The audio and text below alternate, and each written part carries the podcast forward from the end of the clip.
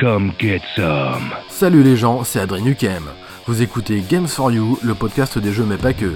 Une émission totalement gratuite, mais nous comptons sur votre participation sur tipeee.com. Et n'hésitez pas à mettre 5 étoiles sur iTunes, ça aide au référencement. What are you waiting for? Christmas? Si après avoir écouté l'émission, vous avez une envie de jeux vidéo, alors une adresse pour vous, une seule, Dynamite Games, face à la mairie à Lannion. Pierre vous accueille et vous propose toute une gamme de jeux vidéo rétro et actuels pour petits et grands. what a mess.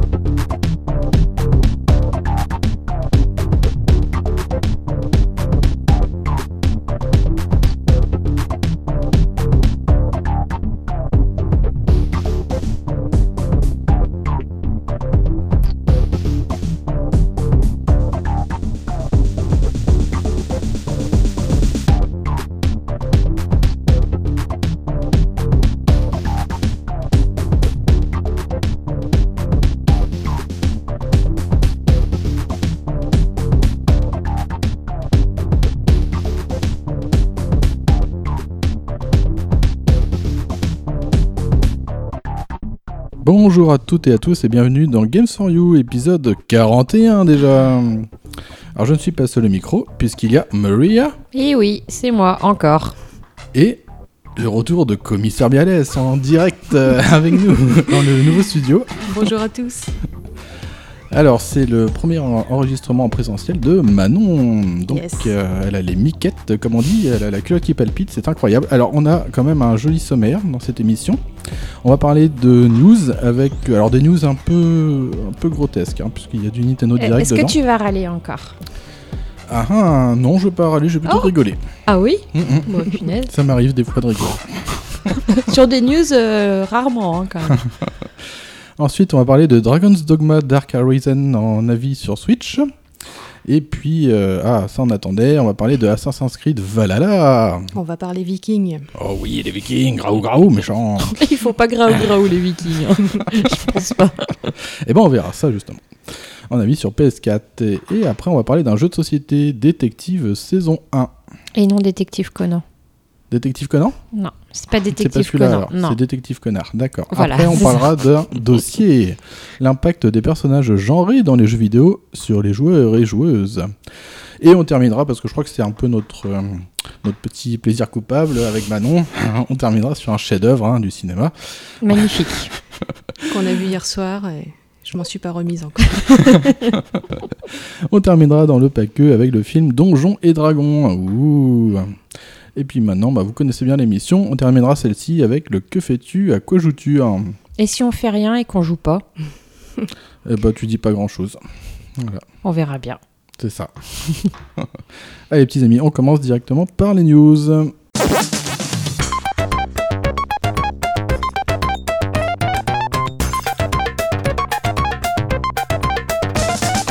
Alors, les news euh, dans lesquelles on va euh, parler aussi du Nintendo Direct de février.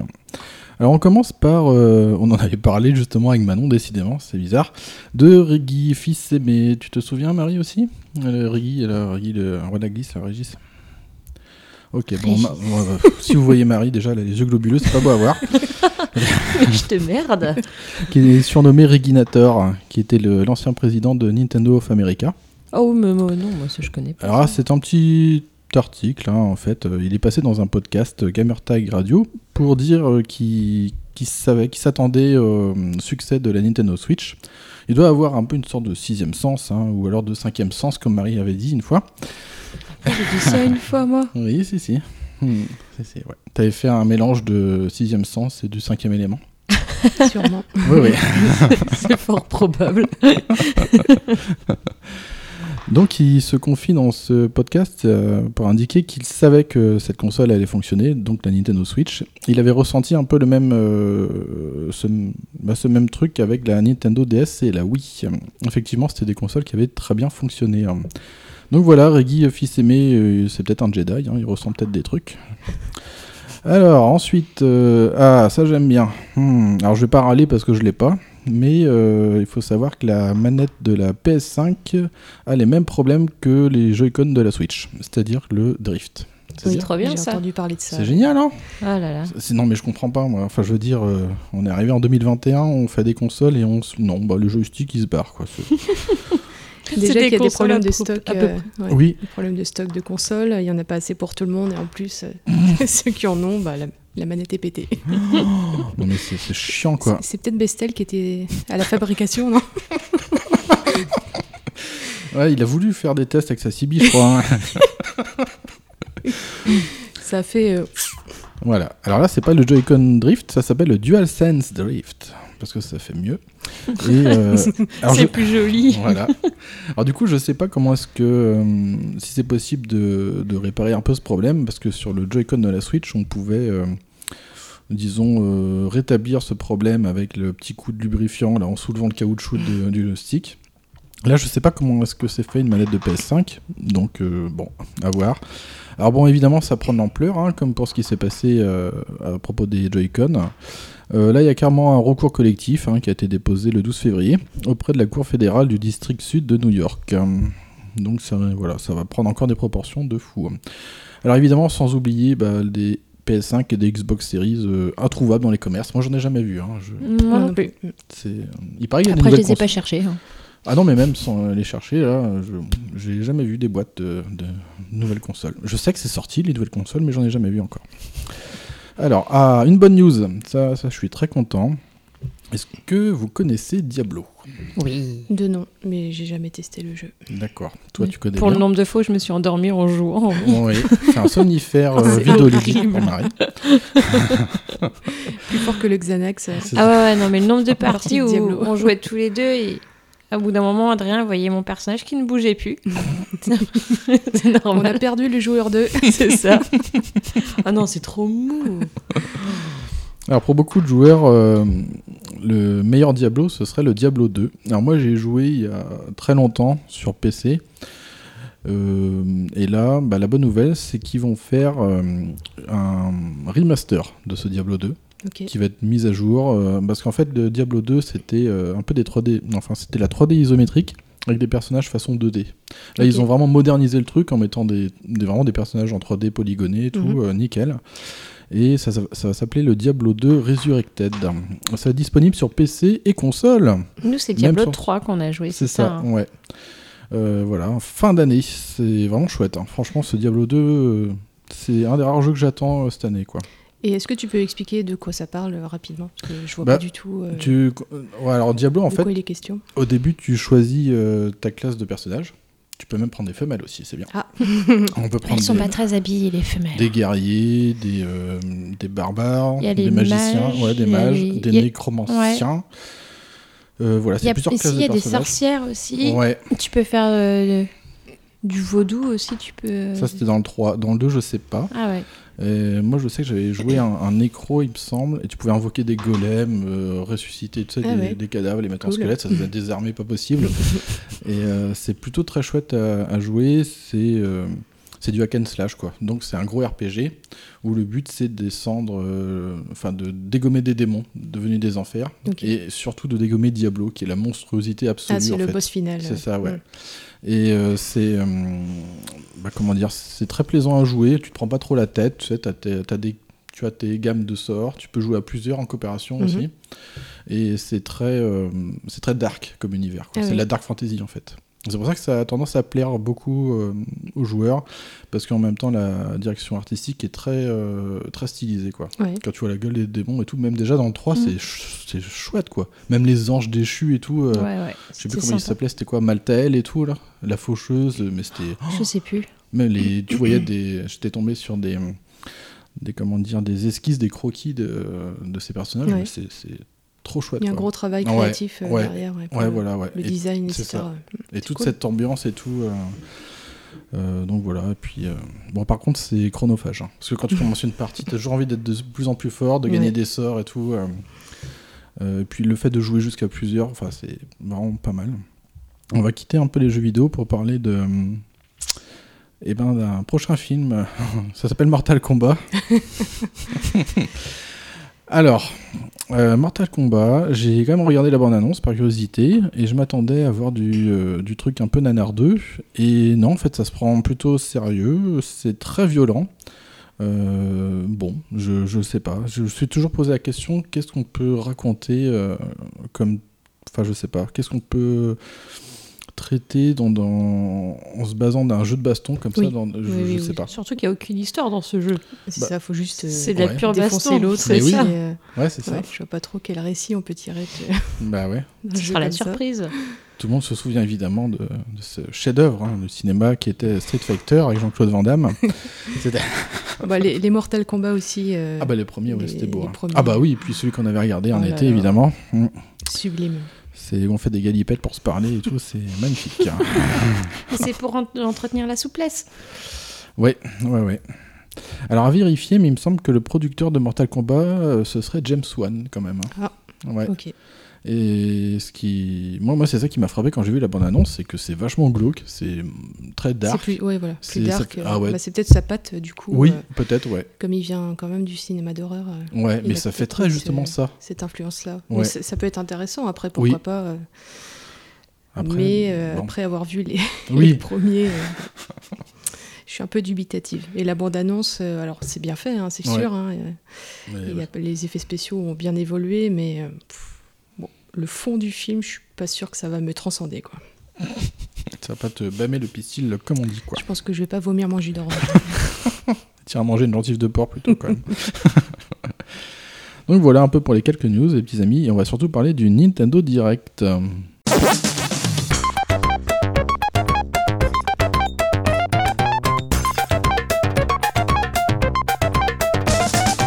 Le Nintendo Direct de février dernier. Alors qu'est-ce qu'il y a eu comme grosse annonce Euh, Alors il y a euh, surtout eu du Zelda, du Splatoon 3 et du Mario Golf. Voilà, voilà. Bon, alors moi, ce que je retiens, c'est surtout, euh, comment dire, l'adaptation, plutôt une sorte de version optimisée du Zelda Skyward Sword, en haute définition, là, qui va arriver sur Switch. Bah, décidément, je pense que je vais la faire, celle-ci, parce que pour vous rappeler, elle était sortie sur Wii à l'époque, et le problème, c'est que c'était du motion gaming, donc euh, sur du Zelda, sur des Ah, 30-45 heures, le fallait gesticuler- dans Oh, tous les sens. ah ouais. Au moins tu fais ton sport en même Ah temps. ouais, quoi. ouais. Ouais, Et- mais tu joues pas longtemps non plus. Hein. C'est chiant pour un, pour un jeu comme ça, un action RPG, tu sais, sur du, du long terme, c'est gesticuler en permanence devant son écran, c'est... Ouais. Ça peut être euh, vite Ah lassant, oui, mais c'était innovant à l'époque. hein. Mm, Ouais. Bah moi c'est ça qui m'a qui m'a freiné à la voilà, j'ai- je suis dégoûté parce que je n'ai pas fini ce jeu à cause de ça, du motion gaming. Le motion gaming c'est bien je pense pour des, des courtes expériences de jeu comme les Wii Sport, des choses comme ça. Et surtout du multijoueur. euh, C'est ça. quoi. Ouais, voilà. Bah, comme le One to Switch là. Oui, carrément, ouais. Ou même euh, euh, Ring Fit. Oui. C'est ça, tu fais des petites sessions. euh. Ah, là c'est oui, là c'est vraiment euh, bah, c'est vraiment pour le sport Ah en bah plus, oui. quoi. Oui, c'est juste que t'as une histoire en plus. euh, Ouais, histoire voilà. de ludifier le truc. Ouais, et puis c'est des épreuves qui sont variées et tout. euh. Donc là, sur du Zelda, euh, pour balancer une bombe, faut que tu mimes le geste et tout. L'arc, c'est pareil. tu vas à la pêche, tu moulines après. ouais, ouais, ouais. Et bon, après, c'est en plus, c'est des grosses sessions de jeu, quoi, du Zelda. Bah, Zelda, oui, tu fais pas. euh, Oh, j'ai 5 minutes et, pour... Bah, c'est et tu joues quoi. Mais oui, complètement, ouais. Alors, le Skyward Sword, euh, c'est quand même euh, l'origine de la série, en fait. C'est c'est vraiment le. Ça pourrait être le prologue, en fait, de toute, euh, ce- toute cette saga. Alors, c'est. euh, c'est pas du, euh, du. Comment dire Du cel shading, c'est plus euh, un peu dessiné. Enfin, je sais pas, il y a C'est une direction artistique un peu particulière. En fait, quand. Ça fait presque effet de tableau un peu en pixel en fait quand on s'éloigne Ouais. dans les décors et tout. C'est une certaine patte en fait graphique. C'est pas dégueu, mais euh, bon, euh, je sais que Muffin il aime pas, il aime pas la gueule de Link quoi. Comme, voilà, j'aime pas ta gueule quoi. C'est c'est un peu ça. Alors du coup, on aura quand même une expérience qui va proposer du 60 images par seconde. Ça, j'ai du mal à y croire quand même parce que j'ai pas vu beaucoup de jeux qui proposaient ce, cette fluidité comme ça. Euh, on pourra quand même choisir entre les commandes motion gaming ou enfin les contrôles euh, classiques par bouton. ouais. Donc ça c'est vraiment bien. Ça veut dire que euh, on pourra utiliser le joystick. Alors je sais plus si ça va être le droit à mon avis pour contrôler l'épée. euh, la particularité de ce Skyward euh, Sword, c'est-à-dire que on faisait, euh, lorsqu'on faisait un geste avec la Wiimote, ça indiquait un certain angle en fait d'attaque avec l'épée Ouais. de Link. Donc là, euh, il va falloir faire ça avec le stick, ce qui est logique en fait finalement. Et euh, c'est plutôt chouette quoi. Il n'y aura plus besoin de gesticuler comme un crétin là devant euh, sa console. Après, si vous voulez le faire, vous pouvez, hein, vous pouvez activer ça. Et Donc, Est-ce que sur Wii, les gestes justement que tu faisais pour bouger l'épée, c'était fidèle? Parce que j'ai des souvenirs de Wii Sport par exemple où c'était assez random. ouais, c'est vrai. Oui, parce que en fait, ça utilisait euh, une sorte de petit pétouillon, tu sais, que tu clipsais sur Ah la oui, le, le, le Motion Plus, non Ouais, c'est ça, ça, ouais. oui. Voilà, et du coup, c'est vrai que c'était un peu plus fidèle. Le problème, c'est que si tu changeais un peu d'angle ou tu faisais autre chose, il fallait recalibrer souvent en fait euh, Mhm. la Wiimote. Donc ça, c'était un peu un peu relou. Mais là, apparemment, c'est vraiment beaucoup plus fidèle euh, pour ceux qui ont envie de regesticuler. Alors bon, euh, nous on aime bien sortir des trucs hein, aussi, donc euh, on va faire, on va sortir des Joy-Con bleus hein, pour euh, le Skyward Sword. Donc il y aura encore des nouveaux Joy-Con qui vont sortir. Ils ont fait ça pour du Crossing, pour du Mario. À 70 balles aussi, Oui, voilà, sûrement, ouais. Mm, mm. c'est donné. Ouais. Donc ça, ça sortira le 16 juillet 2021. Ouh, Skyward Sword. Alors Mario Golf, alors moi j'étais un peu déçu quand j'ai vu cette annonce. Moi je m'attendais plutôt à du Mario Soccer. On n'a pas vu ce- cette série depuis GameCube et c'est plutôt chouette, c'est très très fun. Bon bah là ils remettent un Mario Golf, ça s'appelle Super Rush. Il y a une sorte de petit mode assez sympa où euh, en multijoueur euh, tout est en temps réel, c'est-à-dire que quand, quand chacun a fini ses coups, après il faut courir avec des items façon Mario Kart pour aller rechercher sa balle et continuer le, Et est-ce qu'on peut s'envoyer des bananes, euh, Ouais, aussi, des carapaces bleues C'est ça, ouais. bah voilà, bon, ils essayent des nouveaux trucs. hein. Ça, ça arrivera le 25 juin. Et à la fin de, du, du Nintendo Direct, on a vu une courte vidéo de Splatoon 3. Voilà, avec une sortie annoncée pour 2022. C'est tout. On n'a pas vu grand chose de, neuf là-dessus. Euh, C'était vraiment les, trois grosses annonces hein. le Zelda, le Mario et puis, euh, ce truc-là. Là, euh. Mais c'était un peu folichon. hein. C'était un peu tristouille quand même. On n'a toujours pas de nouvelles bah, d'un Breath of the Wild 2 ou euh, d'un Metroid aussi qui était annoncé. Ah putain, ils nous ont fait chier avec ça. Putain, Pff, ça c'est pareil, ça ils arrêtent pas avec Ça ce y truc. râle. Ah ça y est, putain. Mais oui, mais c'est encore Smash Bros Ultimate. C'était trop beau pour qu'il ne râle pas. Ouais. C'est encore Smash Bros Ultimate. Mais ils arrêtent pas d'en chier là des nouveaux personnages. Mais oui. Là, il y a encore De toute façon, c'est nul comme jeu en plus. Bah, c'est ça qui est chiant, bah, c'est ce qu'on disait avec Muffin, c'est à force de foutre des DLC qui n'en finissent plus, t'as plus envie de jouer au jeu, quoi. T'as Mm. l'impression Il qu'il y est a trop jamais- de contenu Mais presque mais parfois. oui. ouais. Mm. Et t'as l'impression que la version que t'as, elle est jamais terminée, en Mm. fait. C'est toujours de- du nouveau contenu. En plus, c'est des personnages que je connais pas du tout, là. C'est, ça vient de Xenoblade Chronicles 2, c'est Pyra et Mitra. Voilà, moi je connais pas, hein, Non personnage. Bon, ok, voilà. Bon, c'est voilà, l'annonce était pour ça, donc euh, super. Pff, c'est- Tout ça pour ça. Ouais, mais, mais c'est ça qui est chiant, c'est que euh, dans des Nintendo Direct, généralement, tu annonces des, nouveaux, des nouvelles œuvres, des nouveaux jeux. Et, euh, mais quand il s'agit des DLC de personnages, euh, ça, ça fait deux ans qu'ils nous font chier avec ça, annoncer Ouais, des personnages. Tu parles d'une nouvelle. ouais. Mais oui, non, mais voilà, c'est clair. bon, enfin bref. Il bon, y en a un qui est quand même content, euh, d'ailleurs, il veut, il veut dire quelque chose. C'est euh, Monsieur m'en vu ça, euh, Gérard. Et apparemment, il est très content euh, qu'il y ait des DLC euh, de Smash Bros. Alors, euh, alors euh, bonjour Gérard. Ouais, ouais, salut, salut gens. euh, moi, je suis content, quoi, parce que, bah, tu vois, bah, le fait qu'il y ait des DLC, euh, bah, moi, ça, ça me fait du- pas mal de pognon, quoi. Alors, euh, bah, déjà, avec le couvre-feu, c'était pas, c'était pas simple, parce qu'avec le petit Alan, c'était, c'était chiant, quoi. Il fallait couvrir le feu, tu sais, avant, euh, avant 18h et tout, là. bah. Bon, après, moi, je suis content parce que Nintendo, tu vois, ils nous contactent souvent parce que euh, il dit, euh, bah, nous, Smash Bros, bah, on va pas s'arrêter comme ça, ouais. Moi, je suis content parce que, oui, oui, oui, mais j'aime bien ça, tu vois, c'est. Moi, quand il y a des DLC, moi, il y a du flou à prendre, quoi. Moi, je suis, moi, je suis, je suis content, quoi. Parce que là, c'est un Fighter Pass 2, tu vois, ça va continuer, tranquille, quoi. Moi, je suis content, quoi. Mais après, faut pas trop laisser la patte au bout du la vaisselle parce que, hein, euh, d'ailleurs, putain, ça fuit encore, là. Et Monique, là, c'est quoi ce bordel, là, avec le, la vaisselle, là? T'as fermé sais la porte moi. Je sais pas moi. T'as fermé la porte ou quoi, là? Bah oui, mais toi, t'as fait mal au robinet. Ouais, J'ai fait, mais au robinet, j'ai ramassé aussi euh, la petite merde du petit Grégory, là, qui a chié, là, le salon. hein. Encore? Mais ouais, Je t'ai l'autre dit de le foutre Ah, dehors. l'autre fois, c'était Thomas, là, putain, il, va pas sur le pôle, déjà, son âge, hein. Bon, ah non, pas encore, il est pas encore propre à 35 ans. Ah oui, c'est vrai. c'est vrai. Ouais, moi je suis content, tu vois. Je, Nintendo me contacte, là, moi, je te, moi je te plante des DLC, comme ça, moi je te récolte, euh, c'est bon. Oui, oui, oui, oui, oui, mais j'aime bien ça. je- voilà, voilà, voilà bah, moi je suis content. Hey, voilà, c'est tout. les- Salut les gens. Ah bah, merci Gérard euh, pour cet avis euh, toujours aussi intéressant. Et euh, on va continuer ce Nintendo Direct avec.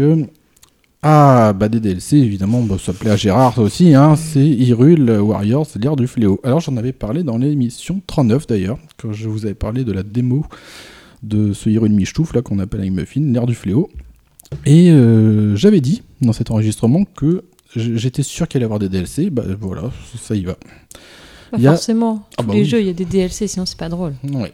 Ah oui, oui.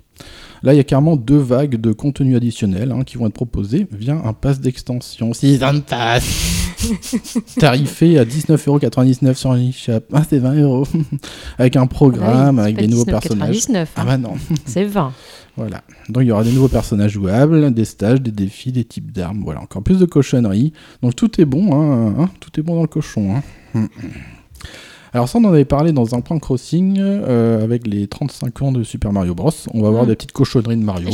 j'en- ai eu une euh, l'autre fois d'ailleurs. euh, Moi, j'ai pas eu encore. je tiens. crois que c'est un, un papier peint que j'ai eu. J'ai- Je l'ai je eu dans ma boîte aux lettres, mais j'ai pas après euh, regardé plus que ça. Mais moi, j'ai eu un truc. Ah d'accord. Ouais, j'ai eu un cluc. Il y a des petits goodies euh, Oui, ça. Mario, ouais. quoi. Ouais. Ouais. Il y a le cache sexe Mario aussi. Il y a moyen de trouver, je suis sûre. ah oui, il y a moyen de faire. Non, mais tu auras des papiers peints, des sols, des objets, je crois, et des, des tenues aussi. Ouais. Et surtout un tuyau que- qui permet de, de téléporter d'un. Tu veux que je te Ah montre bah mon oui. tuyau? Non, le tien il fuit, il est pas beau. Et euh, qui permet de te téléporter d'un endroit à l'autre de l'île. Ah, C'est vrai qu'elle est tellement grande l'île que tu peux pas Ah le faire ouais, en tu- marchant. C'est clair, tu. C'est pour les feignasses. Voilà. C'est ça. Alors on continue avec les autres euh, jeux qui ont été annoncés. Alors évidemment il y a encore des remasters. Hein. Pour Ah, voilà. voilà, de Legend of Mana et Saga Frontier. Je connais pas trop ça. Saga of Wicca. Attention les secousses. Et surtout le nouveau projet des développeurs d'Octopath Traveler, un jeu dont je pense le plus grand bien, et je vous en ai parlé aussi, je, je sais plus dans quel épisode, c'était 34, 37, un truc comme ça. Et euh, là, ça leur, euh, alors bon, pour l'instant c'est une démo, et euh, ça, ça devrait s'appeler euh, Project Triangle Strategy, c'est euh, du tactical RPG. Vous savez, vous déplacez vos personnages sur des cases en fait. Ouais. Ça, c'est nul ce genre de. C'est du tour par tour aussi. ça, quand ouais. même. Ouais, ouais. J'aime pas ça. Comment? J'aime pas moi ce truc, ça me, Ah ça ouais. me stresse. Ouais, moi ah ouais, pareil. non. Tu dois attendre que le perso en face il bouge ses petits monstres pour que tu bouges tes petits bonhommes. Bah ouais. Ah, sais, euh, on avait essayé un jeu comme ça euh, Oui. avec des anges, je sais plus comment il s'appelle. Ah, Divinity, Ouais, Original euh, Sin. détesté. Ouais, ouais. C'est dommage, c'est un super jeu. Ah peut-être, mais c'est les modes de combat là en tour par Ouais, toi, t'aimes pas ça, faut aimer ça, ouais. Mm. C'est pour ça que Diablo 2, euh, ça pourrait. euh, Enfin, c'est bien. Moi, je sais que t'aimes bien Diablo 3, bon, sauf quand tu t'endors, mais. Donc, on reconnaît en tout cas la patte de- des créateurs d'Octopath Traveler. On a. Alors, comment ils appellent ça, là? Leur euh, 2D euh, HD, là. Enfin, bon. Donc, voilà, ça, va sortir en 2022. Et qu'est-ce qu'on a d'autre? Ah, encore du Michtouf, un Samurai Warriors 5, ouh, qui va arriver l'été prochain. Euh, alors c'est du cel shading, je crois. Et puis bon, c'est toujours pareil. Hein, c'est ça, ça raconte l'histoire des trois royaumes là en Chine, là, l'histoire de, de Nobunaga Oda et Mitsuhide Akeshi à tes souhaits. C'est, C'est chinois ça? Euh, j'en suis sûr que c'est suédois. Non, c'est pas. Non, Ça fait un peu japonais comme nom, mais. ouais, ouais, ouais, mais c'est tous les trucs là, les batailles des cinq royaumes et machin. Est-ce qu'il y a l'histoire de Madame Fong aussi Euh, et ben pas dans celui-là parce Mais que il y a madame- peut-être ses ancêtres qui ont participé. Ah, c'est hein. possible, c'est fort possible. hein. Ah bah oui, tout ce qui crevette sauce a, il piquante. y a Feu. Monsieur Fong, son Ah oui, père. ouais, voilà. Donc ça, ça arrivera l'été prochain pour ceux qui ont envie de tap- tabasser des ennemis par paquet de Oh 20. oui. Voilà. Pff, Moi, je, moi, j'ai- j'aime bien ce genre de jeu, hein, les beat'em up et tout, mais on en a eu tellement là que c'est un peu relou. Et on aura aussi, ah bah ça, je pense que vous connaissez euh, Fall Guys. Ah, ça, ouais. Le nom, me, le nom me parle. Ouais, c'était un, c'est un jeu. euh, ça fait très Interville en fait. Avec des... C'est pas avec des bonhommes des complètement vachettes. euh, désarticulés. Ah, C'est les- ça, et ils sont juste de couleur, là, c'est des silhouettes de oui, couleur. Ah c'est oui, ça, c'est des petites épreuves et tout. Ça avait fait euh, un carton bah, l'été dernier, il me semble. Il y, a pas, eu- il y a eu pas mal de youtubeurs qui ont fait des vidéos sur Oui, ça, je crois. Ça se prête très bien à faire du, du streaming, quoi. Parce que c'est du multijoueur, mais c'est beaucoup de joueurs, hein, je crois. hein. Ils doivent avancer sur un parcours, semer d'embûches et tout, donc tu peux tomber Ah et oui, tout. oui, ça euh. me dit quelque chose. J'ai ouais. vu passer quelques vidéos, ouais. Ah oui, d'accord. Donc ça, ça va arriver aussi euh, sur euh, Switch. hein. Ça, ça peut être marrant, ça, sur Ouais. Switch. Oui, oui, oui, oui, carrément, ouais. Mm. Alors après, on a eu des nouvelles concernant le No More Heroes 3 avec euh, Travis euh, Touchdown. Euh, Touchdown, c'est ouais, son nom de famille. Il s'appelle comme ça. Oh, le pauvre. Il démarre mal dans la vie, celui-là. Il démarre mieux dans la vie que Profion. oui, t'es sûr. C'est sûr. Ah, Il fera son retour le 27 août 2021. Alors euh, bon, on en avait parlé aussi dans, un, dans une émission. C'est c'est un peu de la, de la culture pop en fait le jeu. Et ça, voilà, il y a plein de clins d'œil à beaucoup de choses en fait Mhm. dans ce style de jeu. C'est euh, T'as de des l'action. tableaux de Van Gogh qui font pop Ah, Pop. cool. À la culture pop. Ah d'accord. Ah, pardon. oh, Et moi qui tout. te crois, qui est naïvement. ah ouais, trop bien, il y a des tableaux de Van Gogh. Bon, voilà quoi. Moi, ça m'intéresse pas spécialement. C'est après, ça a perdu son cachet quand même parce que le premier sur Wii était ultra violent. Il y avait euh, du sang par hectolitre. Et là, c'est trop lissé quoi. Mhm.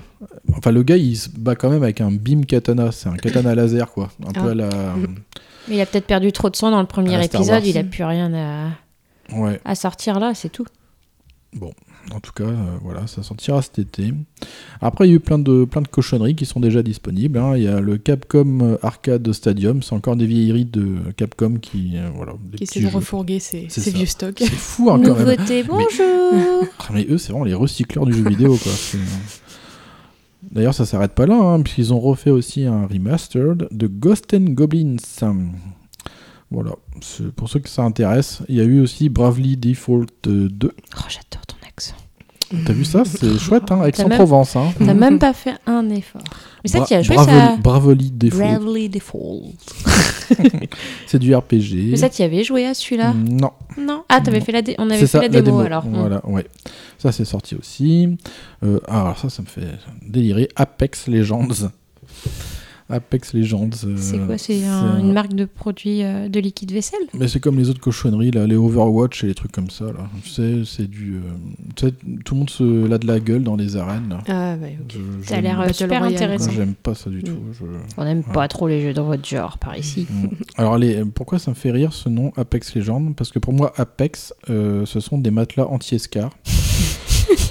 Je veux mon épée d'art. Et je me souviens, euh, le, quand, quand j'ai su qu'un jeu comme ça sortait avec ce nom, j'étais mort de rire. Je- Oh.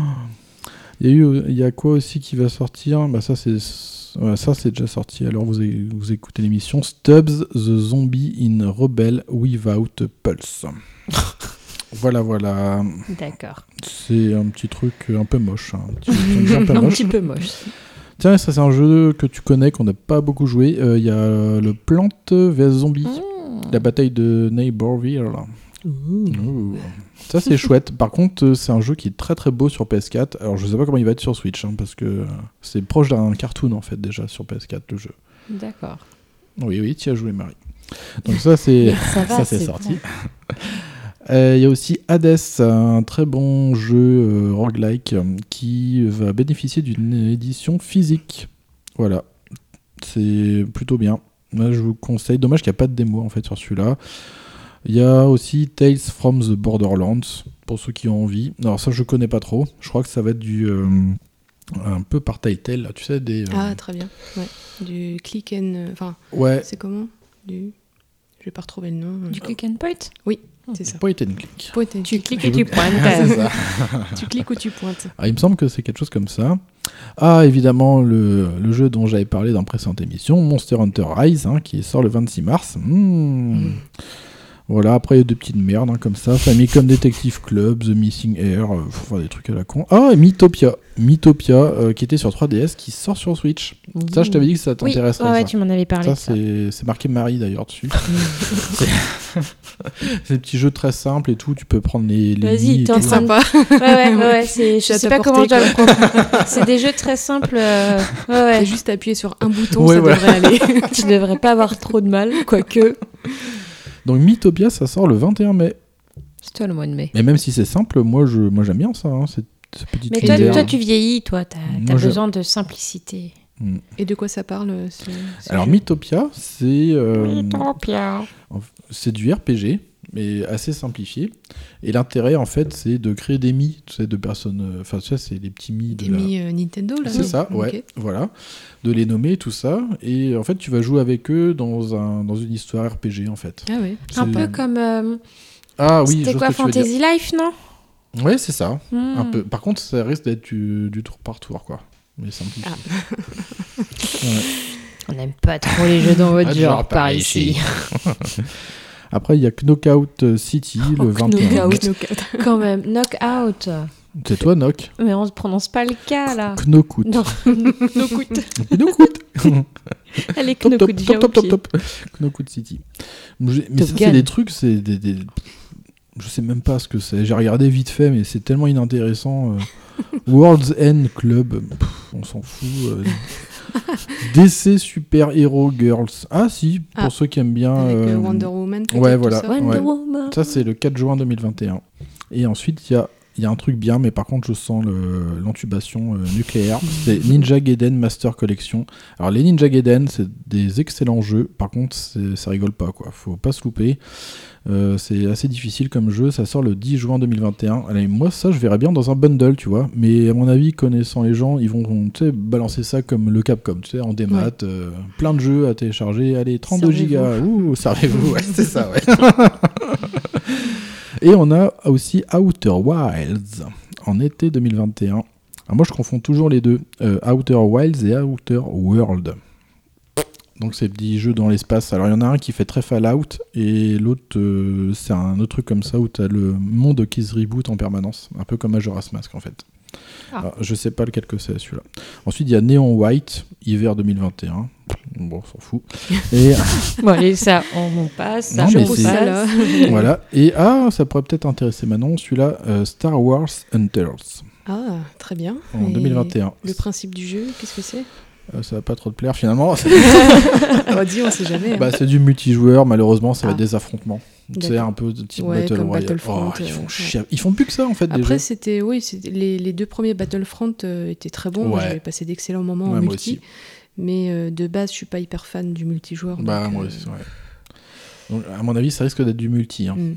Mais après. euh, Mais il me semble que Ubisoft va sortir un. Ah, c'est celui-ci. Non, euh, non, non, non, mais t'as raison. ouvert. euh, Ouais, il y a, ça, un- par y a contre, ce projet. Oui, bah ouais, il serait temps hein, parce que depuis les coteurs et compagnie, il Ouais. n'y a plus rien. hein. Donc voilà un peu pour clôturer ce Nintendo Direct qui était pas très intéressant, franchement. Là-dedans, j'ai retenu que deux trucs, quoi, peut-être. euh. C'était bien, mais pas top. Ah ouais, c'est clair comme dirait l'autre. hein, C'est. Ouais, je- bah, moi, il y a juste le Zelda, euh, vraiment pour le faire en- dans de bonnes conditions. Mais sinon, bah, tout le reste, c'est du réchauffé, quoi. Du, remaster, du DLC, en veux-tu en Ah, voilà. Comme d'hab, il n'y a pas de nouveau jeu? Non, non, non. Peut-être que c'est à cause du Confinus. Je sais pas. Confinus anus? Oui. bon, allez, on va, on va se balader dans les vertes euh, contrées de Ganzis. Maintenant, on va parler de Dragon's Dogma Dark Arisen. Now choose, flee, or step forth. Take hold of what lies beyond. Claim mastery over the eternal ring.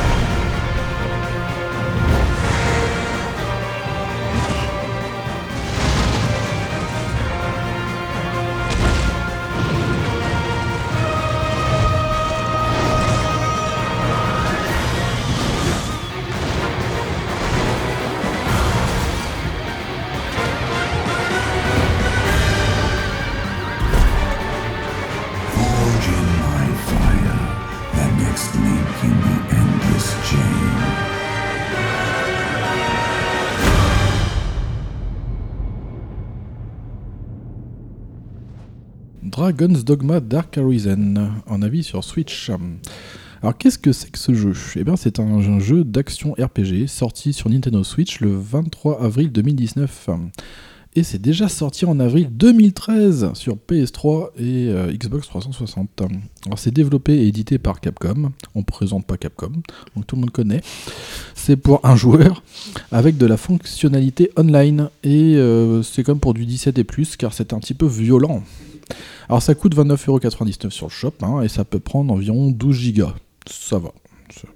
Trouvable. Pire. Ouais, oh oui, euh, pire que ça. Mm.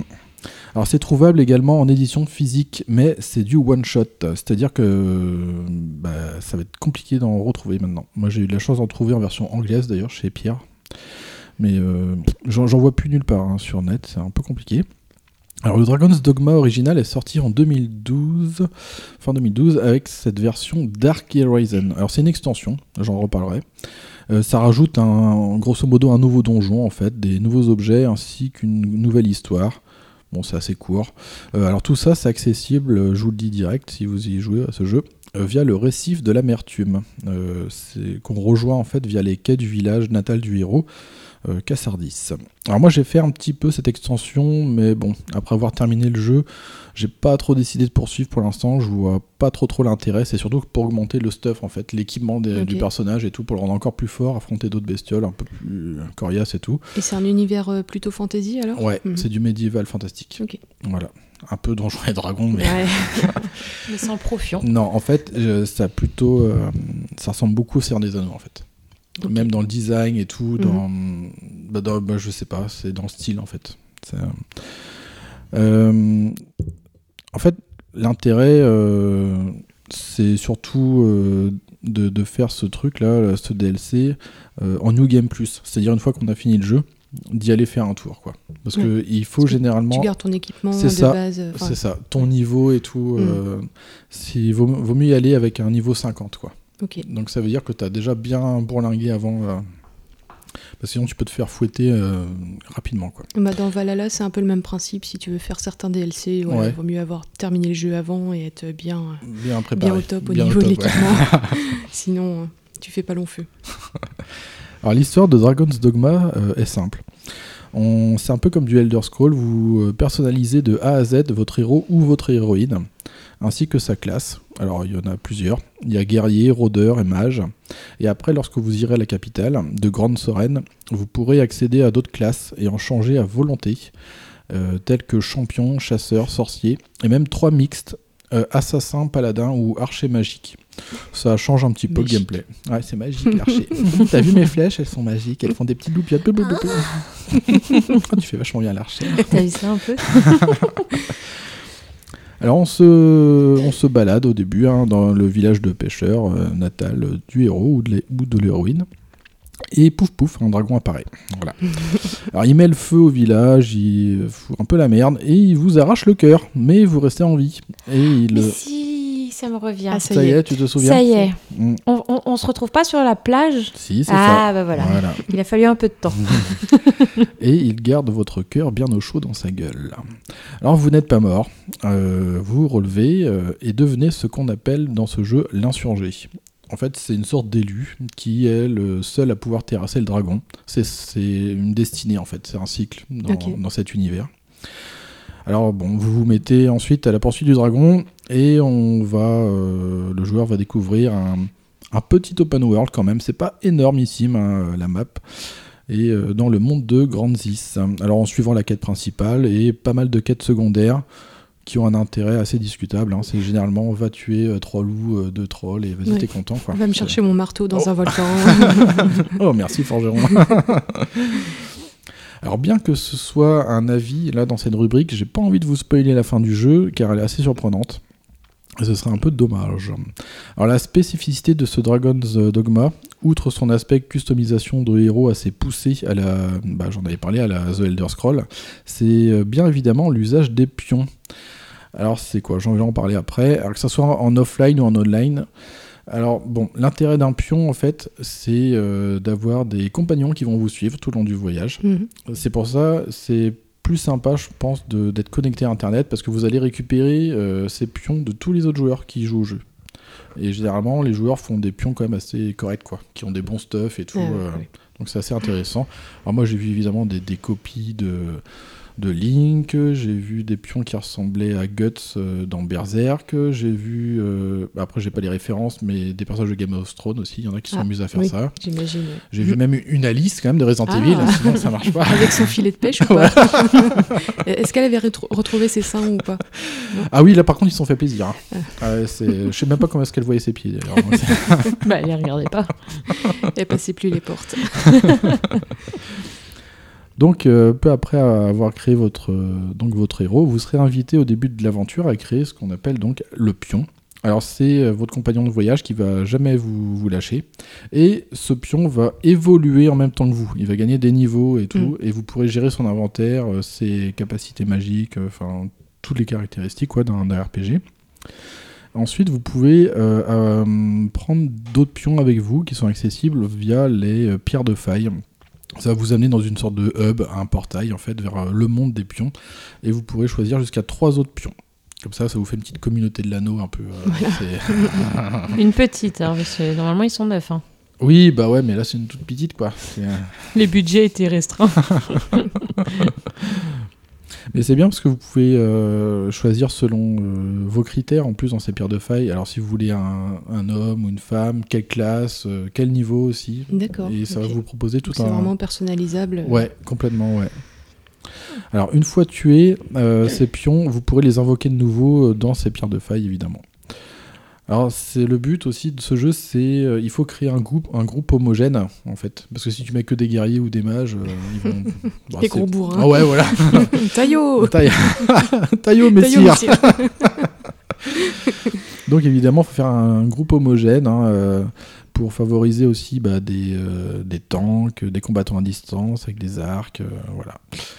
Alors, Moi, je vais faire la fée. tu veux faire la fée je suis la fée, tu m'as trouvé. Rechou. Donc ces pions aussi qui viennent d'autres joueurs, on peut gérer euh, leurs inventaires aussi et leur donner quelques ordres au sommaire. Ça- mais après, c'est- bon, c'est pas très, l'intérêt n'est pas vraiment là. Il se gère vraiment très bien tout seul. L'intelligence artificielle est plutôt chouette dans ce jeu en fait. Ouais, un- ça c'est intéressant de le Ouais. noter parce que en général Ah c'est bah pas fifou. quoi. quoi. Ah non, non, Mm. non. En plus, ce qui est cool, c'est qu'ils ils communiquent pendant votre voyage, pendant les combats et tout. Ah ça les rend vraiment très vivants. Des fois, ils vont dire Oh, mais je connais ce lieu. Oh, mais si vous voulez euh, insurger, je peux vous donner euh, un raccourci et tout. Enfin, il y a plein de trucs comme ça. Mm. Pendant les combats, ils vous appellent C'est bon, je tiens, euh, je tiens le, le gobelin ou le troll, venez euh, donner le- Ouais, c'est plein de trucs comme ça en fait. Ça, ça m'a assez surpris. Alors le jeu est plutôt propre et même beau par moments avec des chouettes effets de lumière et de bonnes animations. Euh, moi j'aime particulièrement beaucoup euh, la direction artistique qui fait très occidentale, très Seigneur des Anneaux finalement. J'avais par moments l'impression de jouer à un jeu Tolkien en fait justement, lors de mes escapades champêtres avec ma petite communauté. Alors le jeu est très agréable à jouer, euh, les affrontements sont assez fun et jouissifs pour certains. Là on est vraiment dans du temps réel quoi, c'est pas du tour par Mm. tour. Et euh, et il y a un petit côté par contre Monster Hunter, mais bon, voilà, c'est pas non plus, euh, c'est pas la mort quoi. hein. On a la possibilité de trancher des bouts de bestioles, comme des, des trolls, des cocatrices, et, et c'est ça qui est intéressant si vous dégommez, euh, euh, bah, je sais pas, des, des, des ailes ou des trucs comme ça, un dragon, bah, il peut plus s'envoler. Enfin, Ah oui, ça, logique. Voilà, ça influe un peu euh, après sur le, les patterns du, du monstre et tout. Euh, Bon après, il y a un truc qui est chiant, c'est qu'on trouve euh, beaucoup trop de matériaux et d'autres bidules qui servent vraiment à rien. En fait, ça, ça grossit et ça noie en fait l'inventaire du joueur. Ouais. Et ça, c'est chiant. Il y a des matériaux que pff, on s'en fout en fait quoi. C'est, ça rend le jeu inutilement bordélique et compliqué. En fait, grosso modo, euh, stockez tout, tout ce bordel là, dans votre coffre à l'auberge. Et lorsqu'on vous voudrait améliorer de l'équipement au forgeron, il va voir de toute façon ce qu'il y a dans votre coffre de stockage. Mhm. Donc au moins, hop, vous savez quelle arme vous pouvez augmenter, quel matériau il vous faut. Mais ça sert à rien de s'encombrer avec des tas de cochonneries en fait dans l'inventaire. Mais il y a un peu le même problème dans Valhalla. Enfin, c'était le Ah, cas aussi dans Odyssey et sûrement dans Origi- Origins aussi. Mais au bout d'un moment, on se retrouve avec tout un tas de merde dans l'inventaire Ah, et on chiant, sait plus, euh, Tu sais plus quoi en faire. quoi, euh, Et ce serait vraiment le, le seul gros défaut sur ce jeu, euh, selon moi. Euh, pareil, il y a des trucs un peu bizarres. bah, à chaque fois, c'est ça, décidément. Les menus, ils auraient mérité à être plus lisibles et clairs. Surtout quand on fait du crafting et tout, c'est un peu, un peu merdouilleux, c'est bon. Euh, après, l'autre point négatif que je dirais, ça concerne le monde parcouru, qui, qui j'ai dit euh, un peu plus avant, c'est euh, pas très grand, hein, c'est un petit open world finalement. On a, on a fait, ouais, on a fait assez vite le tour, quoi. Euh, et en plus, on se balade tout le temps à pied. Ah, Donc il n'y a, pas de cheval. ouais. Non, y a, non, on n'aime pas trop ça ici. Tu te débrouilles, tu vas à pied. voilà, c'est ça. Ouais, donc ça fait des, des longues balades, hein, mais bon, après, c'est. Comme j'ai dit, le- l'open world, il est pas très, très grand, quoi. Tu peux courir quand même euh, Tu peux courir, ouais. Tu peux courir, faire des doubles sauts, tu Mm. peux grimper. euh, Mais le jeu est très. euh, comment dire euh, Très péchu, très instinctif, très agile en fait. C'est, tu sens tes personnages pas très lourds et tout. euh, Mm. Surtout si comme moi, euh, bah moi je suis très archer, assassin et tout. Moi je prends que des, des filous, tu sais, qui tracent et tout. et euh, non, c'est. Trace et qui vole, en général, toi. Ah ouais, ouais, c'est vrai. Oui. Euh, et un autre truc aussi, euh, je trouve que la fin, elle arrive de façon assez abrupte, en fait. Finalement, l'aventure n'est pas si épique. C'est assez étrange. Ça arrive, euh, tu t'attends pas, en fait. Tu, tu, tu sens que ça monte en puissance au fur et à mesure des créatures qui sont de plus en plus imposantes, tu es à, même d'affronter. Mais au final, tu, quand tu, bah, on te dit, bah tiens, c'est là où il y a le dragon et tout, tu dis quoi déjà? Mais j'ai pas envie tout de suite, Ah tu vois. oui, oui, oui. Je vais peut-être aller faire des petites Ouais, euh, petites- quêtes annexes ouais, en c'est ça. attendant. Et ouais, tu dis ah bon, euh, j'arrive déjà à la fin du Mm. jeu et c'est bizarre parce que tu sentais que t'étais arrivé euh, au moment où, où t'étais bien quoi, tu sais, t'avais, euh, plein de stuff, tu commences à avoir des armes assez, Costaud. Ouais, voilà, et tu dis ah c'est, je suis prête pour la grosse épopée et tout, puis en fait pouf ça arrive d'un coup, tu sais. vois. Bon, c'est un peu dommage. Euh, après, euh, bon, il y a un petit truc, mais bon, le fait qu'il y a la mécanique des pions, ça aurait pu sous-entendre un aspect multijoueur. Tu sais, par exemple, un mode coop à deux joueurs, euh, finalement, avec chacun son pion pour former le groupe de quatre aventuriers, ça aurait pu être vraiment sympa. Mais sinon, à part ces quelques défauts et l'absence encore du gyroscope pour la visée, alors ça, ça me gonfle. Putain, les gens, ils font des adaptations, des portages sur la Switch, ils savent qu'il y a un gyroscope, c'est tellement chouette de viser à l'arc ou. euh. Enfin, même sur PS4, hein, il y a très c'est peu de plus jeux qui... immersif Mais euh, oui. en plus. euh, c'est euh, super précis. de jeu. Une fois que tu as le coup, enfin que as pris le coup, c'est moi je trouve que c'est super précis. Bon, dommage, il n'y a pas euh, le gyroscope, mais bon. Euh, moi j'aurais plutôt tendance à conseiller ce portage euh, propre, bien qu'un peu feignant quand même, parce que c'est bon, c'est du réchauffé quoi. Hmm. Mais surtout pour ceux qui aiment bah, le monde de, de l'heroic fantasy, c'est plutôt chouette. Alors je vais terminer avec les plus et les moins. Alors les plus, eh ben, c'est fluide et c'est assez beau. C'est très sympa à jouer. Euh, on a les pions, c'est cool. La personnalisation, ça c'est quelque chose que j'aime beaucoup dans les jeux. Euh, le feeling lors des combats, on, c'est très péchu, c'est ce que j'ai dit tout à l'heure, c'est très péchu. Et euh, puis il y a des affrontements, on est bien content d'avoir dégommé euh, soit un cyclope ou un troll. Tu te dis putain comment je vais faire pour y arriver et tout. Puis avec toute ta petite communauté, quand tu as réussi ton combat, t'es plutôt content. On a la direction artistique globale. Moi, j'aime beaucoup cette, euh, ce cachet. hein. Euh, mention spéciale au spectre. J'ai jamais vu des fantômes aussi bien rendus dans un jeu. Ah, c'est incroyable. J'adore. C'est, j'aime beaucoup leur design. euh, ils sont très très chouettes. Et on a, on a comment dire, on a le sound design des monstres qui est excellent, Ouais. notamment des spectres. T'entends tu sais, des voix un peu lointaines mélangées et Mm. tout. Ah, ça fait un peu Harry Potter, tu sais. et c'est comme fourche langue. Ouais, c'est ça, ouais. Et comme les harpies aussi, tu les entends faire des chants et tout, tu sais, pour Ah, euh, t'hypnotiser et tout, c'est Ah, super chouette, chouette. ça. Mais Mm. t'as plein de bonnes idées en fait dans le jeu. Il y avait un peu ça dans God of War, je me rappelle. Alors, je les ai pas tous faits, mais le premier, euh, je me souviens d'un niveau avec des sirènes Oui, et on les entendait chanter Ouais. comme ça. euh, ouais, c'était assez flippant. ouais, c'est Parce c'est que bien dans la mythologie, il faut savoir Mm. qu'elles étaient pas sympas du tout, les Non, sirènes. et elles étaient loin d'être euh, des canons de beauté Ouais, aussi. aussi. Et même au niveau des, des musiques, alors c'est bizarre, euh, on a une musique assez euh, très discrète et des fois d'ambiance pendant qu'on se balade dans le monde. Et lors- lorsqu'il y a des affrontements, il y a des musiques types, tu sais, d'action Ah oui. qui se mettent en Mm. place. Et il y en a une qui ressemble énormément à la musique d'action de Resident Evil 4. D'accord. Ouais. Ça fait très, euh, très Resident Evil en fait. Mais il y a plein de trucs qui font Resident Evil. Comme on- lorsqu'on affronte des zombies et tout, t'as- tu retrouves plein d'animations, tu sais que tu as déjà vu dans les Resident Mm. Evil, la façon dont ils meurent et tout. Et euh, ensuite, bah, les effets spéciaux et de lumière sont plutôt excellents. Euh, pareil, j'ai jamais vu des effets spéciaux aussi chouettes euh, au niveau des sorts, des sortilèges, les mages et tout. C'est impressionnant. Bah, euh, par exemple, mon, mon pion principal, euh, Aelanaya. Aelanaya, qui était un mage euh, plutôt un, un healer en fait, et, euh, mais qui était arrivé, euh, enfin qui qui avait appris tous les mages, en fait. enfin tous les sorts, je veux dire, Mhm. qui connaissait tous les sorts euh, au level plus plus. Alors, au début, tu, elle lançait juste une boule de feu. À la fin, c'était un météorite qui s'appelait. Armageddon. Ouais, non, mais Tiens. c'était- qu'un pauvre petit loup. Je planche. c'est de la bouillie le truc. Oh la sale bête, je l'aurais. Mais c'est incroyable. Et j'aime beaucoup ce rendu. T'as tout qui, tout est logique. T'as le son des, des sorts et tout. Enfin, j'ai trouvé ça très très chouette. Et pareil, en fait, euh, comme il y a le cycle jour-nuit dans le jeu, la nuit, on, on se déplace avec une, une petite lampe à huile. Et, il faut rajouter- Oui, oui, je Ouais. me souviens. Et ça fait, euh, bah, c'est vraiment bien rendu parce que tout, vraiment, t'es plongé dans l'obscurité quand tu traverses des juste un- catacombes et t'as juste ton filet Ton de lumière. Ouais, ouais. euh, ouais. Et c'est très très bien T'entends des rendu. bruits après dans la forêt. Ah oui, ça, Ouais. doit, ça doit faire son petit Et effet. ben euh, quand ouais, t'es dans la finalement, j'ai eu catacombes, peur euh, par moment ouais, ouais, dans ce jeu. ouais. c'est bien foutu. C'est comme moi. Un truc que j'ai dit en plus aussi, c'est euh, les interactions avec les pions. ben, c'est plutôt chouette, ça les rend euh, vraiment vivants.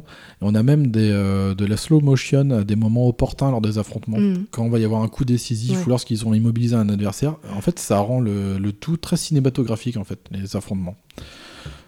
Alors, en moins, alors finalement, alors assez court, moi j'ai trouvé. Bon, alors, moi j'ai mis 60 heures pour la quête principale, mais parce que j'ai traîné comme un gros porc. Souvent, je, je m'arrêtais euh, près des plages pour regarder les décors, enfin. faisais le touriste, je me je- voilà, euh, moi je, dans des trucs comme ça, dans des jeux comme ça très immersifs, Ah oui, dans un monde perds, qui, ouais, dans un monde qui me plaît énormément, bah moi c'est Lyric Fantasy. Euh, moi je, alors, euh, c'est bon, je peux rester des heures à regarder un lever de soleil ou un coucher. Tu sais, sinon les levées de soleil, tu peux les voir en vrai aussi. hein. oui, il faut se lever trop tôt. Feignasse. C'est ça. Euh, donc voilà, bon évidemment les 60 heures c'est avec plein de petites quêtes annexes en plus, hein, voilà.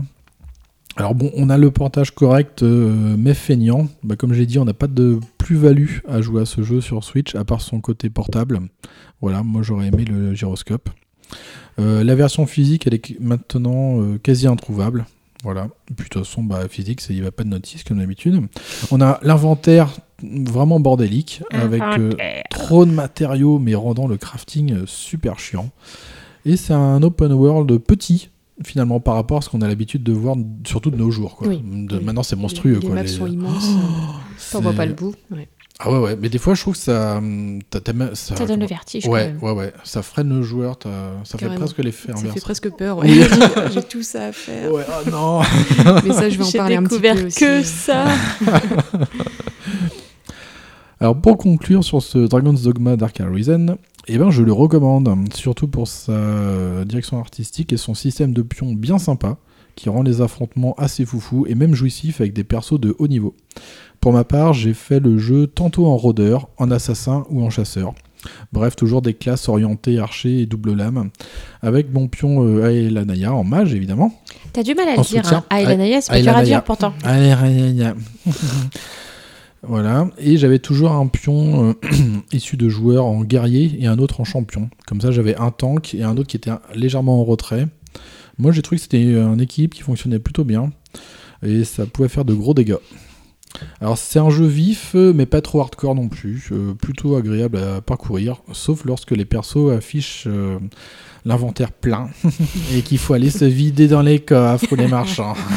Parce que, bah oui, on peut pas porter tout ce que tout ce qu'il y a, hein, tout ce qui traîne. Mais il faut pas mettre autant de choses à ramasser aussi. Mais non, mais en fait, c'est-à-dire que les PNJ ils ramassent d'eux-mêmes des trucs par terre. Oui, je me D'accord. souviens. Ouais. ouais. oh, regarde, je t'ai ramassé une fleur, ça pourra toujours servir. Oh non, c'est trop lourd. bon, voilà, c'est des petits trucs qui peuvent agacer, euh, avec tout le tas de bordel inutile hein, dont on n'a pas besoin au final. Heureusement qu'il y a des portes à cristal. Alors, ça, c'est assez cool. Ça permet de placer des points de téléportation où l'on veut sur la map. On porte un cristal, et puis après, n'importe où, t'es- où est-ce que tu es, tu as des- Pouf, Tu ça peux des ce chocs point-là. tu ouais. peux, euh, Mm. voilà, ça c'est pratique. J'en ai trouvé 4 dans le jeu, Euh, donc c'est bien. Faut bien les placer, alors j'imagine s'il y en a que 4. Ouais. Mm. Tu... Après, tu te rends compte que dans le jeu, finalement, tu vas toujours traîner dans les mêmes régions, notamment toujours à la capitale et euh, dans, une, dans une sorte de vieux colisée, en fait, dans le, voilà, dans le nord-est de la région. Et euh, donc, c'est vrai que tu, bah, tu places ton porte à cristal euh, près des marchands aussi, Ouais. et près des auberges, des trucs comme ça. Mm. Voilà. La musique est assez sympa, mais discrète. Et ben après, c'est ce que j'ai dit, hein, lors de, des affrontements, ça m'a fait largement penser à celle de Resident Evil 4. Euh, le reste du sound design est correct, euh, rien de transcendant non plus, malgré, bah, c'est ce que j'ai dit, le cri des harpies que j'aime beaucoup. Ça me fait penser un peu à ce que tu disais euh, dans God of War avec des sirènes. Et euh, même tout ce qui est grognement, enfin des monstres et tout, je trouve que ça rend vachement bien. Euh, c'est vraiment agréable de retrouver toute cette mythologie euh, très bien réalisée, alors avec les spectres, les zombies, les squelettes, euh, les cocatrices, des dragons, des trolls, des gobelins, des hydres, des griffons. Alors il y, a- il y a plein de bestioles, hein. et elles sont très très bien animées quoi. C'est après quand tu les vois la première fois tu dis ok alors est-ce qu'est-ce que je fais? Est-ce que je les affronte ou pas? J'ai peur, C'est à peu près ce que je me dis. On verra ça plus j'ai tard. pas le niveau. On sent que Capcom a voulu faire son Skyrim en fait avec ce Mm. jeu aux allures très occidentales. Alors il n'y a pas trop de japonaiserie ici, hein. on sent bien euh, que c'est aussi une sorte de premier jet. Alors justement en ce moment il y a des rumeurs sur un 2. On peut s'attendre à un, à un Dragon's Dogma 2, euh, une sorte de version, tu sais, vraiment XXL quoi, avec un Mhm. gros open world, avec encore plus de quêtes, euh, de trucs comme ça. Euh, avec peut-être aussi un rendu un peu plus épique finalement. Alors peut-être qu'on verra ça débarquer sur, sur PS5, hein, qui sait.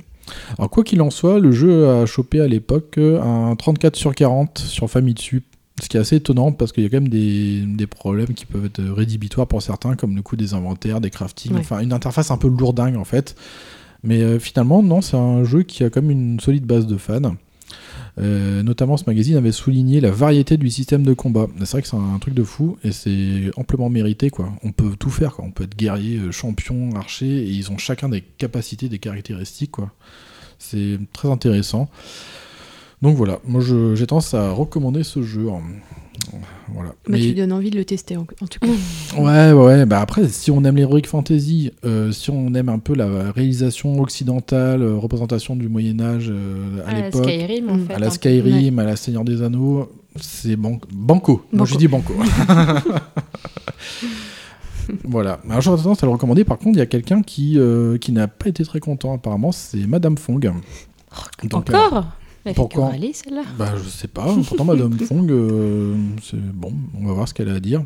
Alors, Madame Fong, vous n'avez pas aimé le, le jeu? Ah, les amis, euh, t'es Madame Fong, euh, de dollars, euh, mon ami tel. Euh, bah, moi, de- vous euh, moi, de faire des deux vidéos de temps en temps, euh, quand t'as un petit peu le temps, quand a pas trop de clients dans la boutique, euh, mais euh, moi, ça, vous savez, avec euh, Confinus Anus, puis couvre-feu, euh, bah, moi, j'ai du temps pour de, de vidéos. Alors, moi, des, moi, des, des Nintendo Switch, oui, c'est rigolo, Nintendo Switch. Ah, mais joué à Dragon Dogma, hein, parce que moi j'aime bien les deux japonais. hein. C'est ça Capcom, alors moi j'aime bien Capcom et les japonais. Et, euh, puis moi j'étais euh, un petit peu déçu, hein, parce que moi je m'attendais à voir des, euh, des petites filles avec des petites culottes roses et tout, hein, mais t'es pas vu grand chose. Moi moi, je m'attendais à voir des Pokémon et tout comme ça, mais t'es pas vu. hein. En fait, ça fait très euh, Seigneur des Anneaux, euh, mais moi vous savez, hein, comment des petites japonaises, hein, bah moi je voulais un truc japonais. et bah t'es pas vu ça, hein, moi t'es pas vu ça. Alors bon, bon moi j'ai joué aux œufs en m'entendant des euh, crevettes trop piquantes pour faire passer un peu le truc, mais t'es pas trop fini le dehors, hein, parce que ça m'a un petit peu gaffé. hein. Parce que nous, vous savez, hein, dans les RPG au Japon, moi, on aime bien mettre des petits, des petits garçons, hein, des petits garçons de 6 ans qui sauvent le monde, euh, un petit peu émo, vous voyez, hein, mais là, euh, j'ai voulu voir un petit des petites euh, filles, euh, on voit plein de culottes, hein, comme dans Dragon Ball, hein, Dragon bien, Dragon Ball, c'est bien. Et puis, ben voilà, bon, moi, j'étais un petit peu déçu, donc voilà, donc euh, ben, moi, j'ai j'ai- j'ai pris une petite euh, mur dans la Tingdao, hein, voilà, c'était tout, hein. Bah, merci Madame Fong euh, pour cet avis. J'espère que vous avez compris quelque chose parce que moi j'ai rien compris. Alors, Faudrait mettre des sous-titres c'est ça. ou engager un traducteur. J'ai compris mais- culotte. euh, Ouais, petite fille et culotte, ouais.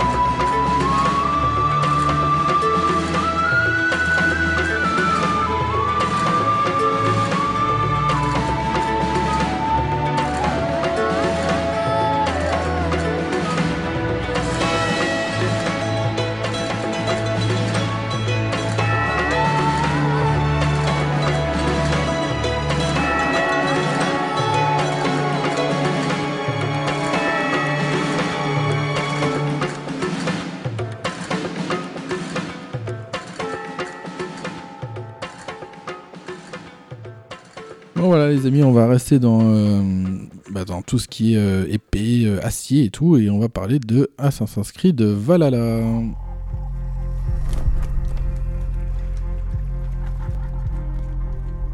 Comment devenir le nouveau boss d'Angleterre quand personne ne veut de vous? C'est simple. La réputation.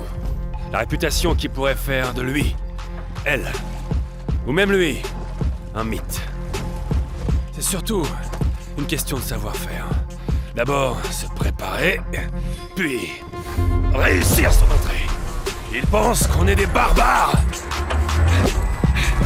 Ne les décevons pas Et qu'est-ce qu'on fait ensuite? On pille, bien sûr. Mais pas n'importe quoi. Prenez ce qu'ils ont de plus cher. Ils ne s'attendent pas à ce qu'on épargne qui que ce soit. Mais laissez-en au moins un. Lui, par exemple. Va dire à tout le monde que le diable est ici chez lui, maintenant. Voilà comment on entre dans l'histoire. Et au Valhalla.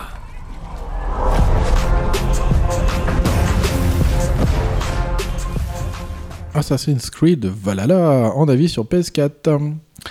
Alors qu'est-ce que c'est que ça? Eh ben, C'est un jeu vidéo d'action, aventure et de rôle développé par Ubisoft Montréal et édité par Ubisoft. Oh, c'est drôle.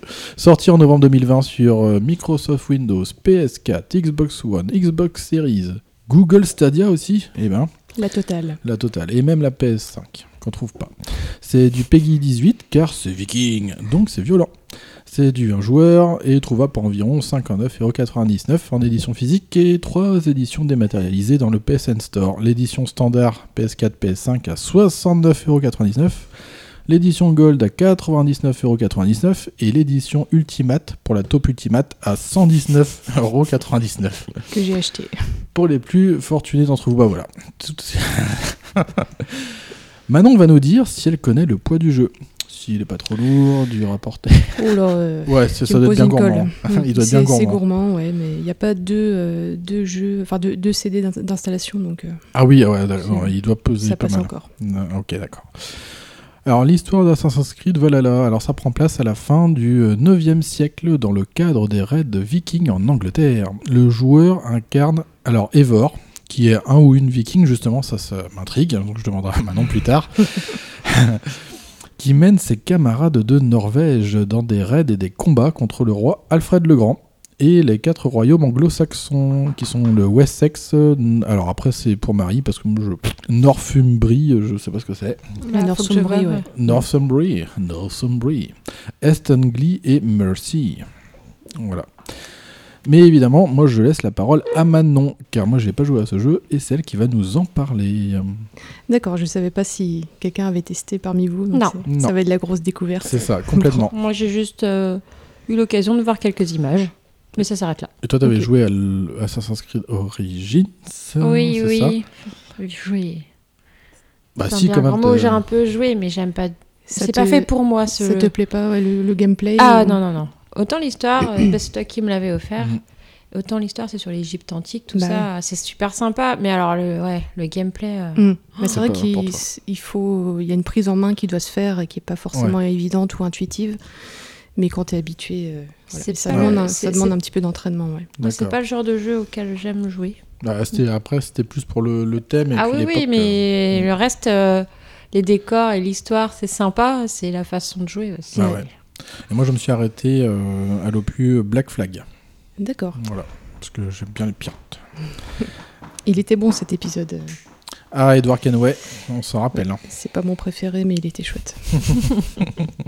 Puis il y a des requins aussi, hein, mais on voit Oui, pas les rails. Et hein, on au fond peut de- pêcher. oui, on voit pas les. Ils J'ai font pas des. Il a pas de con, quoi. Par contre, j'étais assez. Mais on peut pêcher la baleine et tout.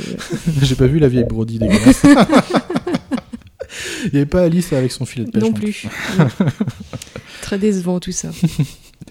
Mais le Valhalla, qu'est-ce que c'est que ça Qu'est-ce donc? Alors pour présenter le contexte, euh, moi je suis une joueuse invétérée euh, des jeux Assassin's Creed, malgré des débuts difficiles. Bah, Marie, c'est ce dont on parlait euh, maintenant là. Euh, J'arrivais pas du tout à me faire au gameplay au, au commencement. J'ai commencé avec le premier et Ah oui, j'arrivais d'accord. pas. J'arrivais pas du tout à faire ce que je voulais. Ça me frustrait. j'arrivais- Donc j'ai perdu patience et j'ai un peu lâché l'affaire à ce moment-là. Mais comme je suis passionnée d'histoire, ça m'embêtait de rater un truc Ah pareil oui, ouais. parce qu'un pote m'avait parlé du 2 à l'époque. Et quand j'ai su qu'il se passait en Italie pendant la Renaissance, euh, voilà, je pouvais pas, craqué. je pouvais pas passer à côté de ça. J'ai pris mon courage à deux mains et je m'y suis remise.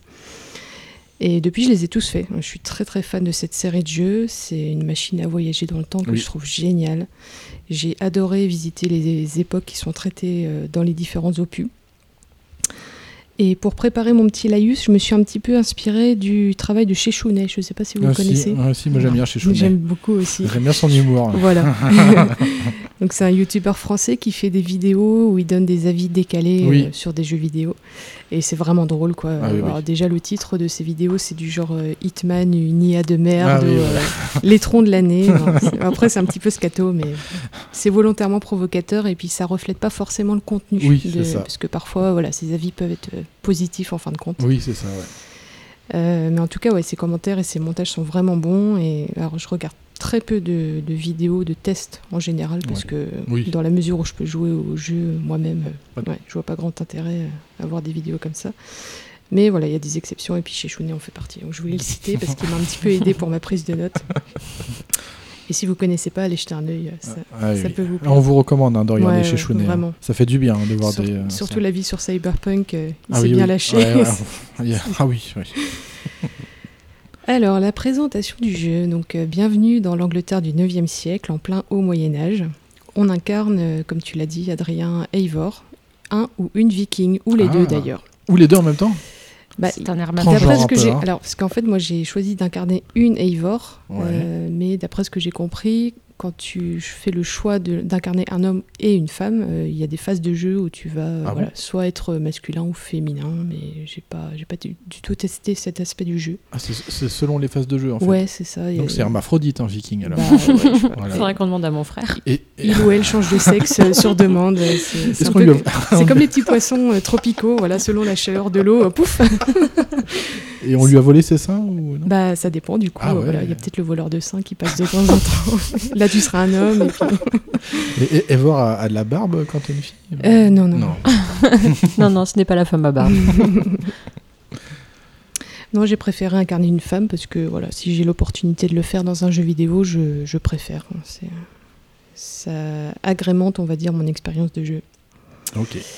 Et on va suivre ce personnage dans ses pérégrinations de la Norvège à l'Angleterre, où il va euh, joyeusement squatter et piller tout ce qui passe à sa portée, hein, en Mmh. n'oubliant pas de démanteler au passage l'ordre des anciens, qui est très méchant. L'ordre des anciens. D'accord. C'est le même principe en fait que Ah, dans qu'avec les- Origins et Oui, Odyssey. Ah merde, c'est comment ils s'appellent les clans là, qui s'affrontent? Bah, Il y a le clan des assassins et puis les. Ah, les Bah, Il y a Templiers. les Templiers, mais ça c'était surtout dans les précédents opus. Mais depuis euh, Origins, euh, voilà, des- à chaque fois il y a un Oui, ordre euh, un truc. à détruire. D'accord. mm. Alors le gameplay, bah, ça déroule, hein, on sait à quoi s'attendre euh, parce que la machine est bien rodée et il n'y a pas de changement de gameplay notable depuis euh, Origins et Odyssey. hein, c'est vraiment la même chose. Mais il est super agréable, euh, les décors sont somptueux, la bande son aussi. Et pour moi, ouais, c'est très réussi dans l'ensemble. On a le même arbre de talent euh, pour le personnage, qui est immense d'ailleurs. Ah ouais Euh, Ça va prendre un bon paquet de temps pour euh, débloquer toutes les capacités, les coups spéciaux, etc. Ouais, c'est impressionnant.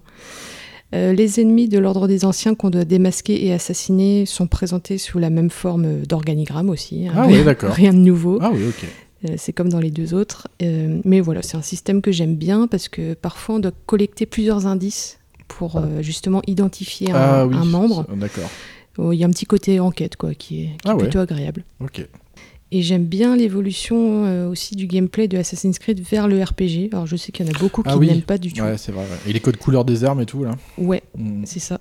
Mais euh, non, moi j'aime bien. Je trouve que les quêtes sont intéressantes en général. Bon après il y a des quêtes secondaires Oui, assez bah, euh, ouais. insipides, mais non, dans l'ensemble c'est réussi. Puis le fait de faire évoluer son personnage aussi, voilà, lui Mm. faire gagner des niveaux, euh, augmenter euh, la puissance de l'équipement, ce genre de choses, euh, ouais, c'est vraiment cool.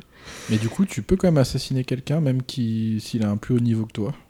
Alors, on a cette possibilité maintenant dans Valhalla, justement. S'il est un peu plus fort, Oui, tu as ouais. un QTE qui Ah. te permet de l'assassiner d'un seul coup. Même si c'est un gros bourrin et que toi, tu as une petite crotte à côté, Ouais. voilà, si tu places bien ton. Si tu appuies au bon moment, tu peux le tuer. tu peux le one-shot. ok. Euh, alors, je vais passer à mon avis qui est un petit peu mitigé. Ah, ok. Mais c'est surtout parce que je suis très déçue que ça se passe chez les Vikings. Ah, Après, je trouve la période médiévale très intéressante, mais euh, j'espérais tellement un Assassin's Creed qui se passerait à l'époque de la Rome antique. Ah bah ah, oui. ok. Ça aurait été en Ça viendra continuité. peut-être, hein. Ouais, je, je croise les doigts très très fort. Ah, c'est pas ton truc là euh, euh, auquel tu joues là Ça, Ah, C'est Phoenix Rising, oui. dans la Rome antique. Enfin, euh, Rome, c'est la Grèce ouais. antique plutôt. ouais. Grèce antique, ouais. Ouais. Et ça m'a vraiment donné envie de jouer, euh, Ah bah de ouais. le tester parce que Ah oui. voilà, ça c'est vraiment mon. Bah, il est franchement, truc, moi, j'aime bien. Bah du coup ça te plairait en fait. oui, oui, Ouais. je pense, ouais, Ouais. carrément. Même si je regrette un petit peu le fait que ce soit pas totalement réaliste au niveau Ah oui, des. non, c'est Ah oui. complètement Voilà. cartoon. hein. Ouais, ouais. C'est ça qui peut peut-être me gêner un peu, euh, mais bon. Mais après de la C'est coloré. Hein. Ce dont, euh, ce, enfin, ce, que, ce que tu as dit sur ce jeu, ouais, ça m'a clairement donné envie de le tester. Euh, oui, donc vraiment déception de ce choix de sujet en fait, parce que pour moi, si ça s'était passé pendant la Rome antique, ça aurait été en continuité avec les deux autres. Mm. On est voilà, en période d'antiquité, Oui, c'est vrai, Égypte ouais. ancienne, Bah oui. euh, Grèce. euh, bon, j'ai pas compris du tout euh, ce alors choix des développeurs. Je sais pas si c'est parce qu'il y a une, toute une espèce de hype euh, autour des Vikings Je pense en que ce c'est ça. hein. qu'ils essaient de Ah, surfer dessus. Ouais. Bon. Euh, pour moi, il va pas avec les deux autres, quoi, tout simplement. Autant faire une trilogie sur la période antique Ah et, oui, enchaîner et enchaîner après autre chose, sur une trilogie médiévale. Ah oui, pas, oui, quoi. oui, carrément. euh, ouais. Vraiment, bon. Mais ça n'engage que moi, c'est mon ressenti parce que j'adore l'histoire Ouais. antique. Euh, clairement, Origins et surtout Odyssée, ça a été un régal pour moi de bout en bout. Je les ai retournés dans tous les sens et je les ai platinés aussi tous les deux. Donc vraiment, j'ai joué comme une grosse cochonne. Et on va passer aux nouveautés que j'ai relevées. Euh, la première, elle est magnifique. C'est on peut faire des cairns. Ah bon? D'accord. Ah c'est comme dans Donjons et Dragons. film, Voilà, en fait. c'est ça. Ah, on peut rendre hommage aux- à nos amis décédés, mais des petits cairns un petit peu partout. Euh, ouais, c'est d'un ennui profond. Mais ça sert à euh, quoi? Bah, en fait, c'est des. Comment on appelle ça? Euh, Ça s'appelle des mystères dans, dans le jeu. Mhm. Euh, c'est des petites quêtes à accomplir pour euh, compléter le jeu à 100%. Quoi. Euh, D'accord. Par- il y a plusieurs points en hauteur où on doit accumuler des petits cailloux comme ça. Alors il faut faire attention parce que ça peut, euh, ça peut s'écrouler. Euh, Il y en a qui m'ont fait péter des câbles. J'arrivais pas à tout empiler correctement. C'est bizarre. ça d'avoir prend un temps fou. Puis c'est d'ailleurs la manière en fait dont c'est euh, dont c'est réalisé. On- je sais pas, on a du mal à, à voir la, la perspective. Ah d'accord, le rendu, ouais, si t'as euh, bien ouais. assemblé le truc. Et des fois, quoi. tu es au dernier caillou, tu dis ah, c'est bon, tu le poses et plouf t'as plus qu'à recommencer. Ouais, Il y en a deux ou trois qui m'ont donné du fil à retordre. Et puis bon, faire des cairns, c'est pas, euh, Ben, c'est ouais, je suis assez étonné. euh. c'est pas hyper euh, funky. On peut pêcher aussi. Ah Ah, ça, d'accord. c'est pour Ouais. toi, ça, Adrien.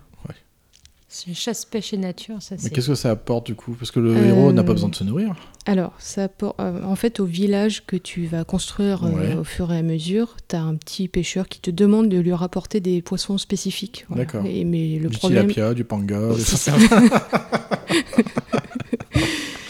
Et le souci, c'est qu'il y a énormément de poissons. Il y a du saumon, il y a du maquereau, il y Ah a ouais? du lieu, de la perche, il y a tout ce que tu veux. Il y a, je pense qu'il y en a une bonne vingtaine peut-être euh, différents, des petits, des moyens, des gros. Oh, oh, Il faut lui en rapporter ouais, plein de différents pour débloquer des trucs. Ok. Dans ton village, dans le village. Oui. euh, D'accord. Sinon, ok. ça sert à rien. Euh, à Ah part ouais. débloquer un, trophée que je pense que je n'aurai jamais. Un trophée de pêche, quoi. Parce que ce trophée, tu le débloques uniquement si tu pêches tous les types de poissons. Et d'ailleurs, j'ai pas bien su ça. Enfin, je sais pas si c'est tous les types de poissons, c'est-à-dire toutes les espèces et toutes les tailles, donc euh, trois tailles différentes. Ah oui, d'accord. Trois tailles de chaque espèce, quoi. ouais, je sais pas. Mais je pense Ah que ouais. c'est plutôt un de chaque espèce, ouais. peu importe la taille. Mais déjà, enfin, ça veut dire qu'il faut crapahuter aux quatre coins de la map parce qu'ils sont Oh. pas tous aux mêmes endroits. Ah Ah ce, oui. serait trop, ce serait pas de- Il a, trop drôle, ouais, hein, sinon. il y en a qui sont en Norvège, donc faut retourner Oh. en Norvège. Il y en a qui sont en Angleterre. Enfin, D'accord. c'est un peu la plaie ce truc. Et puis là, l'open world est plutôt grand, quoi, Il est justement. immense. Ouais, par rapport La à- map est gigantesque. Ouais. Déjà dans Odyssey, Odyssey, ça ça, ça ouais, fait mal. Hein. ça m'avait Oh frappé. Mais J'ai là, vu Robin jouer, ouais. là. Là c'est deux fois plus, plus étendu, je pense. euh, Oh c'est énorme. Ah oui. Et t'as des points d'intérêt à la Ubisoft de partout euh, Oui. aussi? Oui, oui. Ah, d'accord. Alors, les nouveautés, on continue avec les jeux de dés. Pareil, super. Ah, ah bon? Les jeux de dés? Ok. Enfin, c'est un, mélange entre le jeu de dés, le jeu de cartes. euh, enfin, voilà, tu dois jeter des dés. euh, et, enfin, c'est vraiment pas euh, passionnant. On a aussi les anomalies, les anomalies d'Animus. Alors ça, ça m'a rendu complètement ma boule parce que c'est d'un chiant absolu. Ah. Euh, tu dois aller du point A au point B en passant sur des plateformes qui parfois bougent. Oh. Tu dois les activer, tu dois escalader Oh, c'est machin, relou, pour ça. récupérer un petit fragment de vidéo. euh, Oh. à la fin. Enfin, c'est ça. Et c'est pareil, tu dois tous, euh, toutes les terminer pour débloquer le trophée. Oh, ils font chier avec ça. hein. Moi, dans Black Flag, ça me gavait, moi, les triangles jaunes là qui se baladaient. C'est ça. Oh ouais. là là, Bah, c'est- là, c'est, il y a aussi le même principe. C'est des parchemins. Sais qu'on doit. Oui, Ils ont c'est repris ça, se justement. aussi Voilà. Quand t'arrives, oh non, ils ont remis ça. Mais ça, c'est, alors ça va pas te débloquer un trophée, mais c'est pour débloquer des tatouages. Oh, d'accord. Et c'est pareil, il y en a, mais j'avais envie de jeter la manette, quoi. J'arrivais pas à les choper, mais c'est. Et quand tu le rates, tu dois tout recommencer, quoi. Enfin, Ah ouais. Trop bien. Je sens que ça, ça c'est des mécaniques qui me C'est assez frustrant. Et puis des fois, ouais, le personnage fait n'importe quoi. Enfin, euh, pour euh, quand tu passes dans les arbres, par exemple, si t'appuies pas sur X à ce moment-là, euh, il va l'escalader alors que tu vas aller tout droit. Enfin, Ah oui, d'accord. Ouais, t'as encore une des gâchettes pour euh, courir, grimper, c'est Voilà. ça? Ah ouais. Mais des ça. fois, le, le- le personnage, il avait tendance à, faire un peu n'importe quoi, à se coller Oui, à n'importe oui. quelle paroi. Dès qu'on escalade un peu, Oui, ça, ça a toujours été le problème. Hein. ça peut devenir un peu crispant. On peut aussi piller des, monastères, ça c'est cool. Ah, d'accord. Donc on débarque en dracar euh, avec toute notre euh, petite équipe et puis on va piquer les, les trésors des, des pauvres moines qui sont plus en courant. qui n'ont rien fait à Alors par contre, on peut pas tuer les PNJ parce que sinon on se fait désynchroniser. Ah bon? Donc euh, j'étais un peu déçu. On peut pas... Bah, c'est-à-dire qu'on n'est pas, on est, on n'est pas un méchant viking alors. Non, on peut tuer seulement les, les ennemis, euh, Les les, ennemis. soldats quoi. Ah. Mais euh, des- si Ah, tu tues un, un petit, bah, tu peux en tuer un ou deux. Ouais, c'est, mais c'est après- toléré. Il y a une petite marge. Et après, de- tu te fais fouetter. Et après, sinon, c'est, c'est, tu peux recommencer le, enfin, le, le passage parce que tu vas être désynchronisé. Euh, ah, on peut aussi manger des champignons hallucinogènes et, et faire des concours de picole. ah ouais, d'accord. Donc, très viking. ça. Ah oui. Donc Eivor se fait des petits tripes, euh, voilà. Après avoir mangé des amanites tout a des, des sortes d'énigmes à résoudre. Alors ça, c'était vraiment pas foufou non plus. On peut modifier l'apparence du personnage euh, outre son équipement. Ça, c'est une nouveauté euh, Ah. dans Valhalla. D'accord. Puisqu'on peut changer la coupe de cheveux et les tatouages, justement. Ok. Euh, c'est assez sympa, même s'il y a assez peu de choix au final, en tout cas pour les coupes de cheveux, qui sont pas terribles d'ailleurs. Ouais. Mais au niveau tatouage, ouais, vous allez pouvoir euh, vous faire trucs, plaisir. Euh, on peut tatouer les bras, le dos, le- la Ah ouais. poitrine, Moi, le je fais un visage. papillon euh, tribal dans le bas du dos. Moi, je fais la tête de Mickey sur la fesse gauche. euh, mais en, en fait, cette histoire de tatouage, c'est un peu, euh, un peu frustrant aussi parce que la plupart des équipements qu'on a bah, recouvrent euh, tout le corps en fait. Ah, bah, Donc, tu euh, les vois pas. à part ceux que tu as sur le visage, Ah, ouais. euh, bon, Ouais. pourrait pas en profiter beaucoup. Euh, le fait d'avoir un tout petit village au début et de le faire grandir au fur et à mesure, c'était une bonne idée, j'ai trouvé, Ouais. parce que ça donne envie d'aller euh, piller des Ah oui, oui. monastères. euh, pour que Encore plus. pour que Randvi, donc c'est Randvi, c'est le- un peu la- l'administratrice du, du village. C'est la femme de, du frère d'Ivor. Il y a possibilité de la choper aussi. Ce que j'ai fait. Ah, d'accord. Et euh, voilà, c'est pour ça que j'allais piller les monastères euh, pour qu'elle soit contente, que le village grandisse et voilà, que- pour l'emmener dans mon plumard. Euh, on a aussi des joutes verbales et Ah bon slash concours d'éloquence parce qu'on peut être viking et poète à 16 heures Ah, perdues. hein. ah bon, d'accord. Donc c'est des, pe- des personnages qui sont répartis dans toute la map. voilà, il y a un petit symbole de masque de théâtre et on peut. Ah ouais, des de petits- verbal. Tu peux déclamer des ouais, vers. il déclame. En fait, le, le personnage d'en face va déclamer des vers. et Ouais. faut, t'as trois choix ensuite et il faut choisir la bonne répartie quoi pour, euh, pour Ah lui, bon lui couper le sifflet. D'accord. Genre, Bon, c'est euh, c'est assez sympa. c'est- papa, je peux jouer avec ta bite Oui, mais t'éloigne pas trop. Mamadou. Mamadou. Euh, alors, avant dernière nouveauté, le cheval c'est nager maintenant. Ah bon? Ah, Euh, dans Odyssée, il bah, voilà, c'était pas le cas, donc il fallait parfois Ah. se taper à la nage euh, une traversée de fleuve, euh, ce qui était un petit peu euh, chronophage. Mais là, non, on peut naviguer na- gaiement, euh, voilà, Ah ouais, d'accord. entre deux Tu- rives. euh. Ok. Ah, tu mets ta voile sur le ouais, du tu peux mettre des palmes et tout. Un petit masque et un tuba. Et d'ailleurs, il y a même un trophée euh, qui s'appelle Hippocampe, je crois, un truc comme ça, où il faut avoir fait une certaine distance à d'autres chevals euh, dans l'eau Ah bon pour le débloquer. Bon, ça se fait assez naturellement parce que ça arrive souvent. Et euh, dernièrement, on a une mise à jour avec des pillages de fleuves euh, qui est franchement pas transcendante parce qu'on est obligé de- d'enchaîner les allers-retours entre les fleuves. euh, En fait, c'est une nouvelle map qui se débloque. Ah, ok. Et on doit passer de ces fleuves à Ravensthorpe, le village, Mhm. mais avec des temps de chargement qui Ah sont bon? Ah, justement là-dessus, tu dois en avoir un gros peut-être au début quand Ouais, tu démarres déjà ta partie. pour lancer le jeu et ouais, lancer la partie, La partie. c'est un peu, un peu longué. Mais alors là, euh, dès que tu as fini un raid, euh, Ouais. parce que la cale n'a pas une capacité infinie, donc euh, dès qu'elle est remplie, il faut rentrer à la maison et ça, ça prend vraiment des plombes ce truc. Ah, d'accord. Et euh, d'ailleurs, j'ai relevé aussi que certains lieux de pillage sont exactement les mêmes d'une mission à une autre. Ah bon? Vraiment, le, la- le- les bâtiments sont Ouais, les mêmes, la les mêmes. répartition et tout. Enfin, Ah ouais C'est abusé, j'ai trouvé. Ah ouais, d'accord. Une copie, quoi. Et la seule amélioration de Drakkar qu'on puisse faire, c'est agrandir, agrandir la cale pour ramener plus de butin. C'est tout? Donc euh, bon, ça réduit le nombre d'allers-retours, mais euh, Hmm. au moins dans Odyssée, on pouvait euh, améliorer les prongs, améliorer Oui. les, les soldats aussi qui étaient à bord pour les rendre plus, euh, Ah ouais. plus comment dire, Plus aguerris, plus euh, aguerris, ah oui. voilà, plus dangereux. Mais là, non, on peut juste euh, changer la- l'apparence du Drakkar, les voiles, euh, les boucliers qui sont autour, euh, la proue, la poupe, etc. Mais T'as du combat naval alors du, du, coup tout, bah non, Ah bon? Bah non. ça c'est, ouais. vraiment dommage. D'accord. Il y a une surcouche euh, Animus aussi encore dans le jeu, tu sais, les sortes de. Enfin, je sais pas comment on dit. euh, Moi, ça m'a. Ouais, les petits passages euh, Ouais. dans, le, dans le monde actuel, on va dire. Ouais, Ouais. il y en a un petit peu, et ça, ça m'a toujours laissé. euh, Moi, ça m'a toujours fait chier. Moi, ça m'a- en fait, ça me sort de l'expérience. C'est ça. Moi, je, je détestais. J'avais qu'une hâte, c'était de retourner dans l'animus pour euh, Ah oui. vaquer à mes occupations. Mais voilà. Moi, ça m'a toujours profondément ennuyé ces passages-là. Et il y en a euh, encore euh, là qui n'ont pas grand intérêt, j'ai trouvé. Mais des fois, ouais, cette interface un peu, tu sais, euh, virtuelle, fil de fer, là, moi, ça m'a toujours fait chier. Ouais. mais pourquoi vous faites ça, en fait Mm. Vous, vous nous balancez dans une époque donnée, alors mettez l'interface comme, elle, comme il Voilà. se doit, en fait. Mettez pas des surcouches d'animus, triangles, Mm, mm. enfin... C'est bizarre. C'est un choix, hein, mais... Moi, j'ai jamais aimé ces passages-là. Ouais, moi aussi. Alors, on va passer au moins. Enfin, j'ai fait les moins d'abord, et puis pour finir T'as sur gardé le meilleur pour une la note fin, quoi. positive quand même. Alors, les moins. Euh, des DLC franchement inintéressants. hein. D'accord. Euh, le- les fameux pillages euh, Ouais. dans les fleuves. euh, et euh, bon, je vais, je vais y venir après, mais on a tout un arc narratif sur euh, Asgard, qui est un peu Ah ouais l'équivalent de. euh, je dirais du. De, bah, il y a les enfers en fait, le Helheim, le Helheim euh, qui, est- qui concerne les Vikings. euh, Mhm. On avait l'équivalent dans Odyssée avec euh, les enfers d'Hadès. Ouais. C'était vachement plus réussi. Et Asgard, bah, c'est un peu le paradis des dieux, quoi. Enfin, l'Olympe, quoi. Ah oui. Voilà. Version viking. Mais c'était. Alors, je sais pas si c'est parce que les vikings, ça me parle pas, mais ça m'a vraiment pas passionné.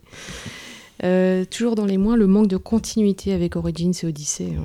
Ah, c'est ça que tu disais. J'adore hein. l'Angleterre, mais euh, c'est quand même moins exotique euh, que l'Égypte ou la Ah, Grèce. c'est sûr. Ça fait moins rêver, euh, même si les décors sont somptueux et que les passages en Norvège sont très chouettes aussi.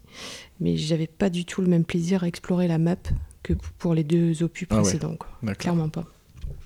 On n'a pas la possibilité d'améliorer le Drakkar, contrairement à Odyssey. Ah oui. c'est ce que je disais. Donc ça, c'est vraiment décevant. Je m'attendais à des grosses euh, batailles navales, Oui, euh, mais oui. bien bourrines, Ouais, et, euh, pas, du, pas du Bah, tout. des combats juste- de Drakkar, quoi, au moins. euh. Bah ouais. Bah ouais. Mais là, c'est juste un moyen de transport. Quoi. Je prends le bus. C'est un peu ça, quoi. On peut juste le tuner un peu, mais c'est tout. Je prends le cheval, tu me rejoins. Ensuite, alors je vais pinailler un petit peu, mais on n'a pas tout à fait la même gestion de l'équipement que dans Odyssée, euh, où on pouvait porter une armure, mais en modifier l'aspect visuel avec une autre, un autre équipement, sans qu'elle perde ses, caractéri- ses caractéristiques. Et c'était vraiment cool parce qu'on pouvait équiper un skin dégueulasse, Ah oui, oui. mais avec des bonnes stats et tout en ayant une apparence très coquette. Euh, et c'est plus du tout le cas dans Valhalla où je me suis traîné un, un équipement ultra moche pendant Ah ouais. les trois quarts du jeu parce que j'avais pas encore débloqué des trucs potables. quoi. Ah ouais, d'accord. Ça, j'ai trouvé un petit peu dommage. Euh, et ce qui est aussi dommage, c'est que c'est tellement bourrin ce jeu qu'on est très loin de l'infiltration discrète Ah ouais euh, et des assassins qui agissent dans l'ombre. Ah oui, d'accord. On a des démembrements à gogo et du sang qui, qui Ah ouais. gicle partout. Bon, après, on se doute que les Vikings, c'était Oui. pas des bisounours, Ouais, mais. C'était pas détendre, quoi.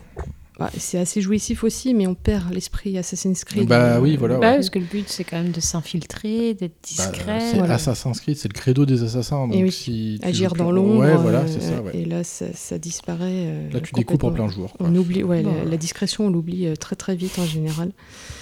Et enfin, quelques bugs qui sont assez pénibles parfois. L'IA, elle est parfois très approximative. Ah ouais.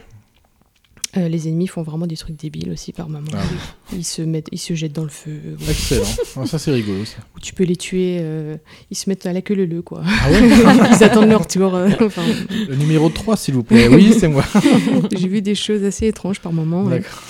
Ou alors, un, un des trucs qui m'a rendu dingue aussi, c'est que les alliés, ils restent glandés. Par exemple, pour- pendant une attaque de monastère, il y a de gros coffres où il faut euh, appuyer sur triangle pour. Parce qu'il faut être à deux pour ouvrir le coffre. Et là, tu peux attendre 10 minutes que le PNJ daigne venir Oh t'aider à l'ouvrir. Je peux pas, j'ai licorne. C'est- Tu te dis, mais ils sont Google ou quoi? Bref, bon, on va arrêter de, de critiquer, je vais passer au plus quand même. Alors, le jeu est magnifique, hein, clairement, euh, les décors et l'ambiance, euh, c'est très réussi.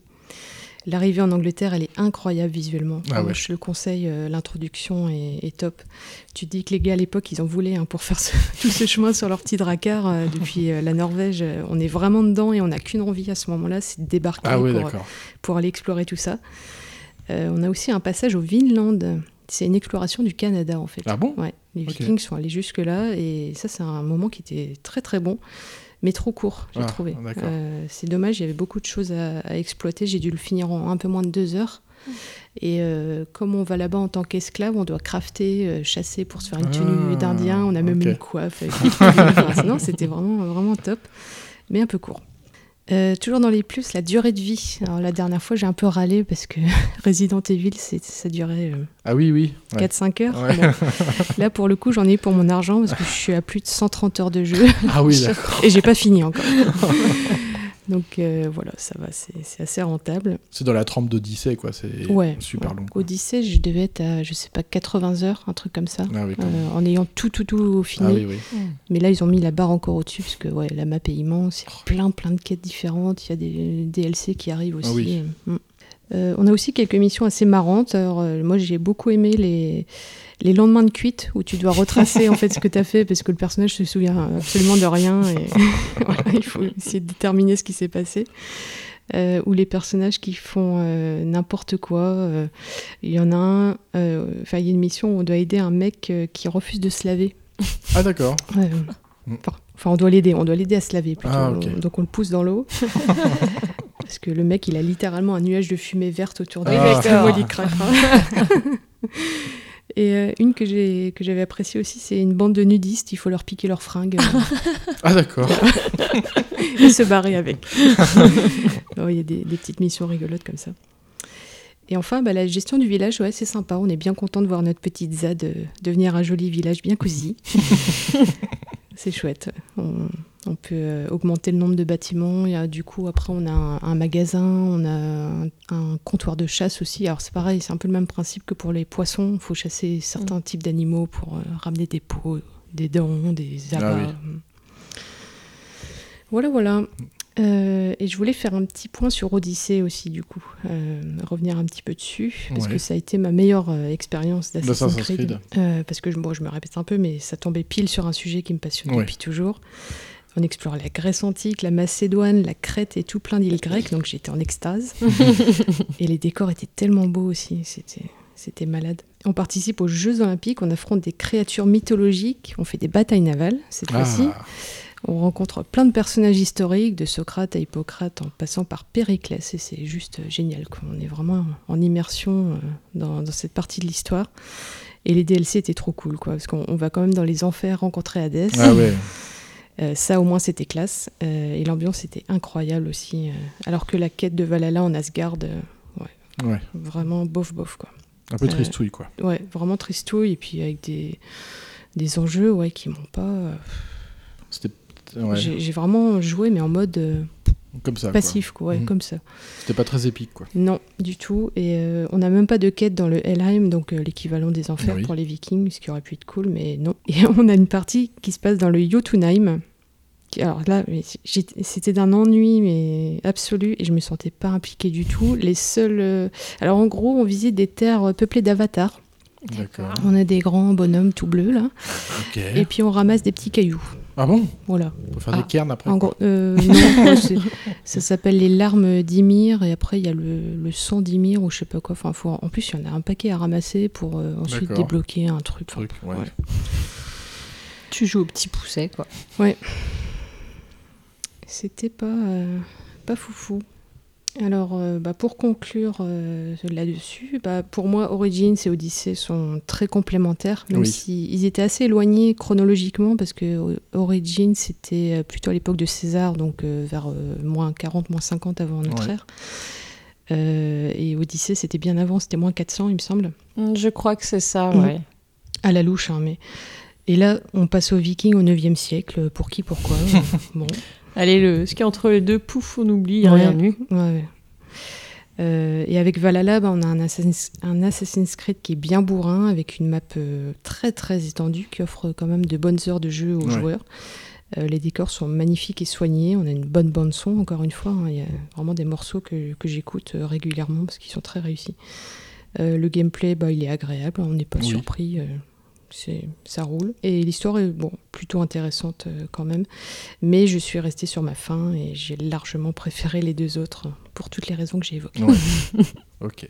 Donc c'est un bon, un bon jeu, on reste dans Oui. la lignée en fait Après, d'Assassin's euh, Creed. Après c'est le thème quoi qu'il faut accrocher. Voilà, quoi. tout à fait. Surtout ça. D'accord. Ok, bah justement on a un, comment dire, on a un poditeur qui voulait, Et- il voulait nous dire quelque chose. Alors euh, bon, on l'a on l'a pas eu encore dans l'émission. C'est Monsieur Victor Vermat. Alors Monsieur Victor, euh, qu'est-ce que vous voulez dire sur Assassin's Creed? Alors, euh, sûr, euh, euh, les amis. Euh, bah, je voulais dire que bah, j'aime bien les Assassin's Creed, euh, hashtag, mais euh, je suis un petit peu déçu du thème à chaque fois, de l'univers. moi, j'aurais voulu vraiment un Assassin's Creed à l'époque du Troisième Reich. ça aurait été super chouette, mais on n'a pas encore cet Assassin's Creed. Avec les tanks, euh, Panzer, Hartung, ça aurait été super bien. Mais on n'a pas encore cet Assassin's Creed. alors moi j'attends, j'attends, et pour l'instant je suis chou, ça Creed. euh, mais j'aimerais bien hein, Assassin's Creed à l'époque, fier de l'Allemagne. euh, eh oui, j'aimerais bien ça. Et vous savez, nous, euh, nous aussi, les Juifs. Ok, merci, Monsieur Victor Vermat. Euh, Peut-être qu'un jour, ça viendra, hein, un Assassin's Creed de ce genre. Et ben merci Manon pour, euh, pour cette rubrique. Mais je t'en prie. Et nous, on- nous allons parler. Ah, ça y est, Marie va se réveiller. Ah, je dors pas, j'écoute.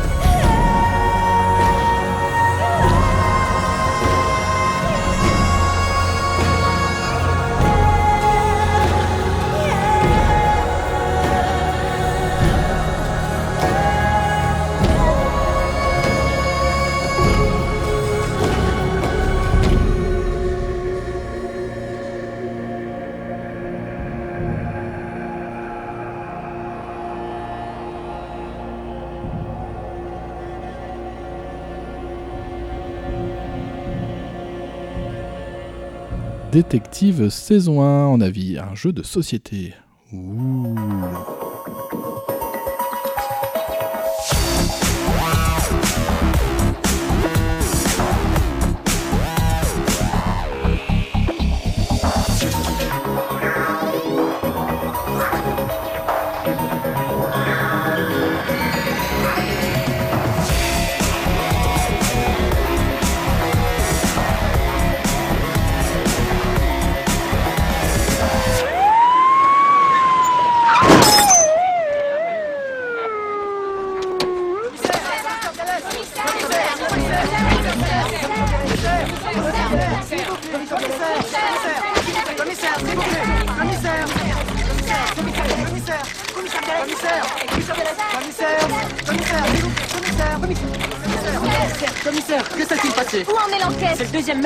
Lieu dans ce cinéma. Pensez-vous que le film soit vraiment mauvais? Écoutez, laissez la police faire son travail. Dès que j'aurai de plus amples informations, croyez bien que vous en serez les premiers informés. Commissaire, peut-on parler de tueurs en série? Qu'ont à craindre les festivaliers?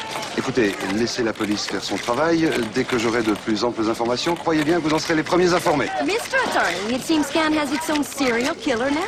Well, listen, let the police do the job. Uh, be sure I give you answer as soon as possible, okay? Sa Björn, är det alltså en serial killer som filmfestivalbesökarna har att frukta? Luse, låt polisen göra sitt jobb. Jag kommer att informera här så fort jag vet vara. Tack. Commissaire, commissaire, encore une question. Le commissaire Bialès porte un costume laine et soie, croisé six boutons, avec chemise et cravate, au motif rappelant ceux de Calder. Détective saison 1, euh, vu euh, un jeu de société. Ah, ça fait du bien.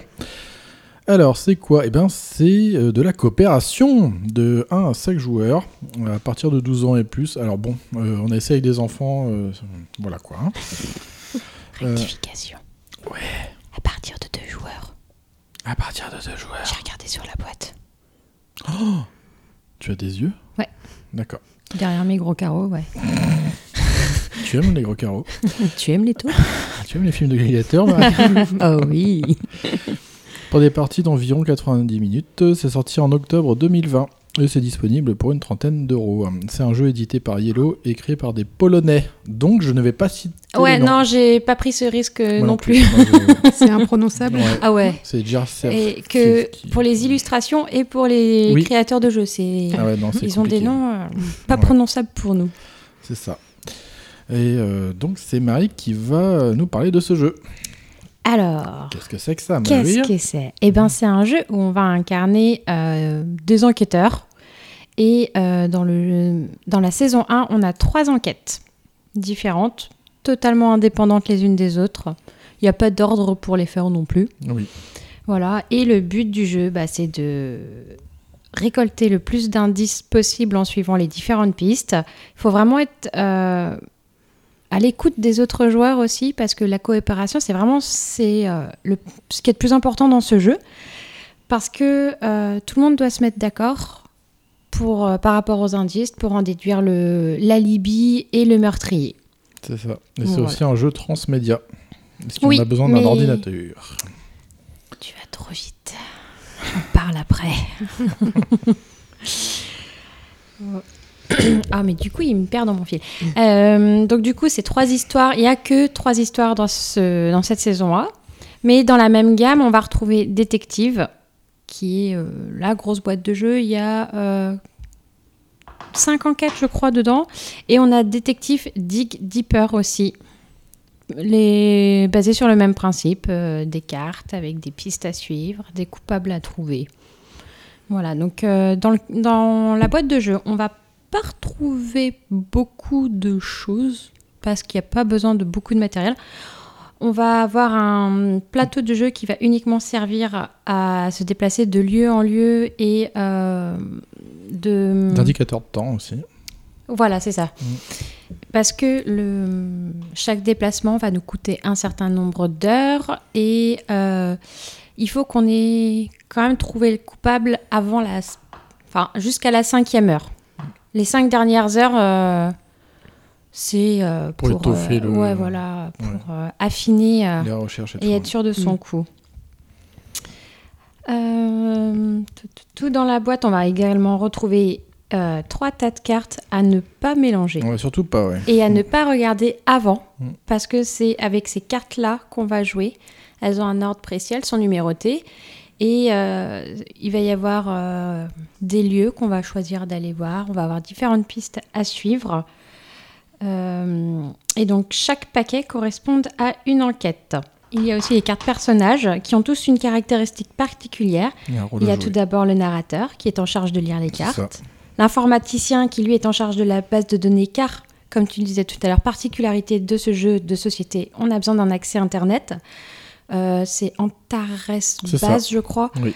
qui va euh, nous donner un accès euh, pour collecter les données, euh, les résultats d'autopsie, les Mhm. relevés de téléphone, euh, euh, même certaines vidéos. On a eu une vidéo Ouais, nous, sur une de nos parties. Ouais, C'est comme NCIS, quoi. C'est ça. Bon, après, la vidéo est en anglais. Elle est. Sous-titrée. euh, ouais, mais le monsieur en anglais, il parlait beaucoup plus que les, ce qu'il y avait décrit dans les sous-titres. Donc ça devait être. euh, Synthétise. Ouais. C'est ça. Euh, tout, tout, tout. Il y a l'archiviste qui, lui, est en charge d'organiser toutes les cartes pistes qui nous permettent d'obtenir ou non des informations plus ou moins pertinentes pour l'enquête. Mhm. Il y a l'analyste, lui, qui va garder une trace du moindre détail euh, trouvé pendant l'enquête. Et pour finir, on a le greffier, qui est en charge de prendre toutes les notes, de recouper les informations et les preuves. Et du coup, c'est un jeu où il faut qu'on soit à l'écoute de tous. Ah oui, carrément, ouais. C'est particulier, c'est pas évident. Non, on n'a pas trop l'habitude de Parce ce- que les jeux de coopération qu'on a pu faire, euh, c'était pas à ce point. Non, Parce que là, c'est en fait, c'est on. un tour de jeu, c'est tous les joueurs, quoi. C'est Enfin, ça, Oui. on joue que- tous ensemble Ouais. en même temps. Mm. faut que tout le monde soit en alerte pour euh, repérer des trucs. euh, Faut être sur le coup. quoi. Ah ouais, Voilà. c'est ça. oui, comme euh, notre cher Serbialès. Donc les enquêtes se font relativement vite, hein, comme tu disais, en moyenne, il faut compter une heure et demie de jeu pour trouver le coupable. Évidemment, euh, on n'a pas d'idée dès le début, on va avoir plusieurs pistes euh, qui vont nous emmener vers différents personnages, et au début, tous peuvent être coupables. Ouais. Ils sont, il n'y en a pas un qui sort du lot euh, dès le début. Ah, notamment la deuxième affaire. hein. Euh, oui, Celle c'était du la- manoir. Oui, truc de ouais. fou, quoi. C'était Bah ouais, parce que dans le manoir, là, on n'avait pas d'accès à la base. On Non. était vraiment, c'était un- en Cluedo, en fait. Ouais. Oui. On devait trouver euh, qui le avait colonel tué. Euh, Ouais, c'est ça. ça. avec le chandelier dans la bibliothèque. Et voilà, pour moi, j'en ai. Si t'as des choses à rajouter, euh, mon cher Adrien. Oui, bah, comme tu disais, bah, en, en termes de matériel, c'est assez succinct. hein. On a vraiment un petit plan de jeu. hein, c'est voilà. Euh, on a deux trois pions vite fait, quoi. Une petite Bah, voiture a et un juste- petit chronomètre. Ouais, voilà, euh, la voiture pour aller sur les différents Voilà. lieux et le Mm. chronomètre pour le temps. Des cartes joueurs pour savoir qui fait quoi, quel rôle il a. Et euh, donc voilà, bah, la base de données Antares, euh, mais j'ai trouvé ça assez intéressant. Ouais. C'est un jeu Et très immersif en fait. Ça marche pour les autres jeux aussi de, de, de cette collection-là. collection. Ouais. D'accord. Ok. Et euh, après, faut, faut vraiment se mettre dans le truc, quoi. Faut se dire, bon, ça y est, je suis un enquêteur. Et, euh, Laissez-moi faire mon travail. c'est ça. C'est ça. et non, c'est franchement pour ceux qui aiment ça, les thrillers et tout ça. Enfin, moi, je, moi, j'ai kiffé. hein. C'était une découverte pour Ah nous, ouais. hein, c'était un risque que j'ai choisi de prendre. Oui. Mais ouais, c'est. J'ai beaucoup aimé. Et les, et les enquêtes, ça part euh, forcément d'un meurtre ou Oui. truc- Oui, c'est ça. Oui, ouais. oui. Et après, c'est à nous de se débrouiller pour Mm. euh, trouver les C'est suspects. ça, on va euh, nous dire. euh, ouais. En fait, dans le livret de règles de jeu, à la fin, tu as le début de, chaque enquête. Ouais. Donc, tu as le, le- la partie euh, narration et Mhm. après, tu vas avoir des pistes. C'est ça. Et tu vas euh, suivre une piste, donc il faut que tu ailles dans le lieu où tu veux, où il faut aller, le campus, Ouais. t'as le labo. euh, et euh, Ça peut après, être des tu- fausses pistes aussi. hein. Oui. Mm.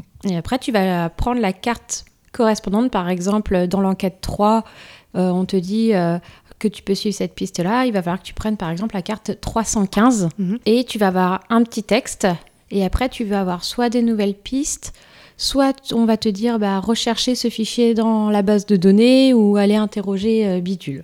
Et on a aussi des jetons capacité, parce que en fait, on aura la possibilité de de- d'utiliser le verso de la carte euh, narrée. Mais pour ça, euh, ça Faut demande- payer. Ouais, c'est ça. Donc, suivant le nombre de joueurs, on a euh, tel nombre de, de jetons de capacité, quoi. Mais ça peut partir rapidement. hein. Bah ouais, la première partie qu'on avait faite. euh, Ouais. C'est des jetons de joker, en fait, qui nous donnent plus de renseignements sur telle ou Ah, affaire. oui. C'est ça, tu as plus de précision. Nous, c'était sur un, un interrogatoire, je Oui, crois. c'est ça. Et Ouais. tu avais un peu plus de renseignements euh, en payant. C'est ça, ouais. en fait, ouais, tu rencontrais le suspect, il te disait succinctement bah, ce qu'il voilà, ce qu'il savait sur l'affaire, mais si tu voulais vraiment faire le truc dans les règles, l'interrogatoire musclé et tout commissariat, bah fallait euh, payer deux jetons par exemple de capacité. Un petit quoi. bec chiche. C'est ça. C'est ça. Voilà. et bon, c'est vrai qu'il y a certaines cartes qui te permettent de récupérer Mm. ces fameux jetons. Euh, donc voilà, un peu pour. euh, En fait, c'est un fonctionnement très simple hein, du jeu. euh. Ah oui, c'est basique. hein, Les règles, elles sont pas compliquées. As juste à... En plus, tu es, guidé. Tu as juste à lire la carte Ouais. Et voir ce qu'il y a décrit sur la carte et de suivre la carte. Suis la Complètement, carte. Alors, veux-tu conclure avec tes plus, tes moins Ouais. tout ça Euh, moi, en... en négatif, j'ai mis euh, bah, le manque de rejouabilité. Il y a que Mhm. trois enquêtes, un seul coupable possible à chaque fois.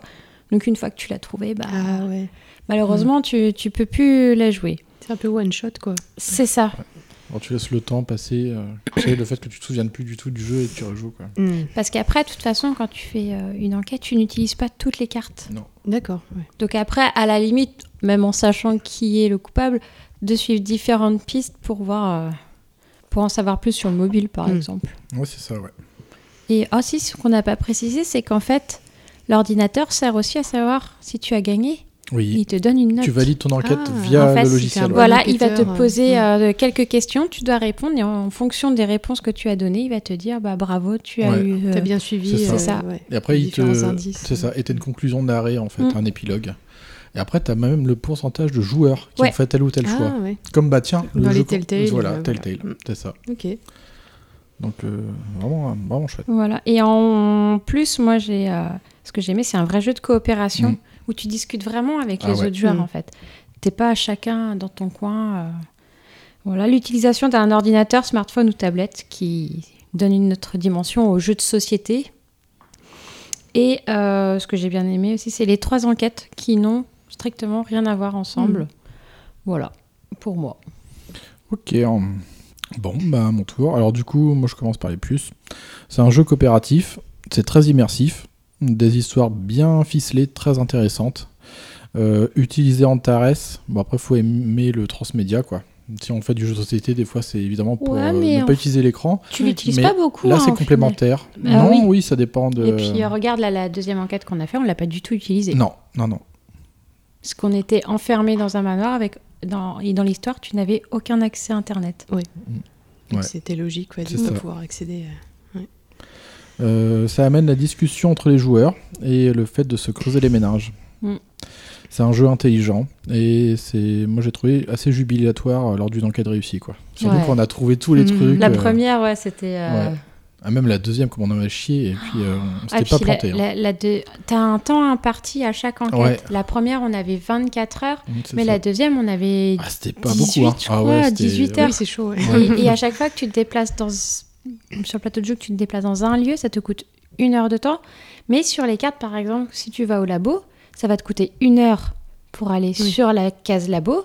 Mais par exemple, ça- il va y avoir écrit 3 heures en haut. Donc si tu veux utiliser le labo, il va falloir que tu avances ton pion euh, chrono de 3 cases encore. Ah d'accord. Carrément. Donc voilà, ça c'est pour les plus. Alors en moins, euh, assez difficile notamment pour les enfants. Ouais. On a Pourtant, c'est testé, 12 ans et euh, plus. hein. Ouais, on a testé avec 9 ans et bientôt 14 là. C'était un peu compliqué. Euh, la rejouabilité, ça tu l'as dit, hein, Mm. seulement les trois quêtes. Et moi j'avais une question concernant la base de données Antares, si ça va durer dans le temps. Parce que Mm. comme c'est en ligne, euh, c'est un site, hein, euh, on va voir quoi. Bah, après, euh, là, il y a eu Détective saison 1. Ouais, ça ça implique qu'il va y avoir d'autres saisons. C'est ça, ouais. Et là, il y a en tout, il y a trois boîtes Mm. de jeux. Euh, donc je pense qu'ils vont en faire d'autres encore. hein. Oui, oui, oui, oui. Ouais. Alors pour conclure euh, sur ce détective saison 1, moi je pourrais dire que c'est un jeu de société qui délivre plutôt une bonne immersion. Mm. Euh, alors évidemment pour peu qu'on joue, euh, qu'on joue le jeu quoi. Faut Oui, vraiment se mettre Faut dans le- concentré, ça. j'imagine, et Ouais. bien se mettre dedans. C'est ça, et puis qu'on adhère évidemment aux enquêtes policières, à l'intrigue bien ficelée hein, d'ailleurs. Alors on peut vite suivre des fausses pistes, ce qui amène beaucoup de communication et d'hypothèses parmi les joueurs enquêteurs. Nous c'est ce Mm. qu'on a vécu Ouais. justement. Euh, un jeu que j'ai trouvé assez addictif pour ma part. On a vraiment envie d'enchaîner les trois cas. Bah, on s'est on s'est arrêté parce que sinon on faisait les trois Ah d'un ouais, coup. ah hein. ouais, carrément, ouais. Euh, qui, des trois cas donc, qui peuvent être difficiles et ou longs, hein, selon le talent des enquêteurs, évidemment. Alors, seule la rejouabilité peut être le point faible. Mais on est sur un jeu de société que je qualifierais d'intermédiaire, puisqu'on est sur des, des- vraiment des petites boîtes, quoi. On n'est pas sur le, Oui. la grosse boîte Ouais. de jeu bien fournie. euh, voilà. Euh, c'est pas bien difficile à appréhender, euh, les règles étant euh, simples, puisqu'on est, on est sur un jeu très narratif, hein, avec euh, cette particularité d'être hybride, voire transmédia. Alors résolver une enquête apporte en tout cas une grande satisfaction, ainsi que son déroulé, qui se trouve être assez passionnant. Euh, un jeu d'enquête que l'on n'a pas l'habitude de jouer chez nous, hein. c'est pas du tout le genre de jeu qu'on joue. Ben non, c'était un risque à prendre, mais au final, euh, aucun regret. hein. Ah ouais, carrément, ouais. Alors moi, c'était une belle découverte pour ma part, et ça m'a donné même envie de me lancer dans la version la plus conséquente dont, t'as- dont tu as parlé, qui est vraiment une grosse boîte de jeu qui s'appelle Détective, un jeu d'enquête moderne. Alors ça, c'est un stand-alone qui est beaucoup plus complet, qui propose 5 affaires à résoudre, et ainsi que d'autres aussi à télécharger, à la manière de Zombicide, où tu peux accéder à d'autres enquêtes. Il n'y a pas l'édition que Commissaire Biavès Oh putain, j'aimerais bien, ouais. Pas encore. O, D, D, O, Do, la note. Sûrement un musicien. Je conseille aux enquêteurs en herbe de se pencher sur ce jeu accessible et prenant au tarif modéré. Voilà pour moi. Voilà, voilà. Voilà, voilà, voilà, voilà. Bon, bah on arrive au dossier de l'émission, euh, l'impact des personnages genrés dans les jeux vidéo sur les joueurs et joueuses.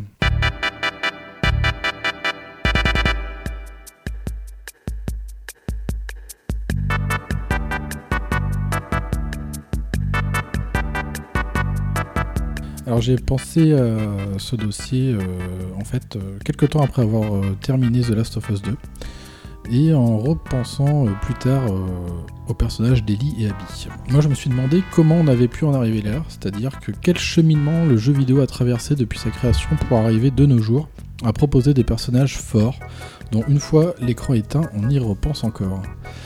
Alors d'un loisir euh, très masculin à ses débuts, le jeu vidéo s'est émancipé euh, petit à petit avec des héros mais aussi des héroïnes qui sont devenus mémorables à tel point que le cinéma se les arrache aujourd'hui sous forme de films ou de séries. Mais justement, qu'est-ce que ça apporte d'incarner tel ou tel personnage, qu'il soit masculin, féminin euh, ou même animal ou autre?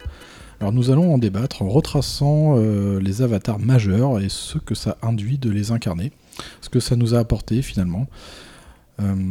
Alors bon, c'est impossible de tous les citer parce qu'il y en a beaucoup trop. Donc moi j'ai essayé de retenir et, euh, les, les principaux, ceux qui m'ont euh, fait penser à des trucs ou pourquoi euh, j'aimais les incarner à ce moment-là. Donc il y a tout un listing, on va sûrement avoir des similarités. Sans doute. Voilà. Alors évidemment, bah, on va commencer par Mario. Mario, c'était quoi? C'était euh, un petit plombier moustachu, c'est le personnage emblématique de Nintendo, évidemment. Alors moi, personnellement, j'incarnais Mario. Euh, c'était pas pour moi euh, mon moi en fait l'avatar je dirigeais plus le Mario qui avait déjà son histoire avec Peach et ses amis donc j'avais déjà un enfin j'avais pas d'affect spécialement pour euh, ce personnage là Non, puis bon, on peut pas dire qu'il soit particulièrement euh, profond. C'est ça. Oui. It's me, Mario Il saute et il ramasse des champignons, quoi. C'est ça, ouais. On va voir que ça, ça a bien évolué à ce niveau-là. Complètement, ouais. C'est un personnage qui était là pour servir un gameplay, hein, de toute façon.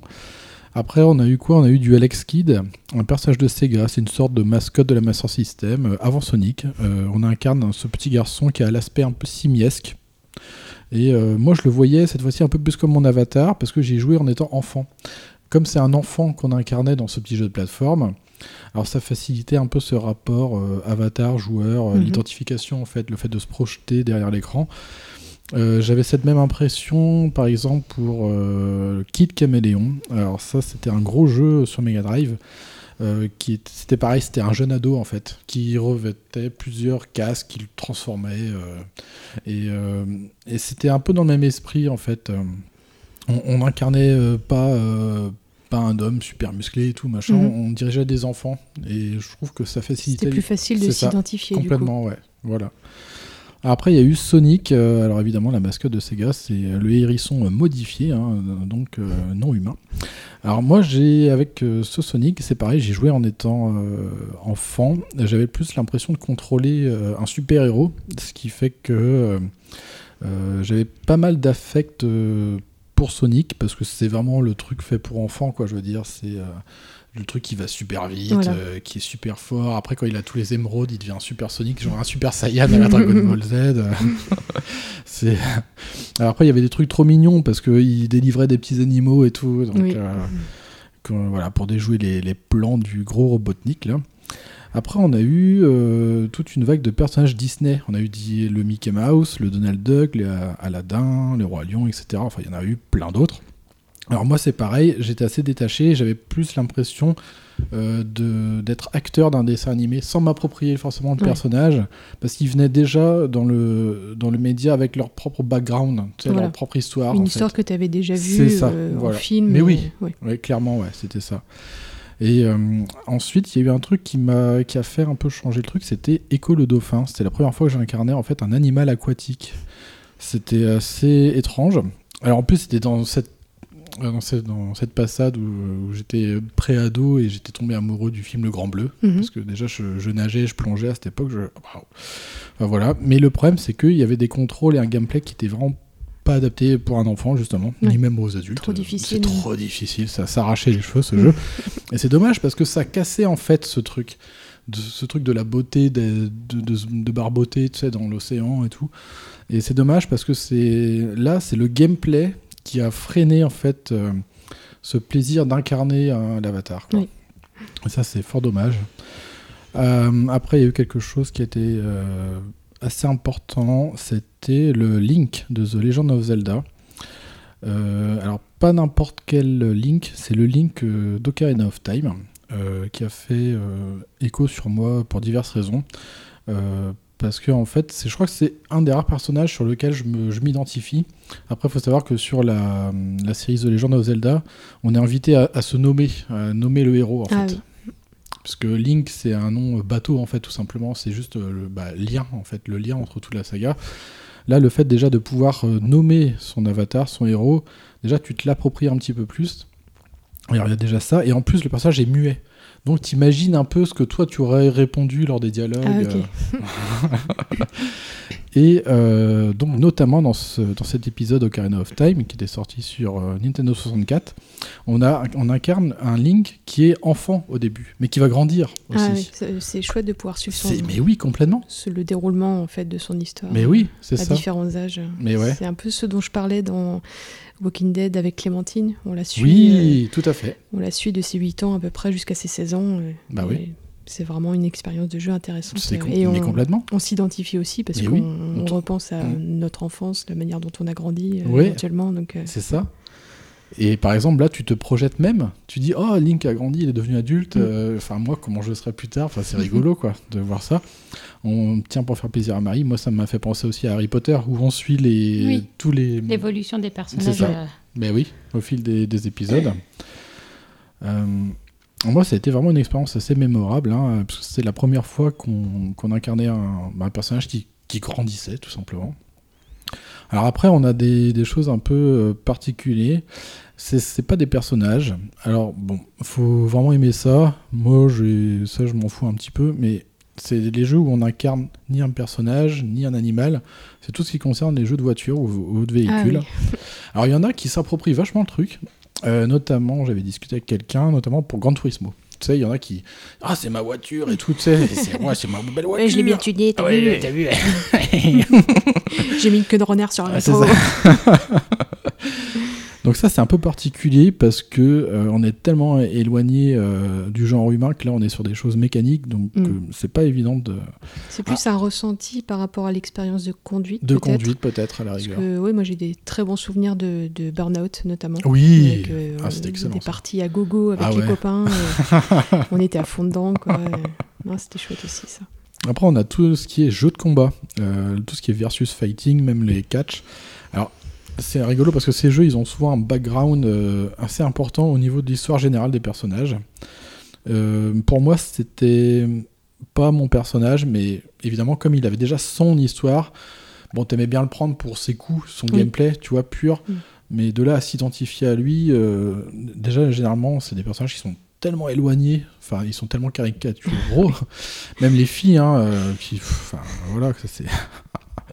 Alors, exception faite quand même pour les jeux de catch, où franchement, moi, je, souvent, ils sont très permissifs sur la création des, des personnages, où tu peux faire n'importe quoi. Bah, Ah des, oui. des femmes à barbe, ultra musclées. euh, Il en faut pour tous les goûts. c'est ça, ouais. Donc là, c'est vrai que tu peux t'attacher au personnage, puisque c'est toi qui vas le créer de A à Z, quoi, à la rigueur. Mais après, je pense que c'est plus pour un délire de gameplay, parce qu'il a pas de background, de tout ça. Il n'est pas écrit, ce personnage. c'est, euh, Bon, après, on, a... on va parler de quelque chose qui est assez intéressant, c'est Lara Croft, dans la Ah. série Tomb Raider. Alors moi, évidemment, j'ai joué à quasiment tous les opus. Euh, je dois dire que malgré que Lara euh, a sa propre histoire, euh, que cela soit un, un personnage féminin, eh ben, j'aurais plutôt tendance à hum, avoir du plaisir à l'incarner, car j'ai vraiment peur pour elle dans, dans ces moments euh, dangereux, euh, difficiles. Mhm. Alors évidemment, notamment dans les reboots de la, de la série, hein, parce que elle est, elle, est- elle est humaine, she's alive. Oui. Parce que avant c'était plus une sorte de légende euh, inaccessible, icône euh, sur des sur des divinité. Ouais, voilà. oui, elle avait des mensurations euh, assez irréalistes. Tu aimes mes seins en triangle T'as vu mes beaux polygones? Bah, Elle, pour le coup, on lui a pas piqué ses seins. Ah non, ça c'est clair. Mais ça, c'était chouette de l'humaniser justement, de revenir à des choses un peu plus euh, hu- humaines, hein, des mensurations un peu plus cohérentes finalement. Oui, puis même au niveau de son caractère, Oui. dans les, les jeux les plus récents, elle est très, euh, très crédible en fait. Euh, on peut beaucoup mieux s'identifier, alors qu'avant, oui, c'était pas très développé cet aspect-là. Euh, on connaissait très peu de choses de sa personnalité oui. déjà. euh, on savait juste qu'elle était britannique et qu'elle était ça. riche. euh, Ouais, voilà. C'était un peu la Bruce Wayne de l'époque. quoi, mais- oui, bah oui. Mm, C'était euh, assez réduit, mais ça s'est développé euh, au fil du temps. Et c'est intéressant de voir aussi la, la longévité qu'elle a. en Oui, fait. mais Parce c'est que ça. euh, Mais les oui. premiers jeux, comme... alors j'ai pas la date, hein, je suis désolée, mais le tout premier. euh, 96 ou 95, un truc Ouais, comme ça. 96 peut-être. Ouais. ouais. Et Bah ouais, c'est intéressant de voir ce qu'ils en ont fait. Je trouve que ça, les derniers sont, sont réussis. Et Lara Croft, elle a une place euh, très spéciale dans mon cœur. Je sais pas si je peux enchaîner euh, du coup. Ah oui, carrément. Parce que euh, voilà, j'ai un attachement particulier à ce personnage parce que c'est la première héroïne de jeu vidéo que j'ai incarnée. Ah ouais, bah oui, ouais, ouais. Euh, alors, mon premier Tomb Raider, pour ma part, ça a été le 3 euh, que j'ai essayé chez des amis. Donc, Ah ouais, c'est pas facile pourtant celui-là. hein. Ouais, puis j'étais assez petite, j'avais 8-9 ans peut-être. Ah oui, d'accord, ouais. Mais je voulais tout le temps y jouer. J'étais toujours vissée à leur PC. Ils devaient en avoir trop marre à la fin, mais je, je pouvais plus lâcher le truc. Et euh, c'était inspirant en fait pour la petite fille que j'étais de Mais voir oui. euh, une femme euh, comme ça explorer des C'est tombes, ça, euh, ouais. des- combattre des, soit des animaux, soit des, des méchants. Ouais. voilà, c'était vraiment, vraiment génial. Et après cette découverte du 3, en fait, c'est ma maman qui m'a offert le coffret Tomb Raider 1 D'accord. sur PC à l'époque. Et je me souviens qu'il y avait deux jeux dedans. Ah Euh, ouais, le premier, c'était au Pérou. Et le, le deuxième, c'était en Égypte. d'accord. Euh, donc ça faisait deux, prix- deux jeux pour le prix d'un, c'était top. et c'était vraiment un super cadeau parce que voilà, j'y ai passé des heures euh, et des heures. Et bah voilà, ce personnage, il m'a doublement marqué parce que euh, voilà, Tomb Raider, c'était un des premiers jeux, vi- jeux vidéo auxquels j'ai joué. Et voilà, le, le côté, j'incarne une femme, Ouais. euh, super badass. euh, c'était, c'était fou et j'étais déjà archi fan d'Indiana Jones Ah bah à oui. l'époque Bah ça c'est le penchant euh, féminin. et passionné, euh, ouais. passionné d'antiquité et tout ça. Donc euh, là, c'était combo gagnant. et ce que j'ai relevé aussi, c'est que c'était assez novateur en fait pour l'époque d'avoir un- une héroïne de jeu vidéo. Alors maintenant, Mm. Oui. ça a tendance à se développer de plus en plus, et tant mieux. On a davantage la possibilité de- d'incarner une femme. Oh, c'est ça. Euh, bon, c'est pas dans tous les jeux, mais voilà, c'est on le retrouve euh, davantage. Et bon, je regrette un tout petit peu le, le côté hyper sexualisé du personnage. mais bon, faut bien vendre des cartouches, j'imagine. Euh, voilà pour moi, ouais, c'est une histoire d'amour qui dure depuis, euh, bah, depuis Tomb Raider 3. quoi. Ah bah ouais, ouais. Après, c'est vrai qu'elle a une aura particulière hein, parce qu'elle a, elle a apporté tellement, euh, rien qu'en termes de gameplay aux jeux vidéo. Ouais. Ça a posé des bases de beaucoup de choses aussi. C'est un jeu très important qui, bah, qui n'est pas resté dans ce média, euh, dans ce jeu vidéo, qui c'est parti un peu à Drose, quoi. Il y a eu tout un tas de trucs après. Il y a eu une. euh, je me souviens, euh, l'égide de Tomb Raider, c'était Rona Mitra qui a fait Mhm. un single après. Il y a eu Angelina Jolie avec les films. Il y a eu tout un tas de trucs en fait. C'est- pas un personnage qui est resté coincé dans son jeu vidéo, tu sais, Non, qui est sorti Mm. direct et ça, ça a explosé en fait dans la, toute la pop culture euh, années 80, fin 90 du coup.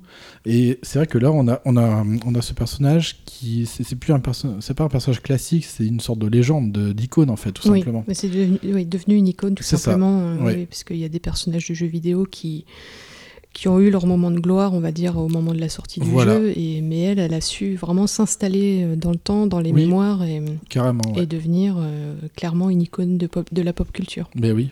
D'ailleurs, s'il n'y avait pas eu le reboot, je pense qu'elle aurait été perdue à jamais parce que elle est, elle est- et- et- et ils n'arrivaient pas à faire ressortir le, ce côté humain du personnage. quoi. Ouais. Et je pense que c'est une très bonne chose qu'ils ont fait avec ce, ce reboot là en 2012. Alors après, euh, Lara Croft, euh, alors ça c'est des personnages un peu particuliers. C'est Kane et Raziel. Je sais pas Ah, je si... ne connais pas du tout. Alors ce sont des vampires. D'accord. Ouais. Euh, ça aussi, c'est pas très courant d'incarner des personnages comme ça. On les a vus dans la série de, qui s'appelle Legacy of Kane et Soul River.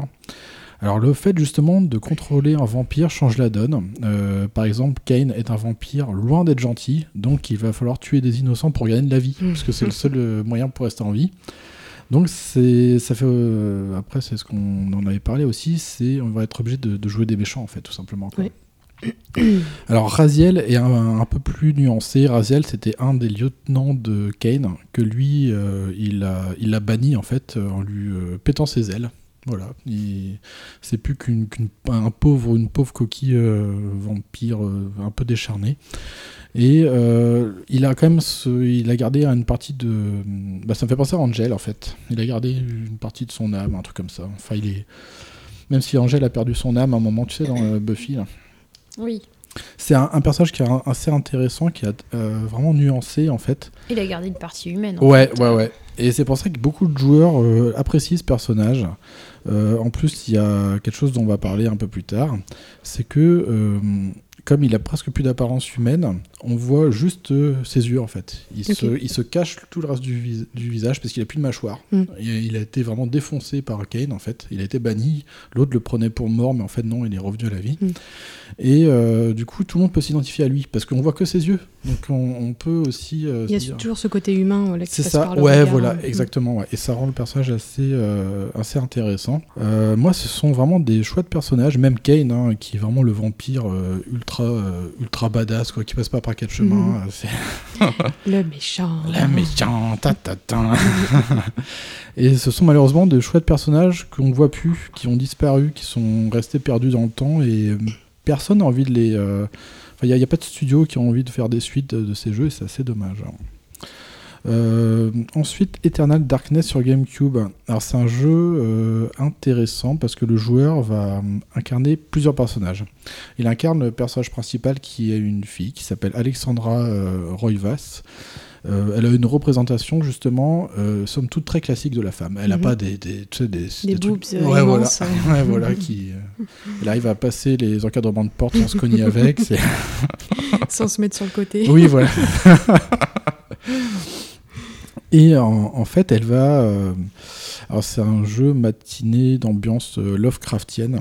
Donc, elle va essayer de comprendre en fait le, alors son passé via les descendants et tout. Mhm. Et elle va lire les histoires. Et quand elle va, elle va commencer à lire euh, certaines histoires, euh, c'est là que le joueur va intervenir. Il va diriger euh, la personne à ce moment-là. Par exemple, sur, sur un personnage qui se passe dans la Rome antique, bah pouf, ça y est, on va diriger un romain, enfin Mhm. des trucs comme ça.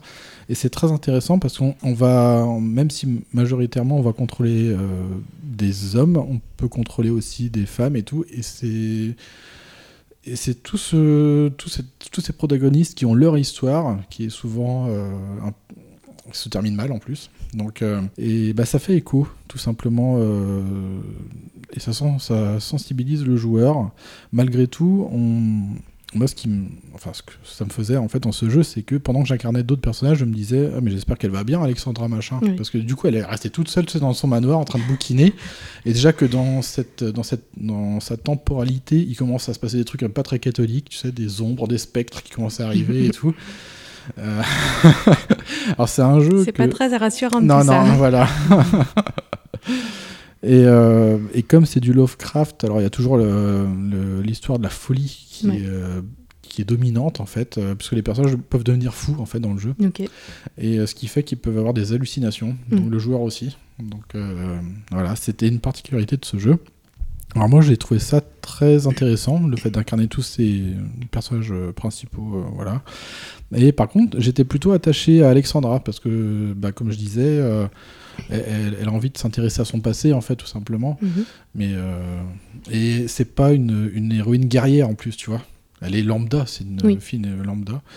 Euh, voilà. Après, c'est ce qu'on disait, c'est le fait d'humaniser des personnages, ça rend euh, bah, l'impact et euh, l'attachement plus facile. C'est ce que j'allais dire. L'attachement va être oui, facilité par des, des, des- des héros ou des héroïnes, je pense, plus, plus Terre terre, quoi, ouais, plus terre à terre. oui, c'est ça, sans euh, tout un panel de super pouvoirs. euh. Mais oui, Mm. complètement, ouais. Voilà, justement, c'est quelque chose qui, qui change complètement des trucs. C'est que par exemple, là, on va parler de, des personnages non humains, mais qui sont foncièrement bons. Bah, comme par exemple euh, Yoshi, Kirby, alors Mr. Nuts, Bubsy, Rayman, Banjo Kazooie et autres. Et ben, moi, j'a- j'avais ce même affect, euh, cette même impression, comme les personnages Disney, tu vois.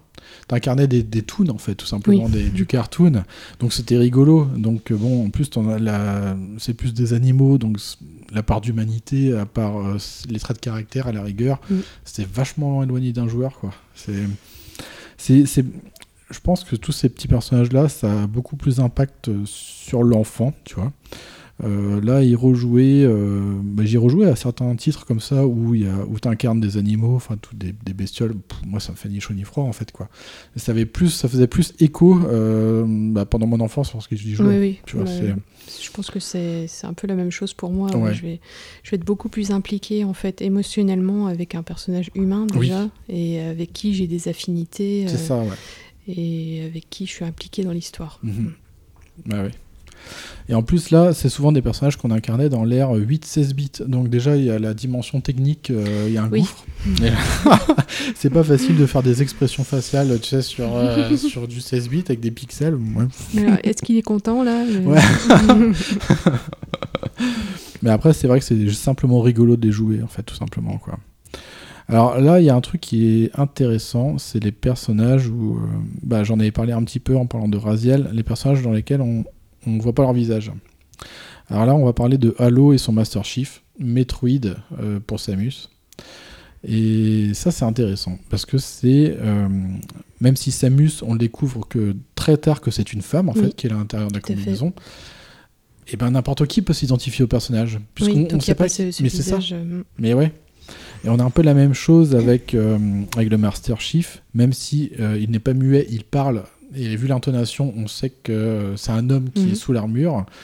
Mais après, il a ce nom un peu euh, bah, lambda, Master Chief, Maître Chef. C'est, on peut aussi s'identifier à ce personnage, quoi. Mais là, euh, euh, que ce soit une joueuse féminine, c'est peut-être un peu plus abrupt, quoi, qu'un personnage comme Samus Aran, justement. Mhm. Euh, mais c'est toujours intéressant, on a ce même procédé avec euh, le Doom Guy ou encore le Doom Slayer, hein, c'est le héros, le chasseur de démons dans Doom. Et là c'est là c'est pareil, tu sais pas qui est qui euh, sous cette armure quoi. Et lui aussi il a un nom bateau quoi, il a un nom de code, c'est tout simplement le Doom Guy, c'est Ok. voilà. Et là aussi tu peux vraiment te, te comment dire t'approprier cet avatar, comme c'est juste une combinaison, tu sais pas qui est euh, derrière le casque. En plus il ne parle pas ni rien, il est juste agressif et super vénère d'être encore en vie pour aller tuer des démons. Et moi, c'est un procédé que j'aurais tendance à aimer. Euh, dans le jeu Dead Space aussi, le, Oui. le héros, il est complètement masqué, il a une combinaison. Et moi, c'est ce que j'aime parce que en fait, ça permet à, à tout le monde de s'identifier au personnage, euh, le contrôler. Tu, tu sais pas si c'est un garçon ou une fille, et peut-être que quelque part, tu t'en fiches un peu en fait, tout simplement. C'est juste cet, cet avatar que tu contrôles. euh. Moi, c'est un procédé que j'aime j'aime bien.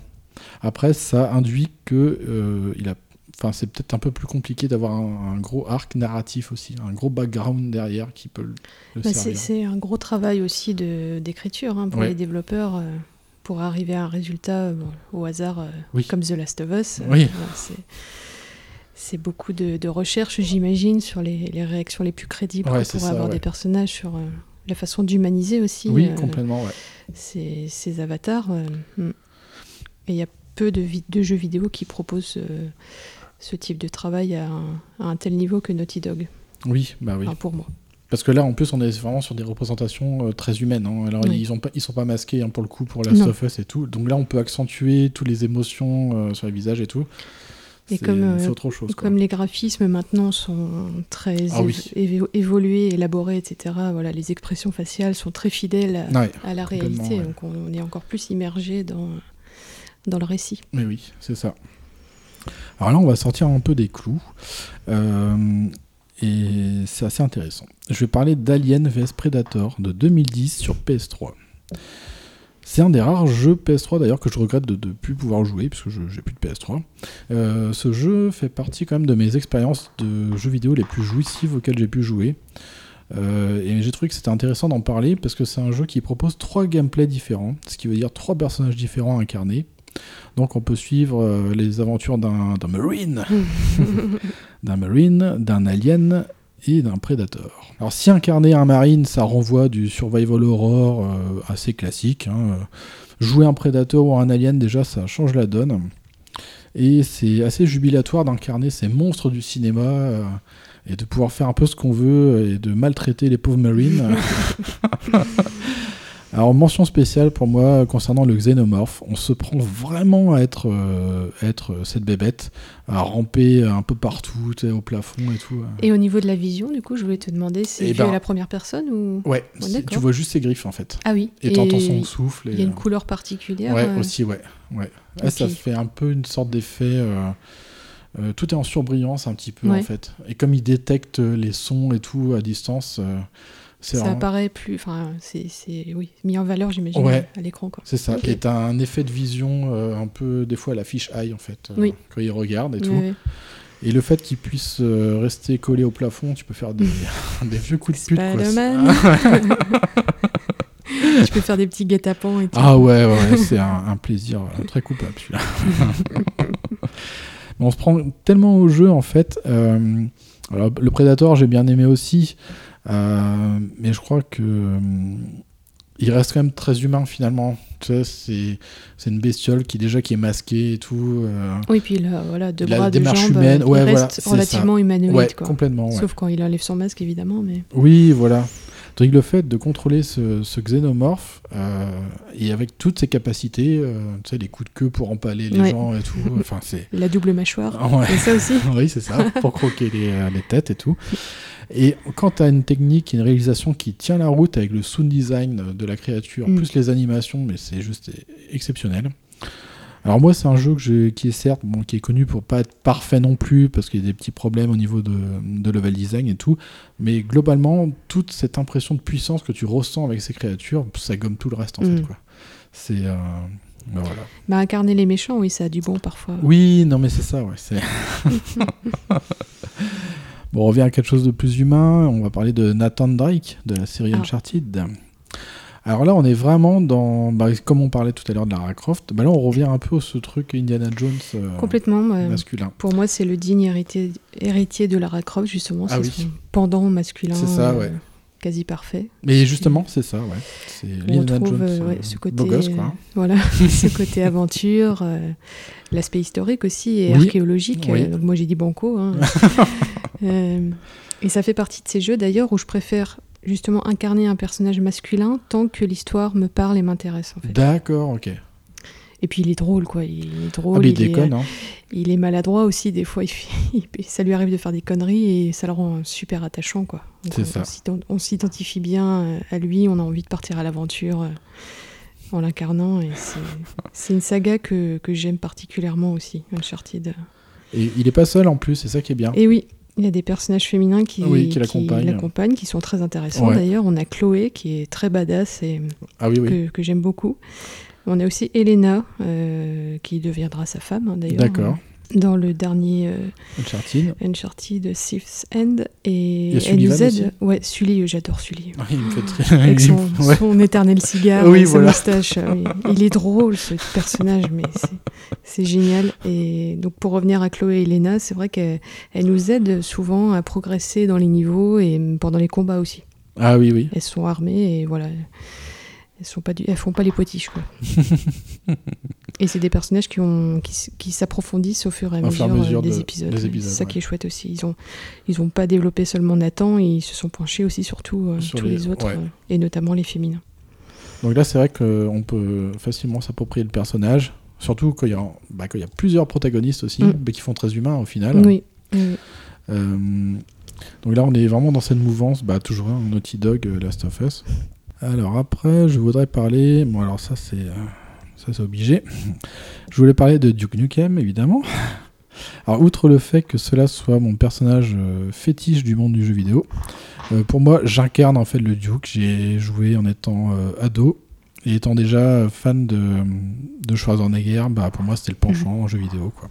C'était quelqu'un qui se prend pas du tout au sérieux, qui s'en fout complètement de ce qui se passe, qui euh, et qui donne des punchlines à la con à tout bout de champ. C'était tellement ça en fait, c'était tellement moi, mais en façon ultra beauf quoi. C'est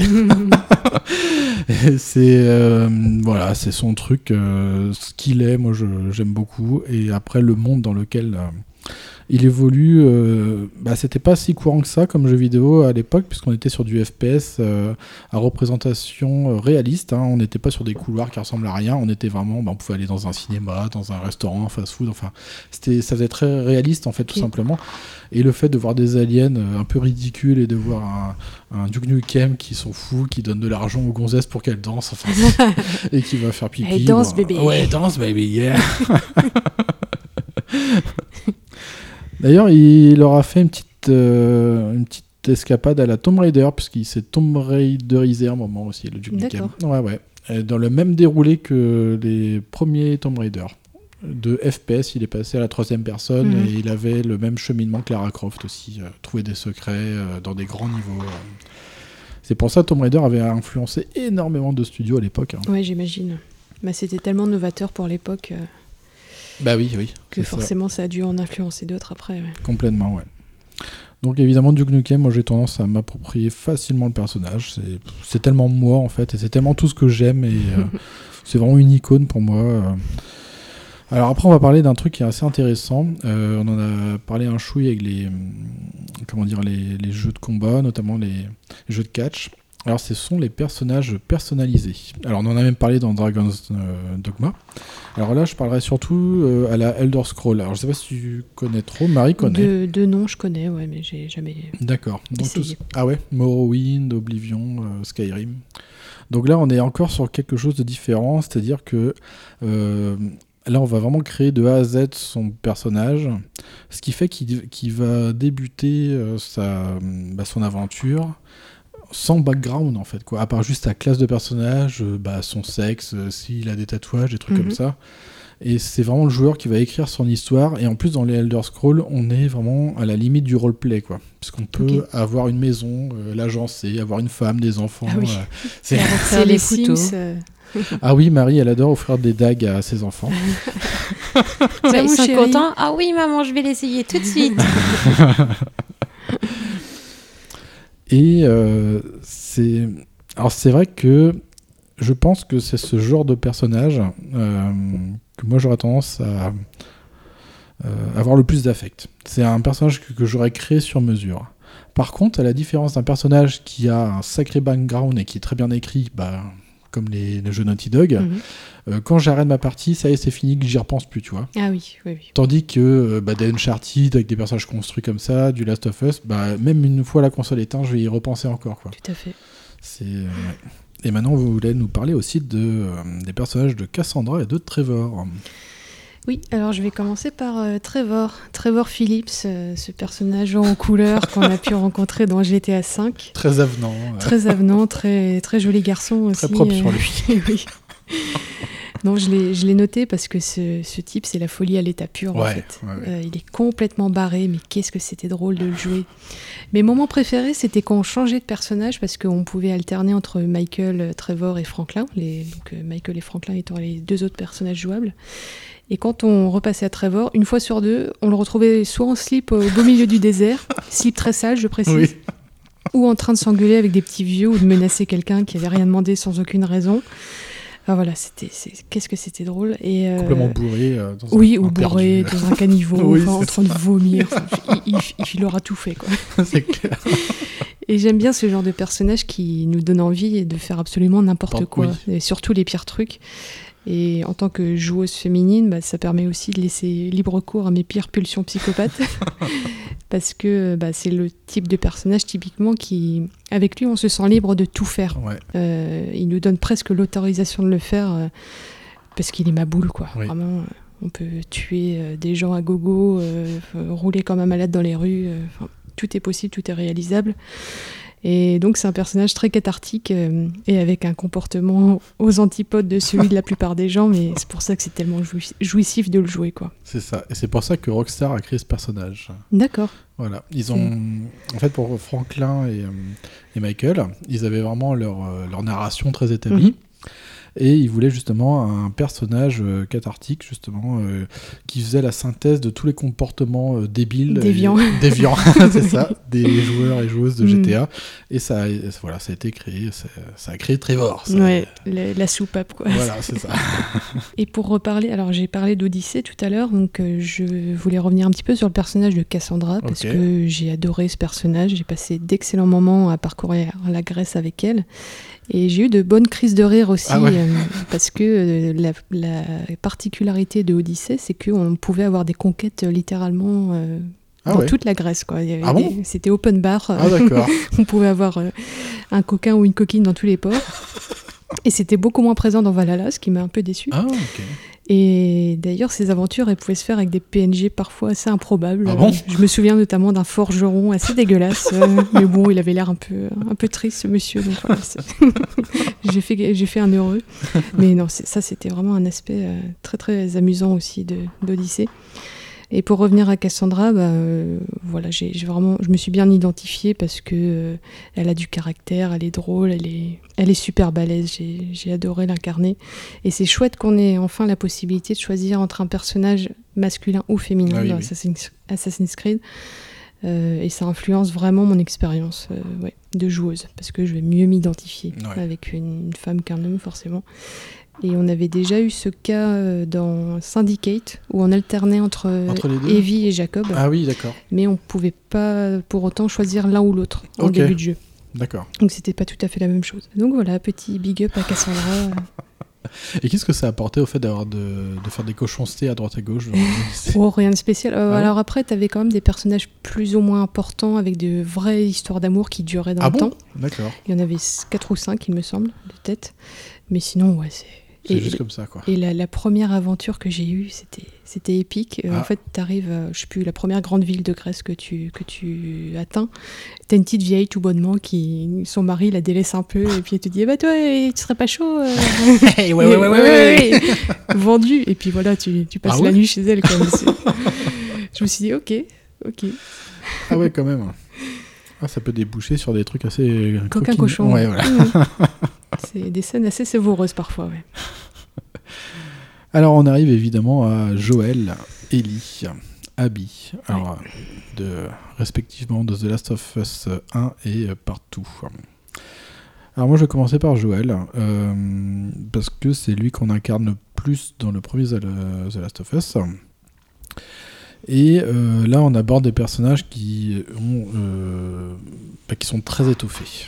Euh, après, on a la technique qui suit aussi. hein, on n'est pas sur, hein, sur Et sur du 16 bits. C'est ça, ouais.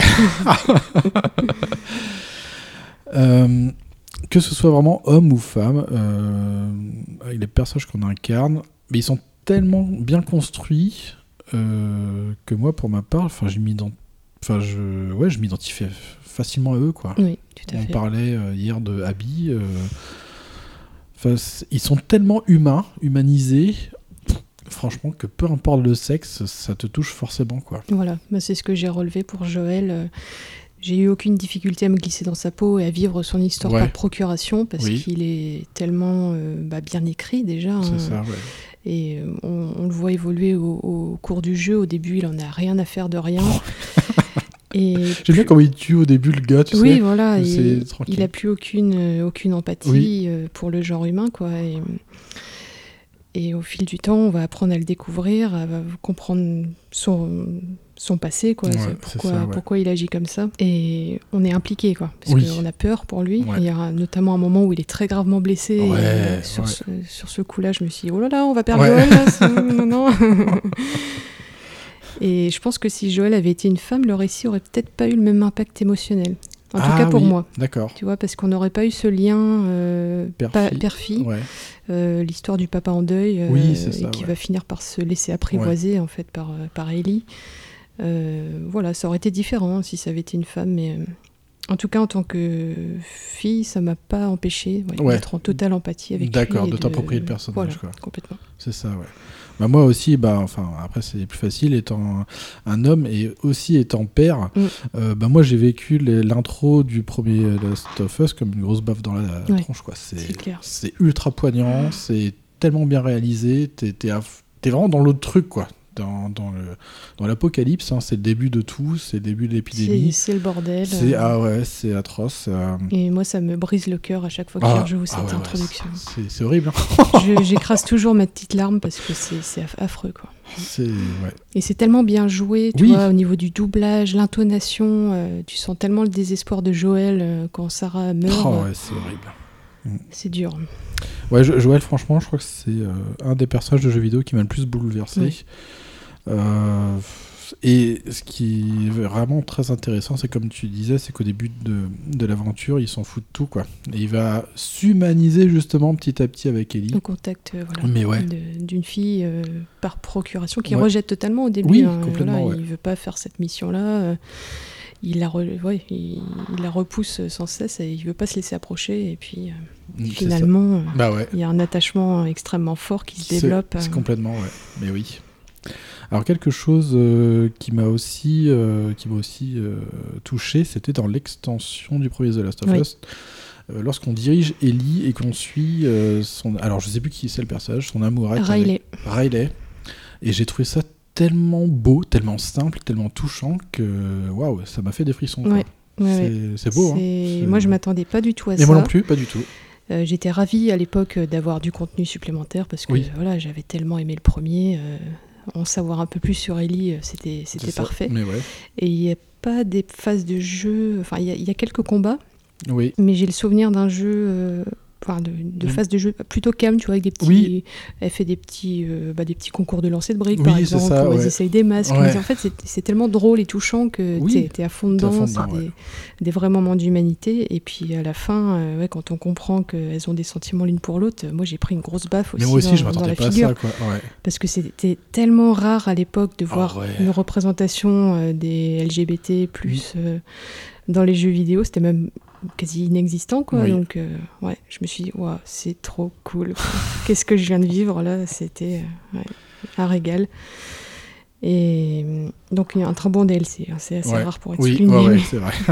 Excellent. Et puis, j'ai bien aimé aussi en apprendre plus, justement, sur la période où Joël est très blessé. Oui, Enfin, c'est vrai. il est vraiment euh, très très mal en point et on n'en sait plus sur ce qu'Ellie a fait pendant ce moment-là. C'est- voilà, ouais. Une scène dans un supermarché. Oui, pendant l'hiver, là, dans un supermarché, Un supermarché, euh, ouais. Et on voit qu'elle a sacrément dû euh, bosser Oui. pour le tirer de là. C'est assez fou. Alors, autre personnage aussi. euh, Alors, moi, qui... je, je me suis surpris en fait à aimer, mais après, on en avait discuté hier. Euh, bah, c'est le personnage d'Abby en fait. Oui. Euh, c'est. oh, de toute façon, c'est Last of Us 2. On, va- on va pas trop en parler parce que on va bouffer toute l'émission, mais. euh, moi, j'aime bien déjà Ellie, euh, voilà, en, en tant qu'elle. Même si évidemment j'ai quand même plus d'affect pour Joël, mais je suis vraiment étonné qu'un personnage comme Abby m'a touché parce que j'ai l'impression vraiment de la comprendre en fait, de Oui. comprendre tout ce qu'elle faisait et que ça avait un sens. Et euh, parce que bon, c'est vrai que dans The Last of Us 2, le Terminator c'est Ellie quoi. et, euh, et- Ta, ta, ta, Tadam, ta, ta. tadam. Elle arrive et elle n'est pas contente. Et Abby, déjà, elle a cette physionomie qui est, euh, qui n'est pas passe-partout. Qui est particulière, Qui est très particulière. Mm. Et euh, après, au début, ça surprend, quoi. Et après, plus tu avances dans le- dans- dans l'histoire et tu comprends pourquoi elle est comme ça et tout, mais enfin, ça la rend tellement attachante, finalement, tellement humaine. Euh, ouais, donc ça, c'est pareil. C'est un personnage qui, pourtant, n'est pas masculin, mais moi, je, me- je la suis appropriée aussi, quoi. Mhm. C'est- C'est pareil, c'est l'écriture qui fait tout. Hein. Voilà. Et bah, moi, j'ai j'ai été en. Bon, on, a- on en a discuté un petit peu hier en off, mais. euh, donc, c'est un personnage qui est très intéressant, hein, qui est Mm. complexe aussi. Il y a beaucoup Oui, de. ouais, de- vrai. de lecture qu'on peut avoir euh, à son sujet. Et euh, donc au début de ma partie, quand elle fait ce qu'elle fait, j'étais en rejet total. Quoi. Je me suis dit, qu'est-ce que c'est que ce bordel? C'est que-. Mais c'est le but, hein, Voilà. Euh, mais on apprend à la découvrir au fur et à mesure et elle laisse tomber son armure en fait. hein. C'est ça, Elle s'humanise ouais. Euh, oui. de plus en plus au mesure de ses, euh, à mesure qu'elle rencontre aussi d'autres euh, d'autres personnages. C'est ça. Et euh, on comprend beaucoup mieux ses intentions aussi. Oui, complètement, ouais. Et euh, donc je suis passée par beaucoup d'émotions avec euh, Abby, voilà, la, la colère et la haine au début. Oui, c'est ça. J'avais qu'une envie, c'était de lui faire sa fête avec Ellie. Euh, et finalement, j'ai éprouvé énormément d'attachement Ouais. et d'empathie. Oui, bah ouais. Jusqu'à la fin où en fait j'avais juste envie de poser ma manette Ah parce oui, que oui. je voulais pas voir ce qui allait arriver. Ah je voulais plus de violence, je voulais pas tuer Abby. Euh, c'est la première fois que ça m'est arrivé d'ailleurs, dans un jeu vidéo, de dire non, stop, là, Ah je, ouais. je veux pas euh, continuer. Donc c'est très fort en fait, hein, ce, que, ce que The Last of Us, enfin les deux, nous, enfin, en tout cas pour moi, m'ont fait ressentir. euh, bon, après, je suis quelqu'un d'un peu émotif, mais du coup, j'ai vécu ça de manière très très intense. Ouais, très frontal. Très bam, frontal, d'un coup, euh, ouais. et c'est des personnages après qui, qui me restent. Mais c'est ça. J'y oui. réfléchis de temps en Bah temps, voilà, j'y ouais, pense, euh, voilà. Ouais. Mais c'est ce qu'on disait, quoi. Une fois la console éteinte, euh, bah, t'as as ces personnages qui restent comme quelque part. Voilà. Mm. On repense aux décisions qu'on aurait pu Oui. prendre éventuellement. Ouais, Si on était à leur place. Voilà, euh, c'est ça. Mais ouais. Alors moi, je vois vraiment euh, cette œuvre euh, comme un marqueur en fait du genre nouveau dans le monde du jeu vidéo. C'est aussi une prise de risque, le, le fait d'oser les choses, et Mhm. quitte à ne pas plaire à tout le monde. Oui. Et je pense que ça permet de distinguer aussi ça, et, et ça émancipe encore plus le jeu vidéo avec des protagonistes pareils. Quoi. Oui. Là, ils ont placé la barre- la barre très Ouais, très quand haut. même, ouais. Franchement, Euh, au niveau narratif, c'est juste euh, incroyable. quoi. Je- J'imagine même pas le travail de titan qu'ils ont accompli pour euh, Sur l'écriture et tout. sur l'écriture, pour écarter aussi telle ou telle piste, parce que j'imagine qu'ils ont dû, euh, ils devaient pas se rater, quoi. Donc, euh, oui, oui, c'est ça, ouais. ils ont dû euh, énormément réfléchir à tout ça, et c'était, euh, il y a des choix qui sont courageux, je trouve. Voilà. Euh, complètement, ouais. Et le traitement des personnages est courageux aussi. Puisqu'on a un personnage euh, qui est lesbienne, hein, la Oui. le personnage principal. On a l'antagoniste euh, Abby qui, est, qui a un physique euh, plutôt atypique. Et, puis ce qui est important aussi, je trouve, c'est que ces deux personnages féminins principaux, quoi, dans le jeu, Ouais. voilà, on aura ces, ces deux femmes-là qui sont très très fortes, qui ont beaucoup de courage aussi. Et voilà, c'est dingue, quoi. Ouais, complètement. Et alors, on n'a pas encore parlé d'Ellie. Ah oui, c'est vrai. Le meilleur pour la fin. alors, je sais pas si tu veux commencer. ou- Et bah ouais, alors Ellie, euh, moi, elle me fait penser à Link de Ocarina of Time, Mhm. parce que c'est un personnage qui a grandi aussi. Oui. Qui a, qui a son petit regard d'enfant émerveillé au tout début avec Ouais, Joël. Complètement. Elle n'a pas connu le monde d'avant. Et euh, lorsque Joël lui explique comment c'était avant, Mm. lui fait découvrir des trucs, bah pareil, moi un truc qui m'a oh, qui m'a laissé sur les fesses, c'était dans le The Last of Us 2 dans, dans le musée en fait. Oui.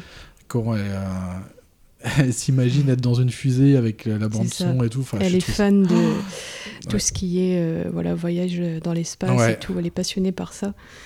Et ça m'a beaucoup fait penser cette scène à celle des girafes dans le premier. Exactement, ouais, c'est vrai. Où elle, euh, elle part en courant, on sait pas où, on, Oui. on a peur, on se dit mais attends fais gaffe, euh, Ouais. reste à côté de moi parce que. hein. Et euh, je me souviens très bien de comme j'incarnais Joël. euh, J'étais tellement à fond dans le jeu, je me dis où est-ce qu'elle va, qu'est-ce qu'elle a vu de si incroyable Ah oui, oui, et tout. ouais. Et là, tu as ces girafes qui arrivent, c'est d'une poésie incroyable. La musique par-dessus, enfin, et juste un petit moment, tu vois, de douceur et Oui, de calme ouais. dans tout ce bordel là, c'était juste magique, quoi.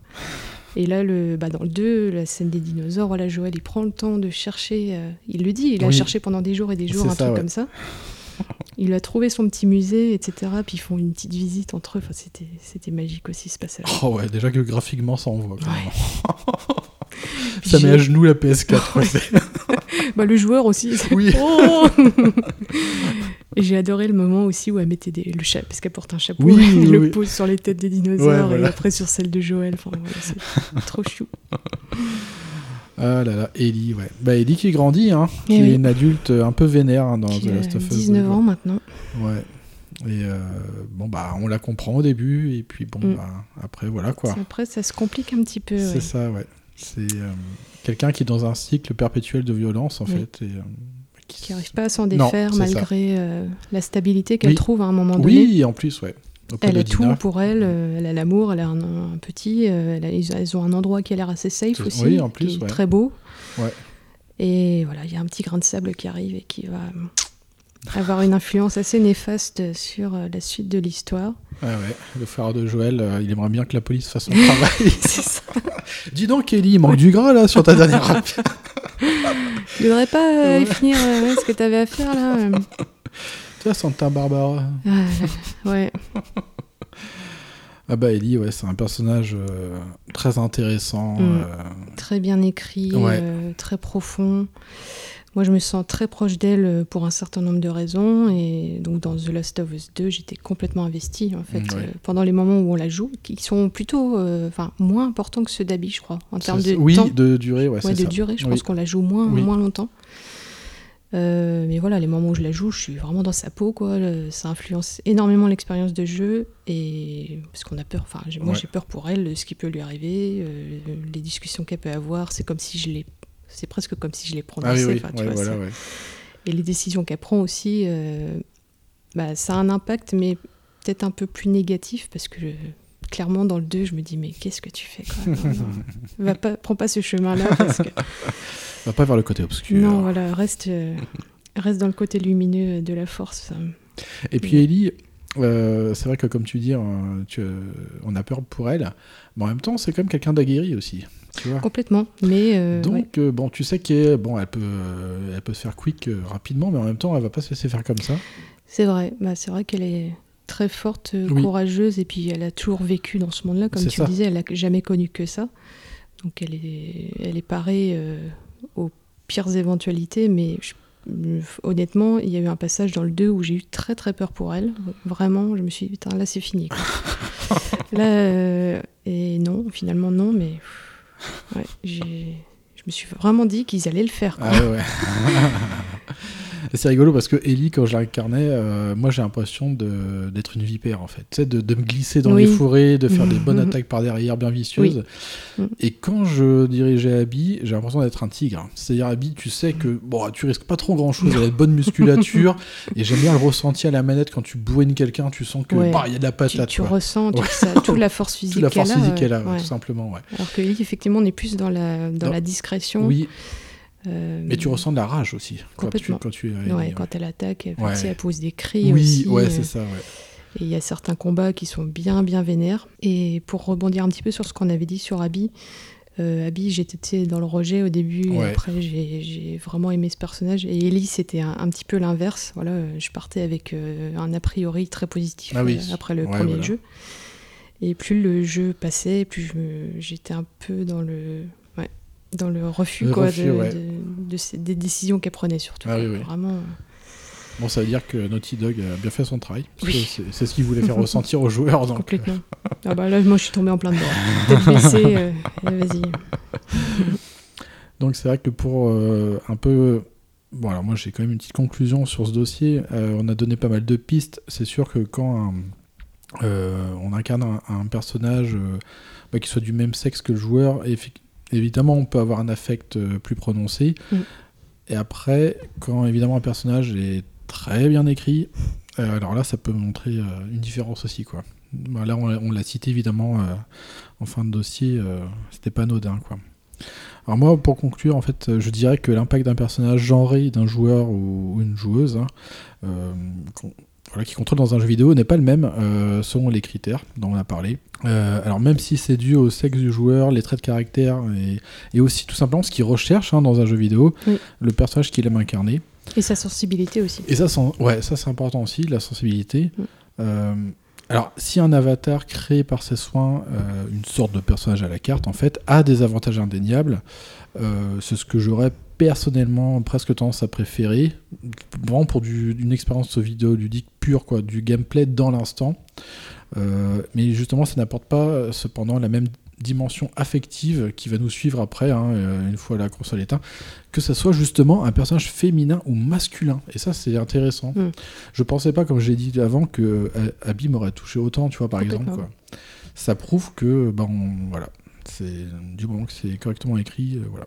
Et, moi, c'est- je- et ça prouve aussi, excuse-moi de Ouais. t'interrompre, mais ça prouve aussi que quelqu'un sur qui on a un a priori très négatif, bah voilà, en fait, c'est un Oui, jugement qu'on fait. mais complètement, ouais. Euh, Ouais. Mais pour des bonnes raisons après, parce que ce Oui. qu'elle fait, euh, c'est vraiment, on se dit, mais qu'est-ce qui se passe? Et finalement, euh, notre jugement est, est amené à être revu voilà, au- tout au long du jeu. Et en plus, surprise du chef sur deux personnages en plus. quoi. Complètement. Ça, c'est. Carrément. Et la double dose. Ouais, c'est ça. voilà. Alors moi, je mettrais quand même Lara Croft un petit peu à part. On en a parlé parce que c'est comme une figure très iconique du jeu Oui. vidéo. Oui.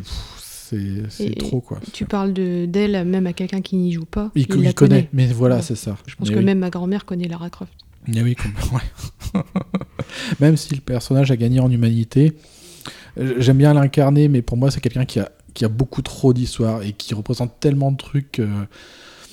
Bah oui, tu te, tu te- on va pas dire que tu t'en fiches de ce qui se passe quand tu la, quand tu vis les aventures avec elle, Mhm. mais après tu dis ah ouais, enfin c'est comme Lara Croft quoi. Ouais. elle a déjà son histoire, on la laisse tranquille, tu vois. Ah, moi, j'ai le souvenir de m'être bien identifié dans le- les reboots, justement. Ah oui. Ouais, parce que Ah ouais, quand elle était jeune, euh, voilà, Ouais, qu'elle part euh, dans ses premières aventures, etc., euh, je trouvais qu'ils l'ont oui, très bien humanisé, Ouais. avec des réactions tout à fait logiques. Et, C'est ça. et j'avais vraiment aimé ces, ces petits reboots sympathiques. Alors on a aussi Mario et ses amis qui sont évidemment complètement à part parce que ils ont pas le même but non plus. Ils servent tout simplement un gameplay. hein. Oui. Voilà, ils ont pas d'autre utilité que ça. Euh, on, on leur demande pas vraiment à être humains, hein, mais juste des personnages de jeux vidéo. Alors pour moi, le jeu vidéo actuel euh, tend vers la narration quand même. Euh, c'est lié aussi à la technique, les capacités des moteurs, des consoles, de tout ce qu'on veut, bah, d'appuyer tous ces faciès, tous ces mimiques humaines, euh, Mhm. ça rend justement tous ces personnages polygonés euh, très frappants de vérité, quoi. Et c'est pour ça que moi je pense qu'on va plutôt aller vers cette narration, vers des personnages de plus en plus profonds, à Mhm. mon avis.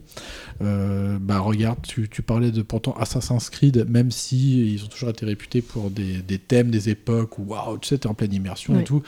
Des personnages plus ou moins creux, bah là tu vois, t'as relevé Cassandra, comme quoi tu vois, on tend vers à aller vers ce. Oui, ils, ont, Ces ils, procédés ils essayent de développer un Oui. petit peu plus le caractère des personnages. Voilà, ouais. Et pour, euh, bon, très rapidement, mais par- je pense aussi à Origins. euh, Oui. Voilà, Bayek qui Oui, perd son Bayek, fils. ouais, c'est euh, vrai, ouais. Il se sépare de sa femme. Voilà, il a une histoire assez dure et qui nous, bah, qui nous fait ressentir de l'empathie, encore une fois. Et du coup, il a un parcours intéressant parce qu'il est aussi dans cette histoire de vengeance, euh, de retrouver sa femme. euh, voilà, c'est C'est plus. euh, Enfin, on avait cette histoire de vengeance aussi dans Assassin's Creed 2 avec Ouais, Ezio, Ezio, ouais. qui voulait venger sa famille, mais après on va pas partir Ouais. sur Assassin's Creed, mais Mais même des personnages ultra bourrins comme Kratos. Oui. Et ben avec. euh, finalement, et quand eh ben, on creuse vois, un peu, eh euh, ben voilà, oui. c'est pas juste un gros bourrin Ouais, voilà, sans cervelle. Mais oui. ouais. Mm. Donc c'est vrai qu'on va vraiment vers là. Euh, on peut, à mon avis, on peut s'attendre à voir encore d'autres Joël, Ellie et compagnie, euh, des personnages bien écrits comme Ouais. ça encore. C'est, moi je trouve que c'est plutôt mieux. chouette. Ah ouais, Mm. carrément. Euh, évidemment, personnellement, je serais plus attiré pour le fait d'incarner un personnage masculin, Mhm. mais un, contrôler un avatar féminin ne me pose pas de problème particulier du moment que celui-ci vraiment ait son histoire et que ce personnage soit vraiment bien construit, quoi. Euh, c'est ce qu'on a parlé avant. Euh, moi, le fait de retrouver des personnages inhabituels comme Abby, euh, moi, moi, je trouve que ça change. hein. Ça fait vraiment Oui. beaucoup de bien dans le paysage vidéoludique. Ça met une sorte de gros coup de pied dans la fourmilière Voilà. aussi, tu vois. C'était- Histoire que, ouf, faut, voilà, faut changer un peu. C'était déjà le cas, je trouvais, avec Ellie dans le DLC. Ouais, Justement, ouais, mais c'est ça. Et il continue dans cette voie-là, et tant Voilà. mieux. Parce Et tant que mieux aussi. ouais. C'est vrai que, bon, très, très rapidement, mais euh, on a des personnages féminins qui sont relativement stéréotypés en général. Ouais, Euh, c'est bon, ça. ça. a commencé avec euh, Lara Croft, mais elles sont assez uniformisées. Euh, Enfin, ouais. je, je généralise peut-être un peu trop, mais voilà, là, on a Abby qui arrive. Ok. D'accord. Et ça rend vraiment le monde du jeu vidéo moins gnangnan et moins puéril, euh, même si évidemment il y a encore du chemin à parcourir dans ce sens. Moi je trouve qu'on est quand même sur une bonne voie. Euh, il faut vraiment une mixité pour contenter tout le monde et oser, euh, alors quitte justement ce qu'on a dit tout à l'heure, quitte à ne pas plaire à tout le monde. Mm. C'est voilà, ça peut rendre l'expérience fort intéressante, voire mémorable. Voilà grosso modo où ça va aller. Je pense qu'on est à peu près en phase d'ailleurs dans ce truc-là.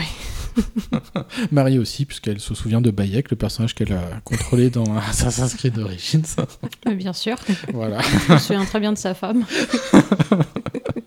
Je me souviens de son oiseau là que tu faisais Oui. envoyer de temps en temps. Et comme Marie, elle a pas parlé pendant tout le truc, elle a deux mots à dire. Elle Ah. va faire la Parce conclusion. que Peut-être pas, non. Oui, Non, toi, mais- tes personnages. Eh ben moi, il y en a pas en jeu vidéo. Et toi, t'as aucun affect quand tu Non. joues un personnage? Aucun. Ah, ouais, Sérieux? Du tout. Ah ouais. Je m'en fiche complètement. Par contre, moi, c'est les livres, les personnages Ah de oui, livres oui, qui m'ont marqué. Ah. Il y en a un dans. J'ai pu. Ah si. Il y a un- J'étais. je- Quand j'étais plus jeune, j'étais fan des, ro- des livres de Christian Jacques. Mhm. Et euh, il y en avait un qui m'a. Mais que j'ai. j'ai- Je l'ai lu, lu, lu, lu, lu, relu, relu. Et justement, par contre, je m'identifiais à ce personnage-là, c'est euh, Akeza. C'est une nana, euh, fille de Néfertiti et d'Akhenaton. Ouais, il a fait pas mal de bouquins sur l'Égypte antique. Et euh, Ah, tu en avais parlé une fois de ça. c'est probable. Et en fait, euh, moi, je m'identifiais vraiment à ce personnage-là. D'accord. Je même genre, je, je me faisais des histoires dans ma tête ado. euh, le soir, quand je m'endormais, je, je me mettais à sa place à revivre ses aventures. Mhm. Et pareil avec Harry Potter, je me suis pas identifiée à un seul personnage d'Harry Potter. Ouais. Ah ouais. Par contre, je me voyais comme un personnage supplémentaire. Ouais, qui faisait partie Ah oui, intégrante du euh, de l'histoire. Voilà. D'accord. Ah ouais. Ah non, moi Mais- j'étais à fond euh, dans le personnage d'Hermione, quoi. Je m'identifiais. euh, Ah ouais, non, ben non, moi pas du tout. Mais c'est vrai que, ouais, moi je me voyais plus comme un personnage en plus, hmm. avec ma physionomie, ma façon de penser, dans leur univers. Et pareil pour, euh, pour les romans sur, sur l'Égypte antique que j'ai, parce que j'en ai dévoré étant gamine. Et je m'identifiais pas à un personnage, sauf à Akeza. C'était le seul qui. Je me souviens encore du nom du personnage. Ouais, c'est que ça t'a marqué. Ah ouais, vraiment. C'est que, ouais. Ouais, la, la fin, elle est trop triste, elle meurt à la fin. Oh. C'est horrible. J'en ai pleuré. Bon, enfin, je sais pas s'il y en a beaucoup qui liront ce livre. Oui, de Christian Jacques, oui. Euh, Ake- c'est Akeza Reine Soleil de mémoire. D'accord. Et je l'ai à la maison encore. Mais ouais, c'est le rare personnage, tout domaine confondu, auquel je Ah me ouais. suis euh, imaginé. Ou sinon, c'était dans les séries, mais c'est pareil, c'est toujours, je me voyais comme un personnage en plus. D'accord. Même dans, un, dans, dans ton Skyrim, là, quand tu t'es créé un personnage, tu t'en foutais complètement. Ouais. Ah ouais, c'est marrant. ça. Je lui faisais avec euh, le physique qui, moi, me plaisait. Oui, Mhm. d'accord, ouais. Mais euh, Pas trop d'affect. euh, non, pour- non, non, c'est pas spécialement. T'as pas de cœur en fait. Ouais, en fait, une Je femme, suis euh, sans cœur. Non, c'était pas des chats, je suis désolée. Mais dans Skyrim, on pouvait pas créer des hommes chats, Si, justement moi, c'est ce que j'ai fait. Si, si, mais moi j'aime pas. Moi, c'est quand je crée un personnage, c'est magicienne. Mhm. D'accord. Voilà. Avec les cheveux roux. Toujours, par contre. mais voilà. Moi, c'est pas les jeux vidéo, parce que les jeux vidéo, moi, n'ont pas bercé du tout mon enfance. Hmm. J'ai. euh, ouais, ça doit faire euh, 15-20 ans que j'ai découvert les jeux vidéo et. euh, voilà. Ouais, tu t'en t'en nouille avec une pelle. C'est quoi. exactement ça. Ça m'en touche une sans faire bouger l'autre. Voilà. On va terminer ce dossier et on arrive au pack Ah, un chef-d'œuvre. Donjons et Dragons. L'Empire d'Izmer est depuis longtemps un pays divisé. Il est gouverné par les mages, une élite qui pratique la magie. Les gens du commun, ceux qui n'ont pas accès à la magie, ne sont guère plus que des esclaves. Savina, la jeune impératrice d'Izmer, souhaite l'égalité et la prospérité pour tous. Mais Profion, le mage maléfique, a de tout autres projets.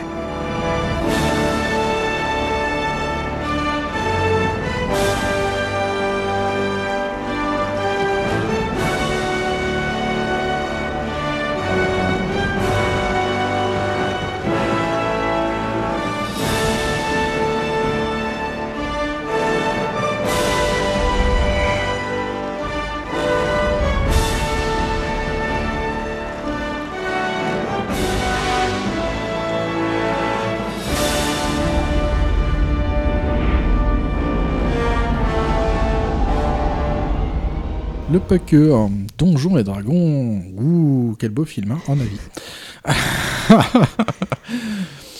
Alors, Donjons et Dragons, c'est quoi? C'est un film fantastique. si, si, c'est fantastique. C'est euh, américain, c'est sorti en 2000. Après avoir eu les droits d'adaptation euh, donc de la licence Donjons et Dragons, euh, qui est du jeu de rôle hein, à la base. Euh, puis après, c'est devenu du jeu de société, jeu vidéo, bref. Le réalisateur euh, Courtney Solomon réalise ce film dix ans après. Donc il a mis 10 ans pour avoir les droits et tout. Et on y trouve comme acteurs Jeremy Irons, Bruce Payne, Justin Wallin, Marlon Wayans, dont on en parlait, on l'a vu dans les Scary Movie. Et voilà, Robert Miano pour les rôles principaux. Alors l'histoire, ouh, quelle belle histoire. Si elle est belle. Histoire. Ah oui, il y a une histoire. Mm. Bah oui, ça se passe de- à l'Empire d'Izmer. C'est un royaume puissant, hein, euh, d'après des effets spéciaux Leader Price. C'est gouverné par une aristocratie euh, versée dans la magie. hein. Alors c'est vrai que ça me fait penser un peu à Harry Potter, il est moldu et tout, puisqu'on a des mages qui sont sous les ordres de l'impératrice Savine, qui possède un sceptre magique en plastique, dominant les dragons d'or en CGI dégueulasse, et lui permettant évidemment d'assurer la défense du royaume en carton. La jeune Savina est une idéaliste qui joue mal, cherchant à réformer son empire, où les gens dits communs, ou les moldus, hein, pour ceux qui préfèrent.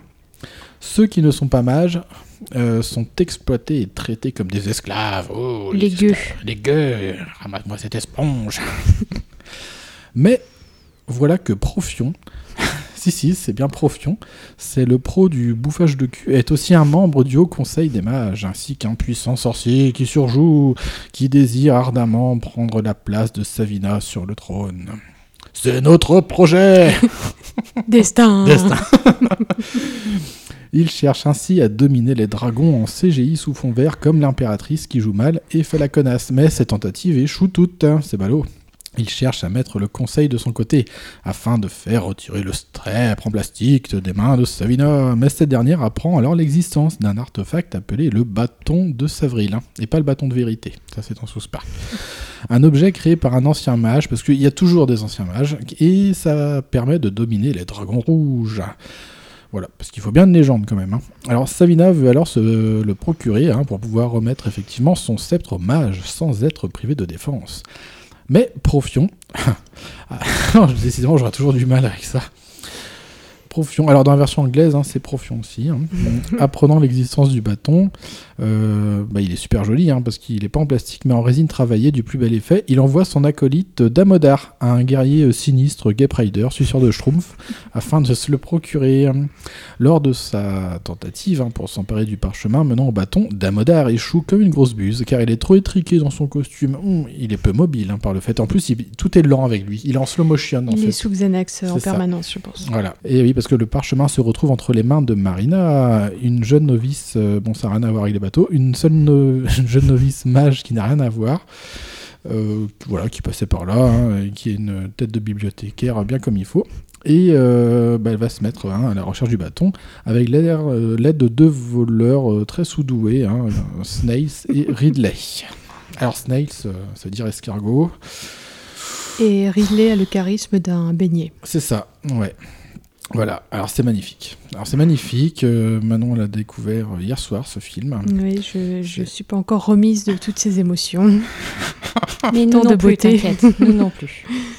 Alors donc c'est censé être un film fantastique à la base. euh, bah, Ah oui, si, il est fantastique par la connerie et C'est le mauvais jeu. C'est de la comédie quoi. Ah oui. Enfin Donjons et Dragons, je veux dire, ça n'a rien de drôle à la base quoi. C'est vraiment du pur jeu de rôle euh, dans un. Puis c'est de la baston. Ouais, voilà, enfin c'est. On- alors on voit même la créature, euh, bah, je l'ai dit hier soir, le beholder, le sorte de gros euh, œil dégueulasse avec des tentacules là, qui, qui lévite comme ça, à un mètre du sol. On le voit pour être sûr qu'on regarde bien un truc de Donjons et Dragons, mais le machin il sert à rien. On le voit trois secondes et puis après c'est fin de tournage. Quoi. voilà. Merci, au revoir. Alors on, on a le, le nain aussi, hein, c'est- Qui Ouais. se fait un garde-manger dans sa barbe. euh, C'est un, un, un Game Leader Price en fait. Ah oui, Ah oui, oui, oui. Ouais. Il est vraiment crade, quoi. Il Oui, puis il avec, est pas euh, épais pour un nain hein, quand même. Non. Il est... Non. Il se retrouve quand même à un certain moment avec euh, un blanc de poulet entier, quoi, Oui. coincé dans les poils. C'est particulier. Et puis tu sais même pas pourquoi il suit la compagnie là pour ce truc-là. Ils s'en foutent, ça concerne même pas à la base. Donc, euh, Ah non, il s'est retrouvé au mauvais endroit au mauvais moment. Puis je sais pas, il a, il était en, en manque d'action oui, peut-être? c'est ça, ouais. Il s'est dit tiens, ces deux losers ont l'air pas mal. Suivons-les. Ouais, alors c'est difficile de prendre ce film au sérieux, hein, parce que bah, il n'est pas sérieux. Alors déjà ça commence fort quand même, hein, avec euh, Profion qui, qui surjoue et tout. C'est juste- Il a un jeu de sourcils par contre, je suis désolée. il joue vachement bien le sourcil. Ah ouais. C'est vrai. Ouais, il, a- il a doublé les sourcils d'Emmanuel Chin d'ailleurs. C'est lui qui a tout appris à Jim Carrey pour les grimaces. Voilà, c'est ça.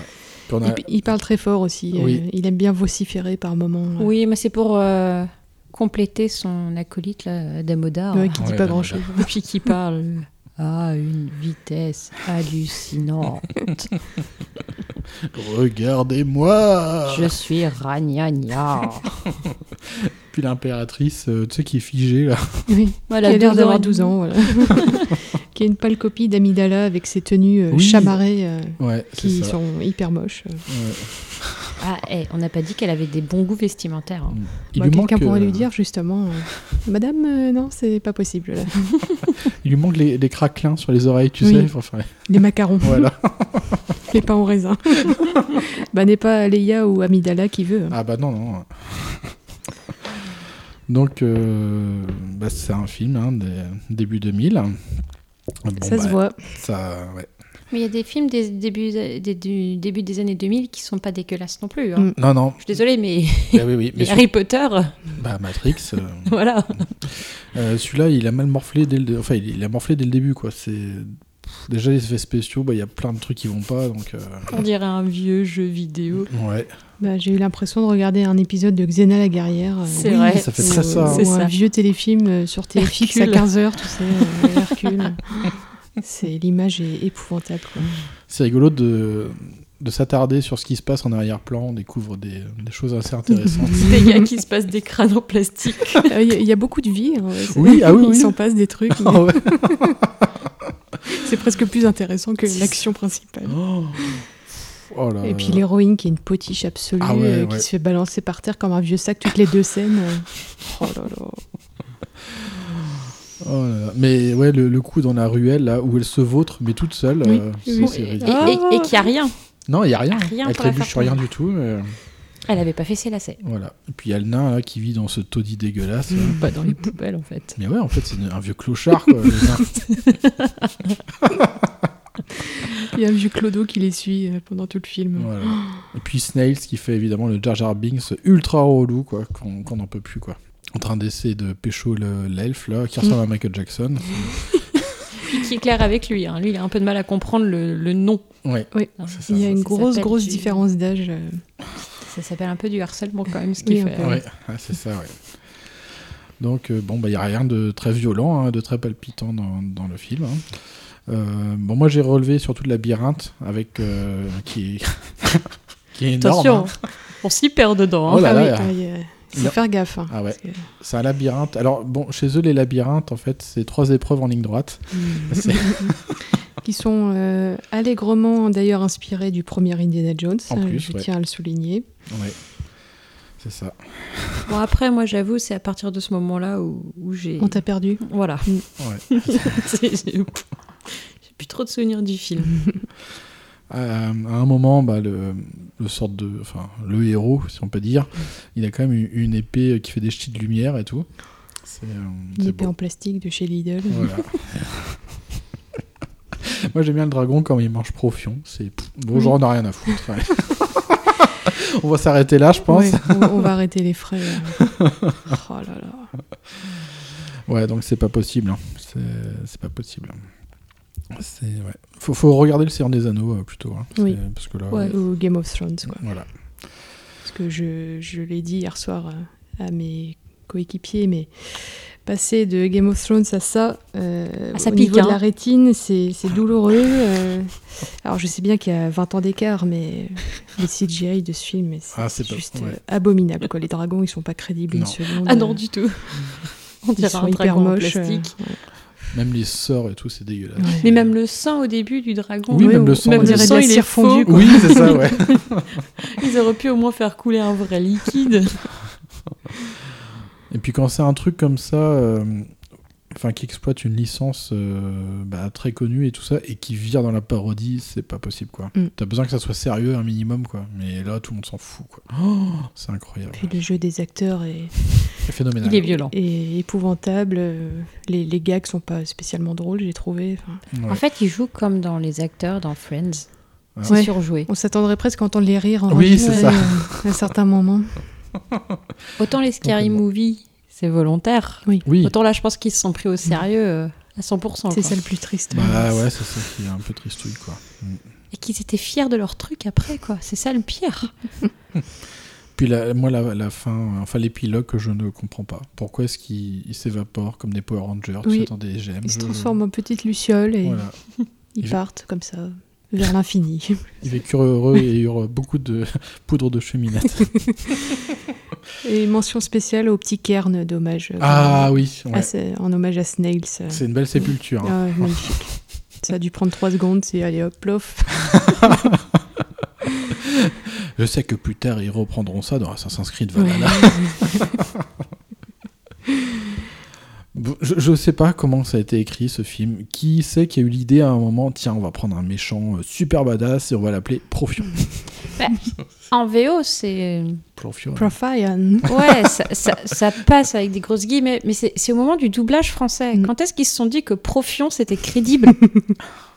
C'est un mec, pour moi, enfin j'entends Profion, moi je vois un mec pro trou de balle quoi. Oui, c'est ça. Désolé, il fait pas peur. Le Vive les trous de balles. T'imagines si Voldemort dans Harry Potter s'était appelé Profion Ah ouais, bah là, ça casse tout. hein. Et déjà il avait pas de nez donc il avait pas les odeurs, Ouais. mais Bah, on Non, aurait pu mieux comprendre qu'ils aiment pas prononcer son nom à ce moment-là. c'est ça. Mais là, je- euh, je sais pas, Profion. service de doublage, euh, je sais pas, il y avait un problème aussi. Parce Bah, que chaque ça. phrase qu'ils vont prononcer qui contient le mot profion, bah, Ça va pas. hein, Ça perd c'est pas crédible en deux secondes. Nous sommes en danger, profion est à nos trousses. ah non. Qui ça? Mais si, c'est lui, c'est le bouffeur de cul, il revient. Tu vois bien un gros rouleau de Attention vos fesses. Il y a écrit Profion dessus. Puis Damodar qui arrive avec ses lèvres bleutées, là, Oh là voilà, là. qui change de couleur à chaque plan. Damodar, ça fait presque nom de médicament quand même. Tu as pris ton Damodar, euh, Oui. 10 mg, c'est vrai, ça marche en plus. Avec ses tentacules hentai qui sortent de ses oreilles. Là. Ouais. Ça a pas l'air de lui faire du bien en tout cas. hein. Ouais, non. Ouais, Avec ses oreilles bizarres en plus, et les oreilles qui se plient. ouais. ça lui donne un air intelligent avec son rouge à lèvres bleu, qui a des bleus différents hein, au fur et à mesure. c'est ça. ça, bah, je pense Ouais, qu'il se fait des petites retouches entre deux prises, Ouais. euh, des petits tutos make-up. euh. Voilà. Alors les filles, hein,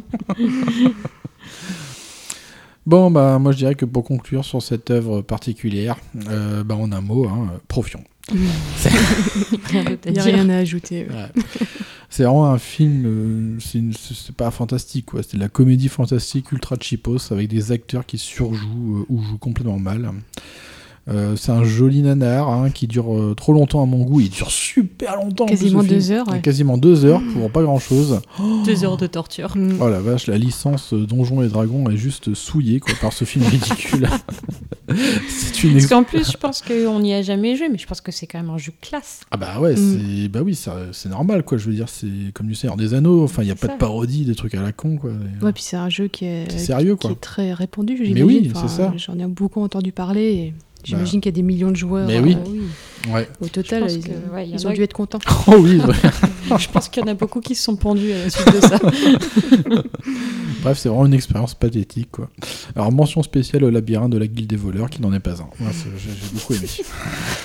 Ils auraient plutôt dû appeler ça les épreuves. Oui, c'est ça. Mm. Ouais. Le labyrinthe. Il tourne deux fois le mec dedans, et toujours dans le même sens.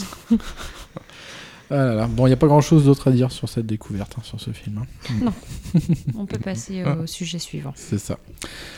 Et ben nous arrivons au terme de l'émission et euh, nous terminerons celle-ci évidemment avec les questions rituelles. Euh, Non, encore.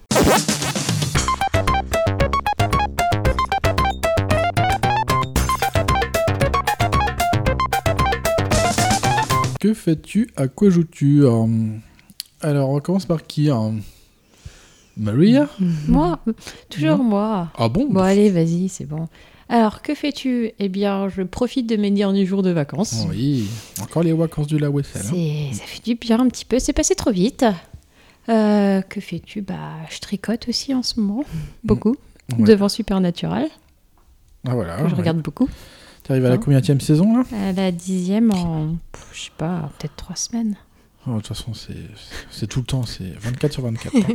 c'est sur Ah la bah, pour tenir le rythme, ouais. Bah oui, il faut bien. Il faut bien, mais je sais déjà ce que je regarderai après quand j'aurai fini les Supernatural. Ah, Ouais. d'accord. Ok. Et à quoi joues-tu? Bah en ce moment à, à rien. C'est vrai, ah, rien du tout. Non. Ah si, à ton petit truc euh, gratuit là sur Switch là. Ah, euh, ça s'appelle Island Saver, mais je l'ai fini en fait. Ah bon euh, Ouais, ouais. Ah d'accord. Ouais, mais enfin, c'est un truc. euh, bon, niveau. C'est de mon niveau pour la, la visée et le tir, mais c'est un Ah jeu oui, oui. d'enfant. Ouais, ouais. c'est plus facile que de jouer à Assassin's Creed. mais euh, ouais, non, je joue pas trop en ce moment. Ok, c'est par période quoi, de toute façon. Ouais, ouais, ouais. Puis Animal Crossing, j'ai beau essayer de le rallumer. Ça me sort par les trous de nez. Ah ouais Ah, je l'allume deux secondes. Mais Une ouais, overdose. mais- Ah ouais, ouais. vraiment, Bah, le problème, c'est que j'ai un peu trop abusé euh, Mm. pendant le premier confinement. H24. Donc, euh, ouais, euh, je joue pas à grand chose en ce moment. Si le solitaire sur mon téléphone, mais c'est pas très palpitant. voilà, voilà pour moi. Ok. hum. Euh, ben moi, c'est. Bah, vas-y, toi. Euh, que fais-tu Que et à quoi joues-tu Eh ben déjà, eh ben on a un week-end quand même avec Manon pour une fois. Oui. Ça fait du bien, franchement, de prendre l'air après cet hiver vraiment crassouilleux Ah bah là, puis alors pour prendre l'air, euh, on a choisi le bon week-end. hein, C'est bien venteux. venteux, ouais, voilà. Bon, bah voilà, toujours du travail sur les podcasts hein, et quelques projets dans mon travail professionnel. Euh, moi, euh, ques- question série, euh, bah, si j'en ai parlé, euh, je regarde la série X-Files parce que c'est une série que j'ai pas pu vraiment suivre en étant plus jeune lorsqu'elle passait à la télé. Euh, bah, des fois je comprenais pas parce qu'on je sais plus quand est-ce que ça passait c'était peut-être tous les samedis soirs un truc comme ça donc il fallait être vissé à sa Mm. télé tous les samedis soirs bon pour suivre évidemment euh, là, franchement, je la regarde bah, des années après et je trouve que ça a pas mal vieilli en fait. Non, les histoires, je pense qu'en elles-mêmes, les histoires n'ont pas Bah. vieilli. C'est- par contre, c'est les vêtements, quoi. Les coiffures. des vêtements. Mais non, mais c'est même. Enfin, les histoires sont. Bah, c'est. Oui, je sais pas, pas c'est chouette. que Mais euh, il y a des trucs qui parlent dans Supernatural, qui est une série beaucoup plus récente, et qui Ouais. parlent aussi dans X-Files. ouais, Mm. même les effets spéciaux, tout ça, c'est très correct en fait. hein. Oui, bah après, c'était une série qui avait euh, les moyens aussi. Ouais, euh, Ah oui, oui, ouais, Mm. carrément, ouais. Euh, voilà, et bon, bah. C'est tout, franchement, euh, en termes de série. Si, des fois, tu regardes Malcolm. Ah oui, Malcolm, mais ça c'est pareil, c'est un plaisir coupable. Non, mais c'est comme X-Files, c'est une série que j'aimais bien regarder de temps en temps quand je tombais dessus, mais après c'est pareil, il fallait pouvoir euh, savoir quand est-ce que ça Bah, déjà, ouais, fallait pas travailler, ça passait euh, en début d'après-midi ou en fin de matinée. Ah ouais, bon bah fallait, voilà, fallait pas travailler. voilà. hein. T'avais qu'à être chômeur. Bah, après voilà, c'est des vieilles séries que j'ai envie de revoir, de voilà. Et sinon, bah quoi joues-tu? Bah si, il y a Détective saison 1, puisque Oui. euh, c'était vraiment chouette. Euh, je- bah après c'est comme toi, c'est vraiment par période et lorsque j'ai la possibilité, euh, si le petit Rocket League là que j'aime toujours faire en, en compétition en online, j'essaye de Quand ça lag pas. de voilà, j'essaye de jouer à The Witcher 3 hein, pour faire plaisir à Gwen, mais je sais pas si je le finirai un jour. Parce qu'en fait, quand je joue à Witcher 3, ça me donne largement envie de rejouer à Skyrim en fait, parce qu'il y a plus que j'ai envie de d'avoir dans Mhm. Skyrim. C'est la liberté totale en fait. Et euh, bon voilà, et euh, bah, le Scott Pilgrim avec les enfants, c'est super chouette à jouer, petit euh, beat 'em up euh, tranquille.